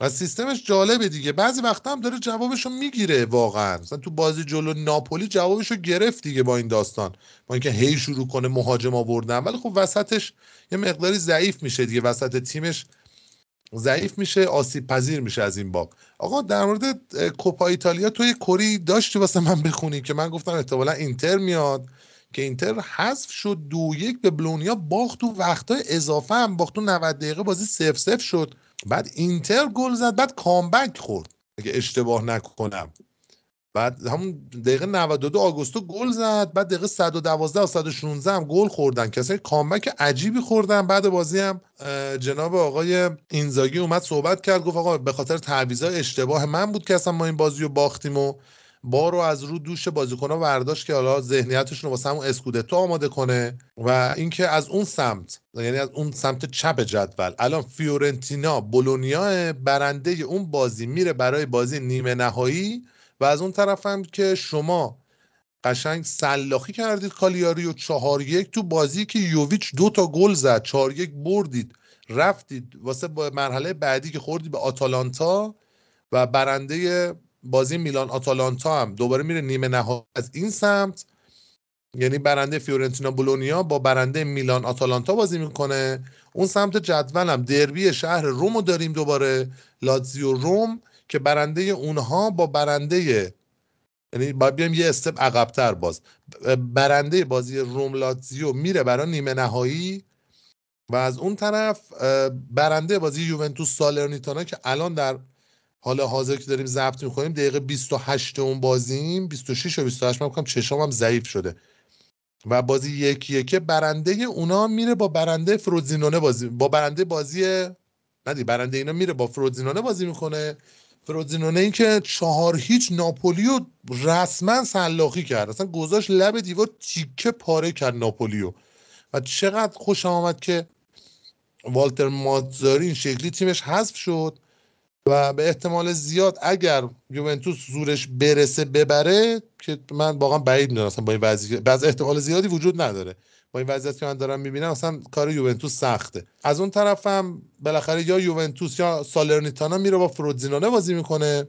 از این سمت جدول به نظر من اینجوری که بوش میاد باید یوونتوس برسه به فینال، ولی حالا همش اما اگر دیگه. اون سمت جدول هم که شما محتمل ترین گزینه اید واسه فینال، ولی بعد در نظر داشته باش که بازی آتالانتا یکم مشکلشون گاسپرینی کلا تیمش اذیت کنه، اون طرف فیورنتینا تیم خیلی ضعیفی نیست اگه بولونیا رو ببره و بیاد. حالا اگه در مورد بازی کالیاری و اینا یا میلان و اینتر رو هر کدوم صحبت داری صحبتو بکن، ولی فکر کنم تو فینال ما همو ببینیم. حالا بعد ببینیم چجوری پیش میره. ببین قبل از اینکه برم سراغ این بازی فقط یه چیز در مورد تعویض بوه که گفتی بهت بگم. ببین وقتی تیم به گل نیاز داره، بوه و دیبالا تو اون بازی بازیکنایی بودن که داشتن سعی می‌کردن که برای لوکاکو خلق موقعیت کنن، داشتن سعی می‌کردن که براش موقعیت ایجاد کنن که گلزنی کنه. و برای من تعجب عجیب بود. من خودم ترجیح میدم وقتی تیمم عقبه کریستانته یا پارادیس که اصلا صرفا بازیکن دفاعیه. کریستانته هم تو اون نسبت به اوه خیلی کلا بازیکنیه که خلاقیت کمتری داره و یه ذره برای اینه که میگم تعویض عجیب بود. حالا تو که بیا یه مهره رو بکشی بیرون که پلگرینیو که بخوای شرط آماده کنی که اون سیستم رو پیاده کنی، خب میتونست کریستانته رو بکشی بیرون، به نظر من منطقی تر بود، یا پارادیس رو بکشی کریستانته رو بذاری هافک دفاعی. حالا از این بگذریم. من در مورد بازی میلان کالیاری نمیخوام خیلی صحبت کنم، دو سه تا نکته کوتاه بگم. اول که ترکیب عجیب غریبی داشتیم، میلان تقریبا با تیم نمیدونم دوم سوم چندمش داشت بازی میکرد دیگه، کلا بچه‌ها رو ریخته بودیم تو زمین. و یاد باشم اول بازی تو ترکیب رو دیدی گفتی اوه با این ترکیب احتمالاً شما میبازین، ولی خدا رو شکر بردیم. اونم یکی از دلایلش این بود که حالا میلان که بد نبود، خوب بود، ولی کالیاری هم خیلی بد بود. من نیمه اول بازی جلوم روشن بود، خیلی با دقت نمیتونستم بازی کنم، درگیر کارهای خودم بودم، ولی نیمه دوم بیشتر بازی رو داشتم با دقت نگاه می‌کردم. و یک دو تا نکته بگم، یکی اینکه این خیمنز که به عنوان فولبک چپ ازش استفاده شد تو این بازی چقدر به دل من نشست و بازیکنی که خب 18 ساله اسپانیایی ولی از بازیکن رئال الان داره قرضی برای ما بازی میکنه و یه بنده خرید 5 میلیونی داره و اینکه صحبت از اینه که قطعا قراره که این بنده خرید فعال شه. فقط یه بند دوباره بازخرید رئال داره که من اونو هرچی گشتم نتونستم پیدا کنم که اون چیزی که تو قراردادشون ذکر شده اینه که اگر میلان بخواد دوباره بفروشتش اولویت با رئال، یا رئال مثلا دوباره با یه قیمتی میتونه از یکی دو فصل درسته حتی اگه میلان نخواد بفروشتش این بازیکن رو برگردونه. امیدوارم که همون مورد اول باشه که تو اولویت خرید باشه میلان. ولی خب ببین البته یه بازی زوده که قضاوتش کنی و اینکه از نظر دفاعی با توجه به بازی که کالیاری کرد خیلی محک نخورد، ولی واقعا به نظر من بارتزاگی که خیلی بهتر بود، هم سرعت خوبی داشت، هم پا به توپ خوبی داشت، کلا رونده بود، شوت میزد و کلا بازیش به دل من که واقعا نشست. و با اینکه نیمه دوم من داشتم نگاه می‌کردم اینورتد فول بک داشت بازی میکرد و با اینکه خیلی هم نفوذ میکرد با توجه به اون حالا انرژی جوانی و اون چیزی که داشت، روحیه‌ای که داشت برای این بازی که خودشو اثبات کنه، خیلی سریع برمیگشت و من کلا بازیش به دلم نشست. حالا باید ببینیم که چی میشه. یه موردی که میخوام اشاره کنم، ببین دروازه‌بان کالیاری تو این بازی رادونوویچ 2 تا گل بعد خورد، خیلی گلای اصلا نمیدونم در حد لیگ کجا بگم، در حد لیگ‌های محلی بگم، چی بگم، چه گلایی بود خورد. و ببین سن نگاه کن ریتش تو این بازی 2.9 بود، من تا حالا همچین چیز ندیدم، یعنی انقدر این دروازه‌بان تو این بازی فاجعه بود. و یه مورد دیگه هم که بخوام بهش اشاره کنم این بود که کلا ببین انگار فول بک هایی که جلوی لیاو بازی میکنن با توجه به اینکه به نظر میاد لیاو کاملا نحوه بازی اون سبک بازیش آنالیز شده، کلا دیگه مشکل خوره لیاو واسه اینکه بتونه دیری بهشون بزنه. و یکی از کارهایی که دارن میکنن که خب با توجه به اینکه لیاو خیلی سرعت زیادی داره و فیزیک و گامای بلندی داره، فیزیک خوبی داره، گامای بلندی هم داره، قبل از این که اصلا لیاو استارتو بزنه و بتونه توپ پره بندازه در بره که دیگه هم کمتر بازی کنه میتونه بهش برسه به نظر سرعتی و اینا، قبل از اینکه استارتو بزنه توپشو میزنن، حالا یا با تکل یا اینکه کلا یه جوری بدنشون تو مسیر حرکتش قرار میدن و یه فکری باید بکنه. و لیاو تو این بازی یه چیزی باشه 20 دقیقه بازی کرد، واقعا دیگه اعصاب منو خورد کرده بود، چقدر داره خوره بازی در میاره، یعنی هر چی پاس بهش دادن کات اینساید شوت داخل پا فنی انقدر زدم که آخر یکی رفت تو گل، که اون یکی هم که رفت تو گل باز لیاو ضربهشون خیلی خوب نداد، باز دوباره رو ضعف دروازه‌بان بود به نظر من توپ، یعنی دروازه‌بان بهتر اگه تو دروازه بود شاید اون توپ اصلا گل تو گل نمیرفت. ولی چیکار میکنه بابا، پاس بده دیگه، آخه واقعا دیگه آدم خسته میشه دیگه، هر چی پاس بهش دادم میخواست خودش ضربه آخره بزنه، واقعا کلافه کرده بود منو. من دیگه حالا در مورد این بازی خیلی چیز خاصی ندارم چون بازی یه طرفه‌ای بود، کالیاری هم اصلا خوب بازی نکرد، ما هم راحت بازی رو بردیم دیگه. در مورد کوپام، ببین در مورد کوپام من بخوام یه نظر کوچیک بدم، خب اونور که حالا لاتزیو جنوا رو زد، روم هم که تونست بازیشو ببره بیاد نیمه نهایی، خب بازی روم لاتزیو رو با این وضعیت الان من فکر کنم روم بتونه بیاد بالا، ولی خب بازی هم خیلی دور نیست که 10 ژانویه مثلا، فکر کنم امروز 4م، یعنی 6 روز دیگه بازی دارن، هم میلان آتالانتا، هم روم لاتزیو، هم برنده بازی شما با سالرنیتانا با فروزینونه. و بازی فیورنتینا بولونیا هم 9 ژانویه است، یعنی بازی‌ها همون 5 6 روز دیگه است. با توجه به فرمی که الان تیم‌ها دارن، من فکر کنم روم که خب بتونه بیاد بالا، شما هم که اگه بخوایم منطقی فکر کنیم قاعدتاً میایم بالا تا نیمه نهایی، می‌خوایم به روم. بازی ما جلوی آتالانتا بازی سختی، آتالانتا کلاً دیدیم که تو لیگ هم ما رو 3-2 برد، اذیتمون هم کرد، چه بازی عجیب غریبی من بود اون بازی.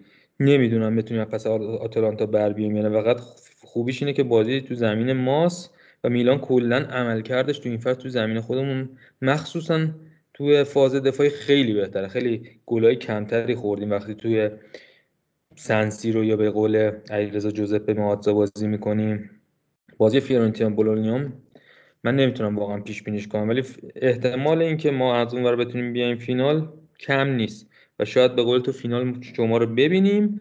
ولی من ممکن فکر میکنم که شما اگر نیمه نهایی به روم بخورین شاید از پسش بر نیایید، مخصوصا که مورینیو همونجور که قبل از اپیزود داشتیم با هم صحبت می‌کردیم، خودت هم گفتی تخصص خاصی توی تورنمنت‌ها داره. حالا باید ببینیم که چجوری پیش میره دیگه. بسیار عالی. آقا دقیقه 34 بازی یوونتوس سالرنیتانا، یوونتوس دوباره گل زد، کامبیاسو هم زد و رو سانتری که از روی خط کورنر، یعنی نقطه کورنر استاد کیزا سانت کرد، اگه شما نکنم دنیلو هد زد، اما برم کامبیاسو شوت کرد و کامبک زد. عجیب، یوونتوس 34 دقیقه 2 تا گل، اصلا واقعا میک سنس نمیکنه برای من. یه مشکلی احتمالا این تیم داره که داره گل میزنه، ولی اصلا 2 تا گل ما نداریم تو یوونتوس، فوشه. الان بشه 3 تا فکر کنم، میشه اولین بازی که ما از اول این فصل بیش از 2 تا گل زدیم. جالبه، فکر کنم سومی هم بزنن و به این صورت. خلاصه من صحبتی در این مورد دیگه ندارم، ان شاءالله بریم واسه هفته دیگه. برنگ صحبتی چیزی؟ نه منم صحبتی ندارم. شبتون بخیر. مرسی که همراه ما بودید. تا هفته دیگه فعلا خدا نگهدار.